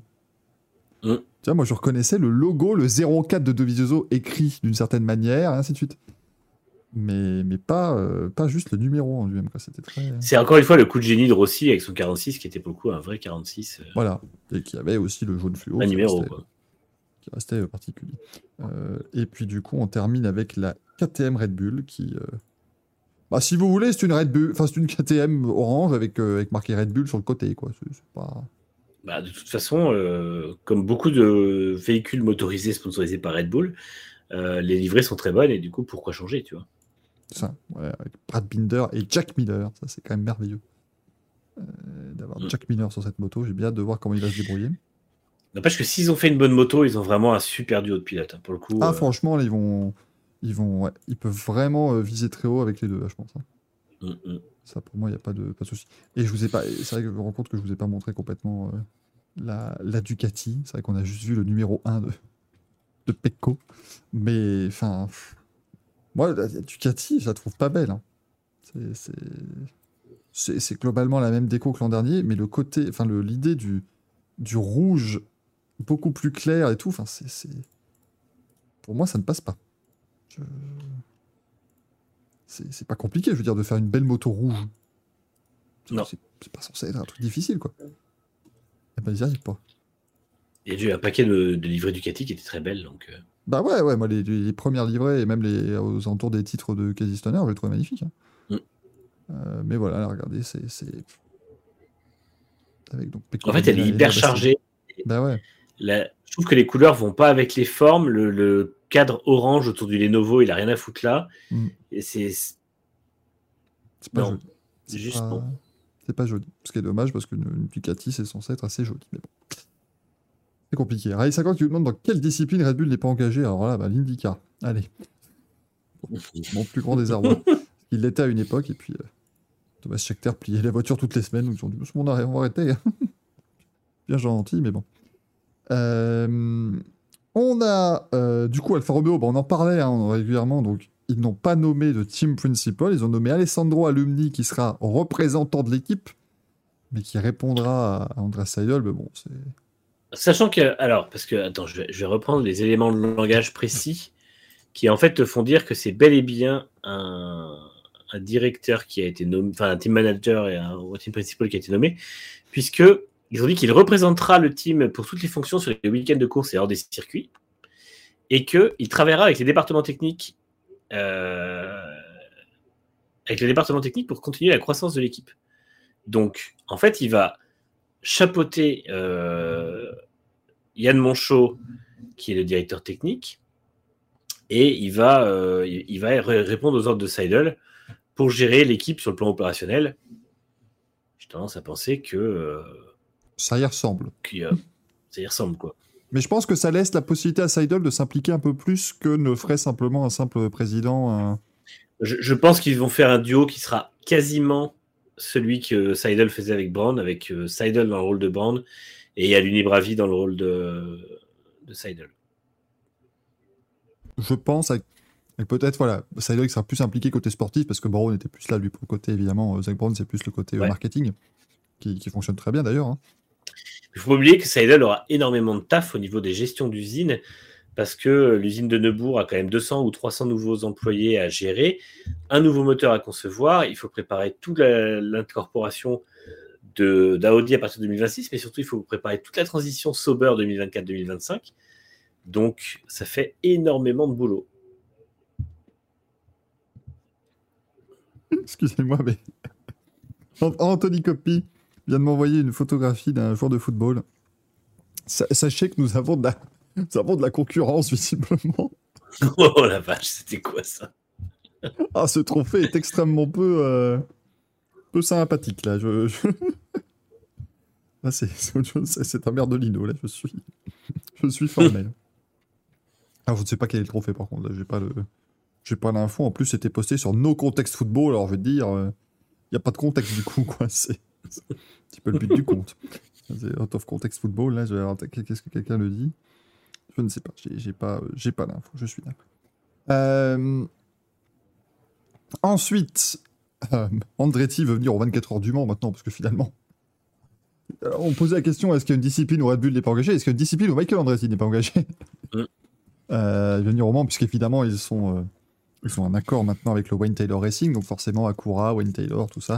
Alors Acura, on sait toujours pas s'ils viennent au Mans l'an prochain et en WEC. hein. Mais ju- justement, la bonne nouvelle, c'est que ça pourrait être un levier, parce qu'en fait, euh, lui il propose que l'usine qui est de toute façon en construction pour la F1 puisse servir à ça, à accueillir aussi l'équipe de, de WEC. Et euh, pour moi, c'est le levier parfait pour que Acura, justement, décide de venir au, au Mans. Sans compter que leur LMDH a l'air bien né. Mm. Donc, Elle est euh, rapide, en tout cas, rapide pour l'instant. On verra ce week-end en, en- en termes de, de- de fiabilité. Mais donc voilà, c'est très bien. Vous- Vraiment, vous avez du Michael Andretti partout, en, en extrémie, en, en moto GP, en, en, en e-scooter. Enfin voilà, il va, il va tout faire. Alors oui, Acura, c'est complètement de la compétition client, limite. Enfin, la compé client, oui et non. C'est deux, ah, les techniquement, deux c'est un peu tout le monde. En fait, tout le monde est la compé client, puisque Porsche, c'est Penske, BMW, Mm. c'est Rahal, euh, Cadillac, c'est Ganassi et, euh, et Action Action Express. Express. Mm. Voilà, et Acura, c'est Wayne Taylor et Meyer Shank. Donc en fait, tout le monde euh, est géré par. euh, Enfin, c'est pas les constructeurs qui sont là officiellement, et de la même manière que finalement. euh, Mais Lamborghini, ce sera. Iron Lynx. Euh, Voilà. Il n'y a, pas- y a pas de constructeur en LMDH, en fait. Enfin, euh, Alpine, peut-être. Ah non, ce sera Signatech. ouais, le pit, c'est Signatech. Donc, Donc, euh, ils sont engagés avec le nom du constructeur, mais tu vois, c'est pas parce que Porsche, il y aura aussi des Porsche clients, là, pour le l'MDH, c'est du semi-officiel techniquement. Et ça, ça correspond d'ailleurs parfaitement aux techniques, où c'est du semi-officiel aussi. Donc euh, finalement, C'est euh, c'est totalement logique. Voilà. Mais, mais c'est, c'est quand même un programme, enfin, c'est un programme vraiment semi-vine, c'est de la compétition client plus plus, c'est très particulier, quoi. C'est, c'est un, un nouveau, un nouveau fonctionnement qui est un peu, un peu différent. Euh, et puis, dans la dernière news, très importante, évidemment, euh, puisqu'il y a une chanson qui veut faire l'Eurovision pour la Finlande et il parle de Kimi Raikkonen dedans. Sachez-le, voilà, c'est extrêmement important, c'est très important de vous le dire. Une jolie passerelle entre, tes- entre les deux thèmes de cette chaîne. Moi, je suis refait. Moi, je suis très content, bien évidemment, moment. Il cite cette phrase merveilleuse, puisque en gros, c'est la chanson dit euh, euh, ah bah les, les Français ont leur coq au vin, machin, mais nous en Finlande on a un. Et donc à un moment, il dit est-ce que tu connais Kimi Raikkonen Il est champion de Formule 1. Voilà. C'est absolument bien. Et derrière, vous entendez parce qu'évidemment, les gens comprennent que c'est de la Formule. 1. Voilà. Vont-ils faire l'Eurovision? Certainement pas, mais au moins, eh ben, c'est déjà un début, bien évidemment. Si nous répondions à des questions, et je pense qu'il y aura des questions dans le chat évidemment suite à cette information, mais euh, répondons déjà à des, euh, à des questions dans le courrier des viewers. Oh, quelle masse d'armes Le courrier des viewers qui débute, encore une fois, je vous rappelle que les pseudonymes euh, sont choisis par les viewers, hein, bien, bien évidemment. Commence par Luc Besson, qui me pose une question. Quel tome de Michel Vaillant conseilleriez-vous pour quelqu'un qui veut se lancer dans la lecture de bande dessinée moi, moi, je passe parce que j'en ai vraiment pas lu assez. J'ai pas, j'ai pas assez de connaissances. Moi, je conseillerais Le secret de Steve Warson, qui était un super. euh, C'est qu'il a un accent de merde, pardon. c'est que en fait, c'est pas- pas lui qui court. Non, non, mais oui, il m'avait marqué. En tout cas, c'est un de ceux qui m'a qui qui vraiment euh, fait l'étincelle avec euh, Michel Vaillant. Ah bah. Moi j'ai lu euh, Suspense à Indianapolis, parce que ça parlait d'Indianapolis. je me suis- je me suis mis à fond Ça là m'étonne. Tout premier Michel Vaillant que j'ai voulu lire, je me suis avec Indianapolis. L'une des, des 14 victoires de Michel Vaillant au 500 mètres d'Indianapolis, avant ses 9 succès aux 24 heures du Mans, euh, 17 Dakar, 8 Paris-Brest, concours de manger de Paris-Brest, tout à fait. Formule 1 qui dit J'ai juste lu le 13 est au départ et j'ai trouvé ça débile. Eh ben, c'est ton droit. C'est ton droit. Tu regarderas pas le film, du coup. Parce que si tu trouves déjà la BD débile, euh, on, est, on est mal barré. hein. Venez me chercher. Il y a un tome qui reprend le thème du film, mais en bien, on dit que Calme-toi, vrai, 24 heures. Mais il y a euh, celui sur, euh, sur le- la course de F1 à Paris qui était sympa, je l'avais vu aussi, qui, est vraiment chouette. Petit côté. C'était c'était ce qui était bien de toute façon avec les, les, les Michel Vaillant, c'est que ça reprenait des éléments historiques assez bien fichus et assez, euh, assez détaillés, assez documentés, et tu rajoutais une petite dose comme ça de, de fantaisie qui était. euh, Euh, le problème de la, de la BD sur Michel Vaillant à Course F1 à Paris, c'est que Benjamin Griveaux a fait un AVC en voyant la BD, du coup, euh, ils étaient obligés d'annuler la vente. Il a voulu arrêter la Formule 2 parce qu'il a dit Attends, c'est ça, c'est le truc de Michel Vaillant, je l'ai lu C'est la même chose Ah. On a Daniel Hume. ah bah oui, on a, on a des experts là, qui nous dit Bonsoir les cums. Je me posais une question toute bête, mais qui est le marabout auquel Nick De Vries a fait appel pour être aussi bien vu en tant que pilote alors qu'il n'a jamais été transcendant? Il est pas mauvais, mais je le vois pas comme un bon pilote de F1. Bonne fin de soirée et bravo d'avoir tenu durant l'entièreté de Michel Vaillant. C'était pas facile. Merci. Euh, bah, le marabout, c'est le chirurgien d'Alex Albon, non? C'est la personne qui a fait qu'il n'était pas là le week-end. Non, après, moi, De Vries, euh, il est quand même champion de F2. Il est quand même très facile à s'adapter partout où il va. Je pense que euh, c'est pas le pilote transcendant, mais c'est le pilote besogneux et euh, ça peut fonctionner. On a vu beaucoup de pilotes arriver en F1 avec un niveau qui n'était pas forcément euh, énorme, mais qui sont des gros travailleurs et qui ont réussi à la fin. Enfin, je pense à Damon Hill, typiquement. Il arrive en F1, c'était, c'était d'abord par son nom. Euh, il a eu des résultats un peu modestes au début, et puis très vite, il est monté en puissance. Et, euh, voilà, donc c'est vrai que euh, pour moi, ça peut se faire. À voir. Je suis pas, je suis pas hypé, mais comme j'étais pas hypé par Guan Yu et finalement il m'a, il m'a agréablement surpris, donc pourquoi pas. Moi, je n'étais pas, pas hypé par Max Verstappen, mais du coup, je suis toujours pas. Moi, j'ai toujours dit qu'Alonso était surcoté, donc je n'ai pas, ouais, pas cru une seule seconde qu'il pourrait avoir un Ania. Euh, on a une question là de Palme Pâtisserie. Si vous l'avez dans le chat, parce que j'imagine que c'est une pas. traduction française de Palme Pâtisserie. Ah, mais si, c'est Oscar Piastri, putain. Ah, putain. Oscar. Oscar Piastri. Oh merde Oh, voilà, l'ai lu tout à l'heure, j'ai lu tout à l'heure quand t'as envoyé le conducteur et j'ai pas compris. Et là, à la relire, j'ai compris. Ah, elle est extraordinaire. Merci Palme Pâtisserie, du coup, c'est totalement valide. Euh, Palme Pâtisserie qui demande sa compagnie, bah, ma question, a-t-on des nouvelles de la F1 Academy On a les équipes et pas le calendrier ni les pilotes, c'est ça? C'est ça. Euh, C'est ça. Mais ça va venir. Ça va arriver. Ça va arriver. Euh, De toute façon, le championnat débutera un peu plus tard que la F1, donc je pense qu'ils vont, euh, ils vont faire tout ça euh, courant février, à mon avis, et puis on aura des nouvelles courant en mars, je pense. Voilà. Je pense qu'il faut pas s'inquiéter, ça, ça marchera beaucoup mieux que, que ce qu'avait pu faire la double série ces, ces derniers, ces derniers mois. Pas de panique. Oui, on a les équipes, mais on n'a pas les, les pilotes. euh, oui, c'est ça. C'est ça.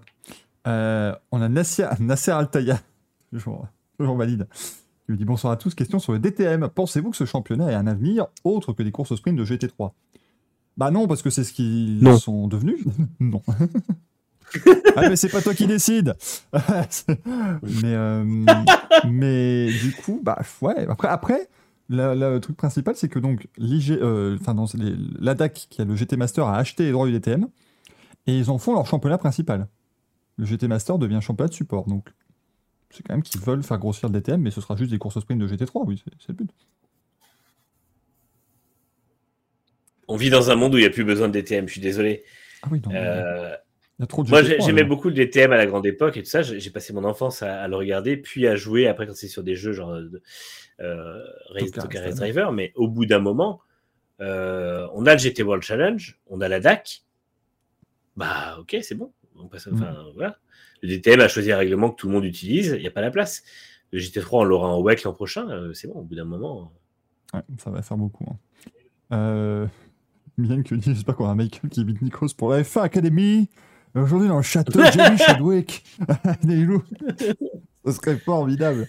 Faudrait faire un truc comme ça, serait extraordinaire. Enfin, Jamie Chadwick qui ne sera pas en F1 Academy, toutes mes, toutes mes confuses. Parce qu'il va faire de l'Indy Light. L'Indy Next.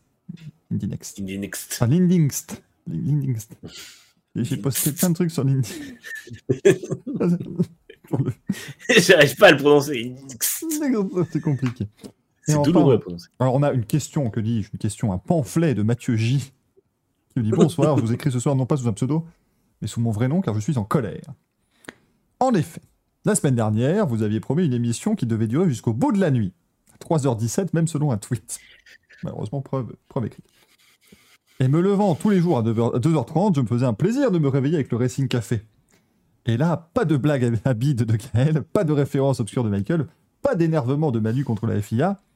De par ce fait, je me réserve le droit avec mon avocat maître du beurre dans les épinards de porter plainte pour publicité mensongère. Sur ce, bonne soirée. Je verrai votre réponse en replay car vous serez encore trop court. Comme quoi la longueur, ça compte.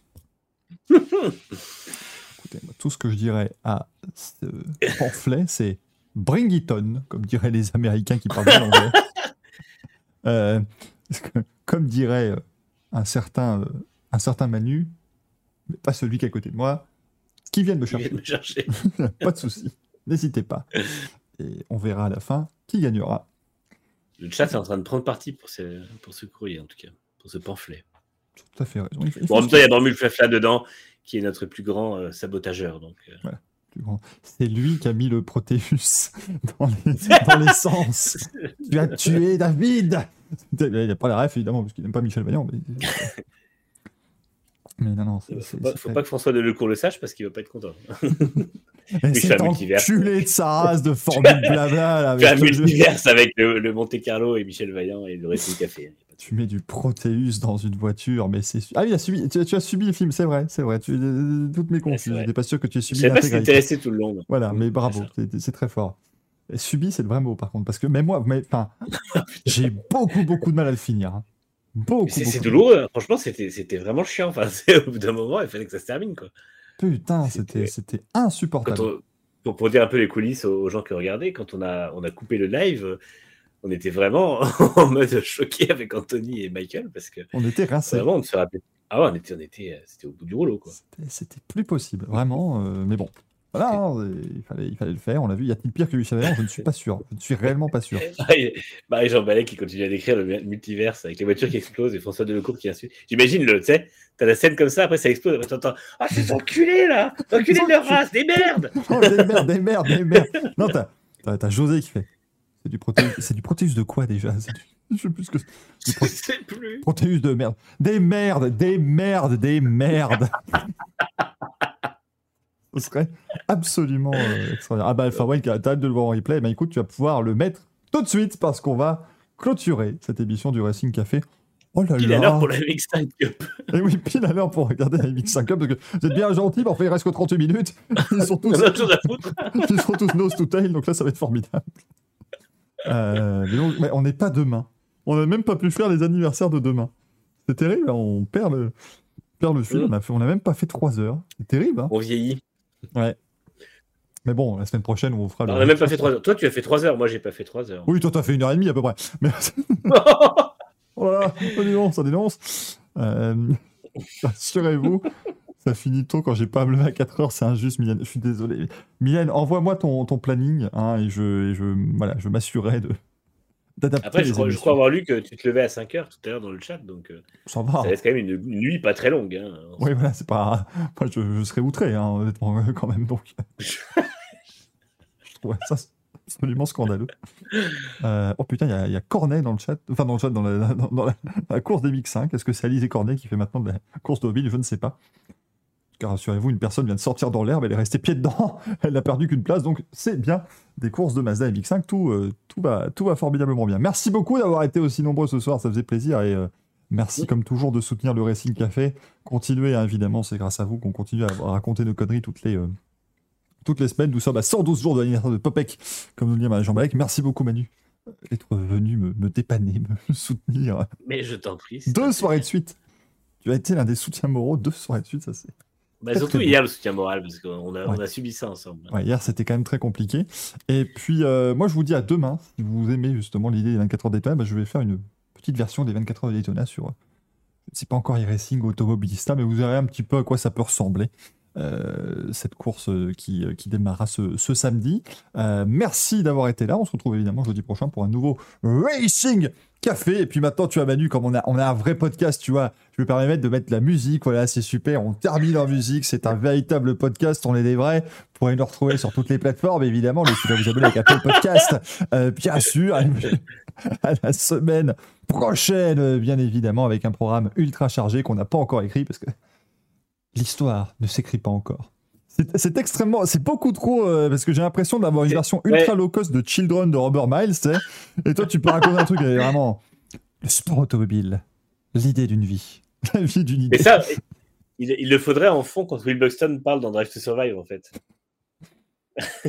Et là, si vous faites la pole position, partez en tête de la course.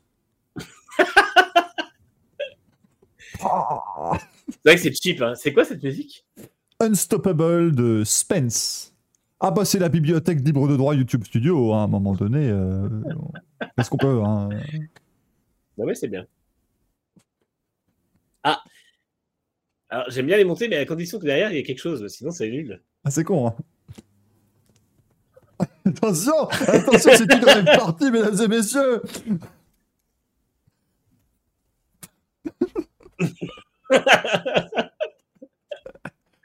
bonne nuit tout le monde. Ah. À bientôt, hein, à demain, ciao ciao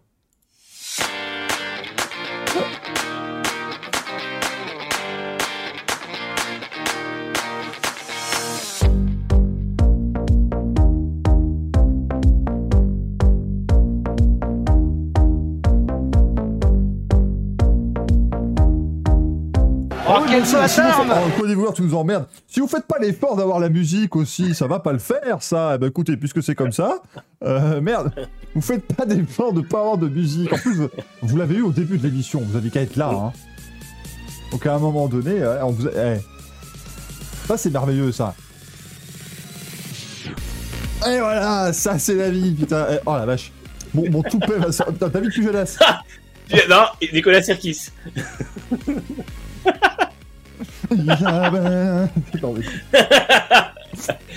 Et oui, c'était une scène cachée, la première du Racing Café. Ça, c'était les bonus du Racing Café. Merci Loretta, bienvenue, bienvenue dans Racing Café l'After. Bien évidemment, ce soir, on va revenir sur l'émission. On va se dire mais pourquoi est-ce qu'il a commencé tout seul? Au programme ce soir, la MX5 Cup à Daytona. Voilà, alors, c'est parti, c'est génial, ça roule, euh, c'est super, voilà, euh, c'est super. Est-ce que c'est la course de la maturité On sait pas. Non, là, on va vraiment vous quitter. hein. On vous dit, on vous dit vraiment bonne nuit quand même, hein, parce que là. eh, Bonne nuit on- à tous. On n'est pas payé, nous, une fois que c'est plus la vraie émission. hein. On peut pas payer tout. tu as un salaire gigantesque, Manu. je te- Je peux le dire, je communique. tu, tu peux le marquer. Notre salaire. Allez, notre salaire, c'est vrai. Ah non, on se refait pas un deuxième braque à la con, merci. À, à Non, non, bientôt. non, non. À demain, bonne nuit. Euh, Barrez-vous la musique.